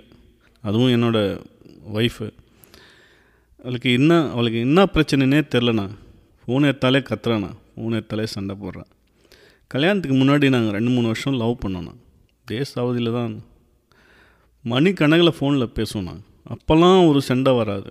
கல்யாணத்துக்கு ஆனதுக்கப்புறம் அஞ்சு நிமிஷம் என்னால் ஃபோனில் பேச முடியலண்ணா. சுரேஷே, ஃபோனில் லவ் பண்ணலாண்டா, குடும்பம் நடத்த முடியாது. நானும் நிறைய பேருங்க பார்த்துட்டேன், ஃபோனில் எல்லாம் பேசுகிறாங்கன்னு தான் நினச்சிட்டுப்போம், ஆனால் முக்கால்வாசி சண்டை தாண்டா போட்டு வைப்பாங்க. நீ ஃபேமிலி இங்கே வந்துச்சுன்னா உனக்கு எல்லாம் சரியாக போயிடும்டா. அது வரைக்கும் பொறுமையாடுறா, கேன்சல் பண்ணுறா, ஃபோன் பண்ணி கேன்சல் பண்ணுறா, துட்டு கூட குத்துடலாண்டா. நான் அது வேறேண்ணா, எப்படின்னா நான் சொல்லி புரிய வைக்கிறதுன்னு எனக்கு ஒன்றும் புரியல. நீ எதாவது புக்கெல்லாம் படிக்கிற, சார் சார்னு எல்லாம் சொல்லி முடிச்சிடுற. எனக்கு சொல்ல வரலண்ணா, எனக்கு தெரிலண்ணா. என் ஃபேமிலியில் எல்லோரும் மாறிட்டாங்கண்ணா. எனக்கு கல்யாணம் ஆனதுக்கப்புறம் யாருமே என் மேலே அக்கறையாக இருக்க மாட்டாங்கண்ணா, யாருக்கும் என் மேலே அன்பே இல்லைண்ணா. ஏதோ சம்பாரித்தேன், காசு அனுப்பிச்சேன், அதுக்கெல்லாம் ஒரு மரியாதை இல்லைண்ணா. முன்னெல்லாம் எல்லோரும் அக்கறையாக ஃபோன் பண்ணி விசாரிப்பாங்க, எனக்கும் ரொம்ப சந்தோஷமாக இருக்கும். ஆனால் அந்த அக்கறைக்கு பின்னாடி அவங்கவுங்க சர்வேவல் இருக்குண்ணா, அதெல்லாம் எனக்கு நல்லா புரியுதுண்ணா. அதுவும் என் ஒய்ஃப் இருக்கால, அவளுக்கு அவளுக்கு என்ன தேவைன்னே எனக்கு தெரிலண்ணா. அவள் கொஞ்சம் வசதியானவ, அவளுக்கு அவங்க அப்பா அம்மா ரொம்ப பாசமாக இருப்பாங்க. ஒரு அண்ணன் யூஎஸில் இருக்கிறான், அவனும் அந்த பொண்ணு மேலே பயங்கர பாசமாக இருக்கிறான். அவளுக்கு எல்லாமே வேறு இடத்துலேருந்து கிடைக்குதுண்ணா, அன்பு, பாசம், பணம். எங்கிட்டேருந்து அவளுக்கு எதுவுமே தேவையில்லையோ அப்படின்னு கூட எனக்கு தோணுண்ணா. இப்போது ஏதாவது ஒரு பொண்ணுக்கு ஏதாவது ஒரு கஷ்டம், தனிமை அப்படின்னா நம்ம தோளில் சாஞ்சி அழும்போது நம்ம ஒரு ஆறுதல் சொன்னோம்னு வச்சுக்கோங்க, அது ஒரு மாதிரி அட்டாச்மெண்ட்டாக இருக்கும்ல. அவளுக்கு அது மாதிரிலாம் எதுவுமே இல்லைண்ணா. என் உடம்பு மட்டும்தான் அவளுக்கு தேவையானு கூட சில நேரத்தில் எனக்கு தோணுண்ணா. அவகிட்ட என்ன சொல்கிறது எனக்கு ஒன்றும் புரியலண்ணா. ஒரு மாதிரி எல்லாமே கிடைச்ச ஒரு பொண்ணாக இருக்கிறா, ஒரு முழுமையான பொண்ணாக இருக்கிறா. ஒரு சின்ன கேப் இருந்தால் தானே நாம் நம்ம போய் அதில் உட்கார முடியும் உட்கார முடியும் அதில் போய்ட்டு அதில் நம்மளை நிறச்சிக்க முடியும். அந்த மாதிரி அவகிட்ட எந்த கேப்புமே இல்லைண்ணா. ஒரு ஒரு முழுசாக இருக்கிறா. எனக்கு எப்படி சொல்லதுன்னு தெரிலண்ணா. ஏதோ பேசுகிறா. முன்னே லவ் பண்ணும்போது வேறு மாதிரி இருந்தா, இப்போ ஃபோனில் பேசும்போது வேறு மாதிரி இருக்கிறா. அதுவும் நான் கல்யாணம் பண்ணிட்டு அங்கே விட்டு வந்துட்டேண்ணா. ஒரே சண்டையாக இருக்குண்ணா. எடுத்தெஞ்சு பேசுகிறா, மதிக்கதே இல்லைண்ணா. மனசளவில் ரொம்ப நான் கஷ்டப்படுறேண்ணா. யார்கிட்ட சொல்லி அழுதுன்னு எனக்கு தெரிலண்ணா. டே சுரேஷே, என்ன சொல்கிறதுன்னு எனக்கும் தெரிலடா. நீ நீ சொல்கிறது எனக்கு புரியுது, ஆனால் நீ தப்பாக புரிஞ்சிருன்னு மட்டும் எனக்கு தெரிதுடா. இந்த காலத்து பசங்க நீங்கள் உங்களோட ஃபீலிங்ஸ் எல்லாம் அந்தளவுக்கு என்னால் புரிஞ்சிக்க முடியல. ஆனால் ஒன்று மட்டும் நான் சொல்கிறேன், நீ அந்த பொண்ணை தப்பாக புரிஞ்சுக்கிட்டேன்னு தெரியுதுடா. ஒரு பொண்ணு அன்பை அன்பாக தான் வெளிக்காட்டணுன்னு அவசியம் இல்லைடா. கோவமாக, அழுகியா, வெறுப்பாக கூட சில பொண்ணுங்கள்லாம் வெளிக்காமிப்பாங்க. அதை புரிஞ்சிக்கிற பக்குவம் நமக்கு இருக்கணும். அதுவும் ஃபோனில் அதெல்லாம் புரிஞ்சிக்க முடியுதில்லடா. நேரில் இருந்தால் உன்னால் அதை ஈஸியாக புரிஞ்சிக்க முடியும்னு நினைக்கிறேன். வெறும் வார்த்தையில் வாழ்க்கை இல்லைடா. ஒரு சின்ன தொடுதல் போதும். எல்லா கோவமும் அணிஞ்சு மறுபடியும் நீங்கள் சந்தோஷமாக வாழ்கிறதுக்கான வழி இருக்கும்டா. பொறுமையாக இரு. அந்த பொண்ணுங்க வந்துட்டோம், உன் வாழ்க்கை மாறும்னு எனக்கு தோணுது. அண்ணா இல்லைண்ணா, கேவலமாக பேசுகிறாண்ணா. ஆனால் இந்த உடம்பு தான்ண்ணா, உடம்பு தான். நான் என் மனசுலேருந்து அவளை ஏற்றுட்டேன். ஆனால் இந்த உடம்பு அவகிட்ட ஏதோ ஒன்று கண்டுக்குச்சுண்ணா.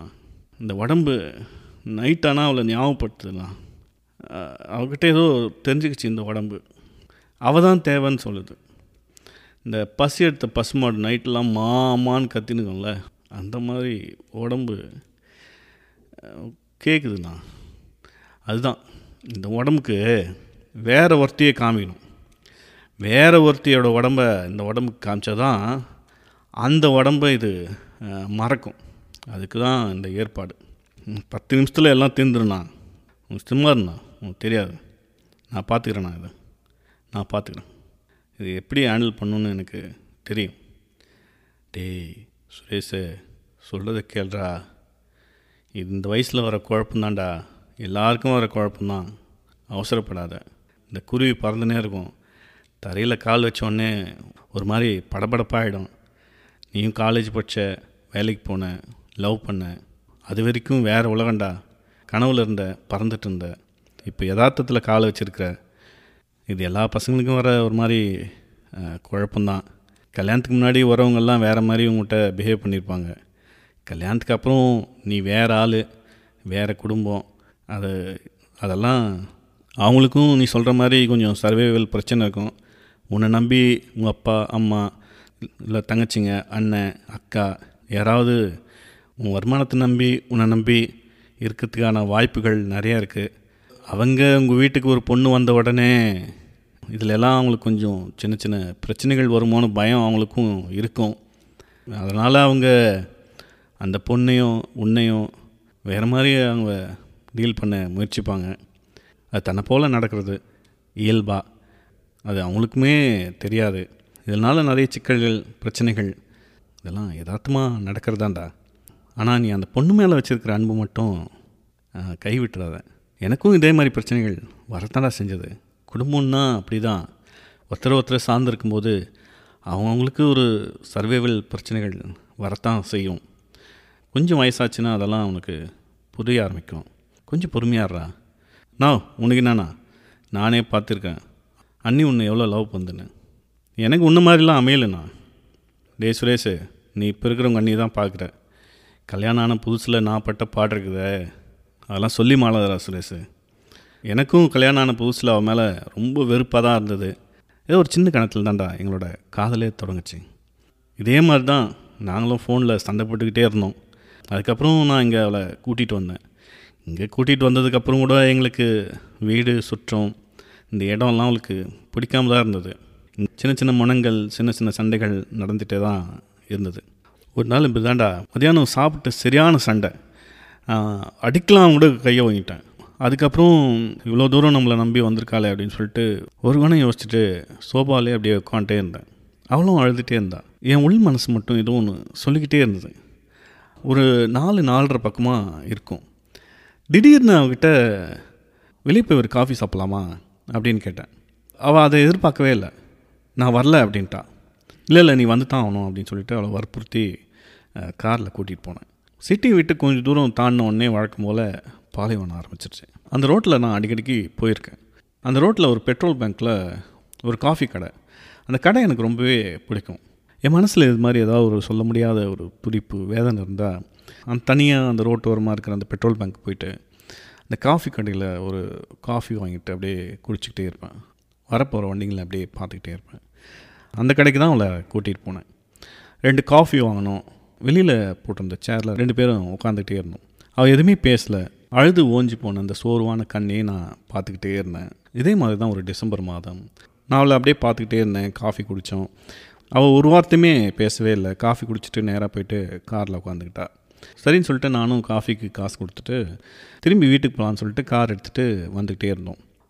வர வழியில் அங்கங்கே நிறைய மணல் மேடு. ஒரு இடத்துல என்ன நினச்சான்னு தெரியல, காரை கொஞ்சம் நிறுத்து அப்படின்னா. சரின்னு சொல்லிட்டு நானும் ஓரமாக காரை நிறுத்தினேன். அவள் கதவை திறந்து இறங்கி ஒரு மணல் மேட்டு மேலே ஏற ஆரம்பித்தா. சரி நானும் கதவை திறந்து இறங்கி அவளையே பார்த்துட்டே இருந்தேன். மெது மெதுவாக அந்த மணல் மேட்டில் ஏற ஆரம்பித்தா. என்னடா இது அப்படின்னு சொல்லிட்டு சரி கூப்பிட்டு வீட்டுக்கு கிளம்பலாமான்னு யோசிக்கும்போது அந்த மணல் மேட்டோட உச்சியில் போய் அவள் நின்னா. சரின்னு சொல்லிட்டு நானும் அந்த மணல் மேட்டில் ஏற ஆரம்பித்தேன். ஏற ஏற ஏற அவள் அப்படியே ஒரு மாதிரி தங்க மாதிரி ஜொலிக்க ஆரம்பித்தா. அவளோட தலை முடியெல்லாம் அப்படியே கொஞ்சம் கொஞ்சமாக கலைய ஆரம்பிச்சது. சில முடிகள்லாம் பொன்னிறமாக அப்படியே ஜொலிக்க ஆரம்பிச்சது. எனக்கு இன்னும் மனசில் அப்படி ஒரு சந்தோஷம், நான் வாழ்நாளில் அனுபவிக்காத ஒரு சந்தோஷம். ஏதோ ஒரு பொன்னிற தேவதை அங்கே நிற்கிற மாதிரியும் அதை நோக்கி நான் போகிற மாதிரியும் எனக்கு எனக்கு ஒரு சின்ன ஃபீல் ஆச்சு. நம்ம இதுதான் ஏறி அவகிட்ட போனேன். அப்படி ஒரு ஜொலிப்பு. கிட்ட போக போக அவள் என்னை திரும்பி பார்த்தா. அந்த பார்வை இன்ன வரைக்கும் எனக்கு ஞாபகம் இருக்குது. அவ்வளோ அழகாக நான் அவளை பார்த்ததே இல்லை. அந்த ஒருகன அழகு, அந்த ஒருகன பார்வை இன்ன வரைக்கும் எனக்கு மனசில் இருக்குது. கிட்ட போன உடனே தன்னை போல் அவள் மேலே சாஞ்சிக்கிட்டா. அவள் கண்ணு முழுக்க தண்ணி. அவளுக்கு முன்னாடி சூரியன் அஸ்தமனம் ஆகிட்டு இருந்தது. அவ்வளோ பெரிய சூரியன் தக தக தக தகன்னு எங்களுக்கு முன்னாடி நின்றுட்டு இருந்தது. கொஞ்சம் கொஞ்சமாக அது எங்கள் முன்னாடியே அப்படியே மணலில் புதஞ்சி காணாமல் போயிடுச்சு. அப்போ என்ன அணைச்சி பிடிச்சவ தான். இன்றைக்கி எங்களுக்கு அப்பப்போ சண்டைகள், மனஸ்தாபங்கள், கருத்து வேறுபாடுகள் எல்லாமே இருக்குது. அப்போல்லாம் வரும்போதெல்லாம் அந்த ஒரு கணத்தை தாண்டா நினச்சி பார்த்துப்பேன். அப்புறம் இந்த சின்ன சின்ன சண்டைகள்லாம் எனக்கு சிரிப்பு தான் வரும். வாழ்க்கை அப்படியே நல்லபடியாக போயிட்டுருக்குடா. நீ நினச்சிப்பார், நீ நாலஞ்சு வருஷமாக அவளை லவ் பண்ணியிருப்பேன். எல்லா கணத்துலேயும் ஒரு பொண்ணு நமக்கு அழகாக தோணுன்னு அவசியம் இல்லைடா. ஏதோ ஒரு வாழ்க்கையில் ஒரு சின்ன கணம், ஒரு சின்ன சிரிப்பு, ஒரு சின்ன சினுங்கள், ஒரு சின்ன காதலான பார்வை ஏதாவது ஒன்று நினச்சி பார்த்துக்கடா. அதுக்கு முன்னாடி இந்த மாதிரி சின்ன சின்ன பிரச்சனைகள்லாம் ஒன்றுமே இல்லைடா. நெஞ்சு பரா சுரேஷ், நான் சும்மா இருந்தா என்னண்ணா நீ என்னென்னமா சொல்கிற தெரிலண்ணா. எனக்கு நிஜமாகவே தெரிலண்ணா. அவளை லவ் பண்ணுறேண்ணா. என்னால் முடிவு பண்ண முடியலண்ணா. நான் லவ் பண்ணும்போது உயிருக்கு உயிராக தான் இருந்தேன். இன்றைக்கி இன்றைக்கி என்னால் சொல்ல முடியலண்ணா. மனசுலாம் ஆச்சுதுண்ணா. இதெல்லாம் விட்டு ஓடி போயிடணும் போல் இதுண்ணா. என்னை விட்டுருண்ணாண்ணா, என்னை விட்ருண்ணா. ஏதோ ஒன்று நடக்கட்டும்ண்ணா, விட்டுருண்ணா. இந்த காலிங் பெல் அடிக்குது. வந்துட்டாண்ணா, வந்துட்டா. போகிற போகலை விட்டுருண்ணா. என்னை போகிற போகலை விட்டுரு. ஏதோ ஒன்று நடக்கட்டுண்ணா. என்னை விட்டுருண்ணா, இப்படியே விட்டுருண்ணா. நீ இதே ரூமில் இரு, நான் பக்கத்து ரூம் யூஸ் பண்ணிக்கிறேன். அண்ணா பத்து பதினஞ்சு நிமிஷத்தில் எல்லாம் முடிஞ்சிருண்ணா. தூக்கி போட்டு நான் பாட்டி என் வேலையை பார்த்துன்னு போயினேக்கிறேண்ணா. இதை பற்றிலாம் யோசிக்காதுண்ணா. நீ பீர் இருக்குது குடி படி. என்னை விட்டுருண்ணா, என்னை விட்டுருண்ணா. டேய் என்னடா அஞ்சு நிமிஷத்தில் வந்துட்ட, அஞ்சு நிமிஷத்தில் முடிச்சியாண்ணா? டேய் சுரேஷ, ஏன்னா அழுவுறா? டேய் அழுவாதரா. டேய் என்னடா அந்த பொண்ணு அமிச்சிட்டேன் இல்லையா? நான் போயிடுச்சுண்ணா, அமிச்சிட்டேன். ஏன் பொண்டாட்டி ஞாபகத்துக்குச்சா? நான் என்ன என்னை பார்த்தா அவனுக்கு கிண்டலாக தெரிதில்ல. டேய் நீ தாண்டா சொல்லிட்டு போனேன் நடக்குது நடக்கட்டுன்னு. என்னடா நடந்துச்சு? அஞ்சு நிமிஷத்தில் வந்துட்ட. என்னண்ணா சொல்கிறது? அது உள்ளே போனேன், பொண்ணு உட்கார வச்சேன். அப்புறம் சரி வேணான்னா விட்ரு. இல்லைண்ணா, பொண்ணு உட்கார வச்சேன், அது மடமண்ணு டிஷர்ட்டு கழட்டிச்சு. அப்போயே எனக்கு உடம்பெல்லாம் நடுங்க ஆரம்பிச்சிச்சுண்ணா. அட இன்னும் வீராப்பா பேசிட்டு போனேன். அண்ணா அப்படியெல்லாம் ஒன்றும் இல்லைண்ணா, நானும் முடிவாக தான் போனேன். நானும் சட்டையெல்லாம் படப்படன்னு கழட்டிட்டேன், வெறும் பிராவோட உட்காந்துருந்தேன். என்னண்ணா சொல்கிறது? அப்புறம் நான் அப்படியே கையை மூஞ்சிலேருந்து அப்படியே தடவினே அப்படியே கழுத்து தோள்பட்டை அப்படியே இறக்கினே வந்தேண்ணா. அதனோட கையில் பார்த்தீங்கன்னா அம்மா குத்துறதுக்கான ஒரு தழும்பு இருந்துச்சுண்ணா. ஒன்றும் இல்லைண்ணா, ரெண்டு தழும்பு. அந்த தழும்பு தொட்டவுடனே என் மனசு ஒரு மாதிரி உறுத்த ஆரம்பிச்சிச்சுண்ணா. அந்த தழும்பு கீழே என் விரல கீழே இறங்கவே இல்லைண்ணா. தழும்பையே அப்படியே கொஞ்சம் நேரம் தடவிட்டே இருந்தேன், மனசு வரலண்ணா. அவளும் குழந்தையா இருந்திருப்பாள்ல, அவளுக்கும் அப்பா அம்மா இருந்திருப்பாங்கள்ல. டேய் சுரேஷு, தெரிலண்ணா, அதுக்கு மேலே என்னால் முடியலண்ணா. பொண்டாட்டி போகணும் போலதுண்ணா, நான் ஊருக்கு போகிறேன்னு. அழுவாதா சுரேஷு? நிஜமாதாண்ணா, நாலு லவ் பண்ணுறேண்ணா. சரிடா சுரேஷு, போ ஊருக்கு போ. போகிறேண்ணா, அவளை போய் கூட்டின்னு வந்தேண்ணா கையோட. சரிடா அழுவாத, வேணாண்ணா அதெல்லாம். இப்போ ஆனால் எனக்கு தெரியுது, நான் நான் நிஜமாகவே லவ் பண்ணுறேண்ணா, என் பொண்ணாட்டி லவ் பண்ணுறேன்.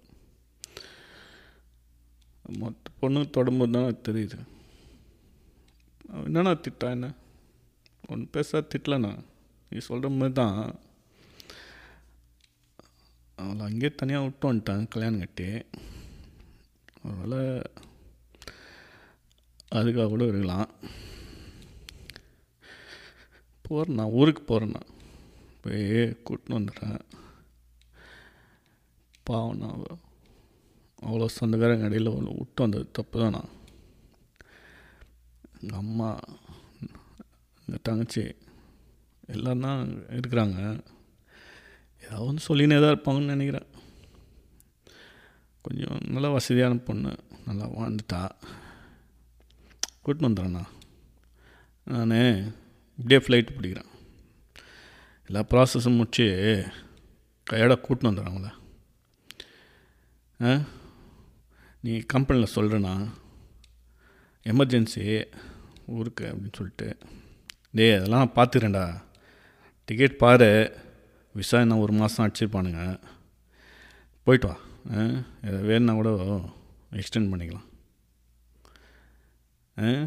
அழுவாதரா, அழுவாத, எல்லாம் நடக்கிறது தான் வாழ்க்கையில்.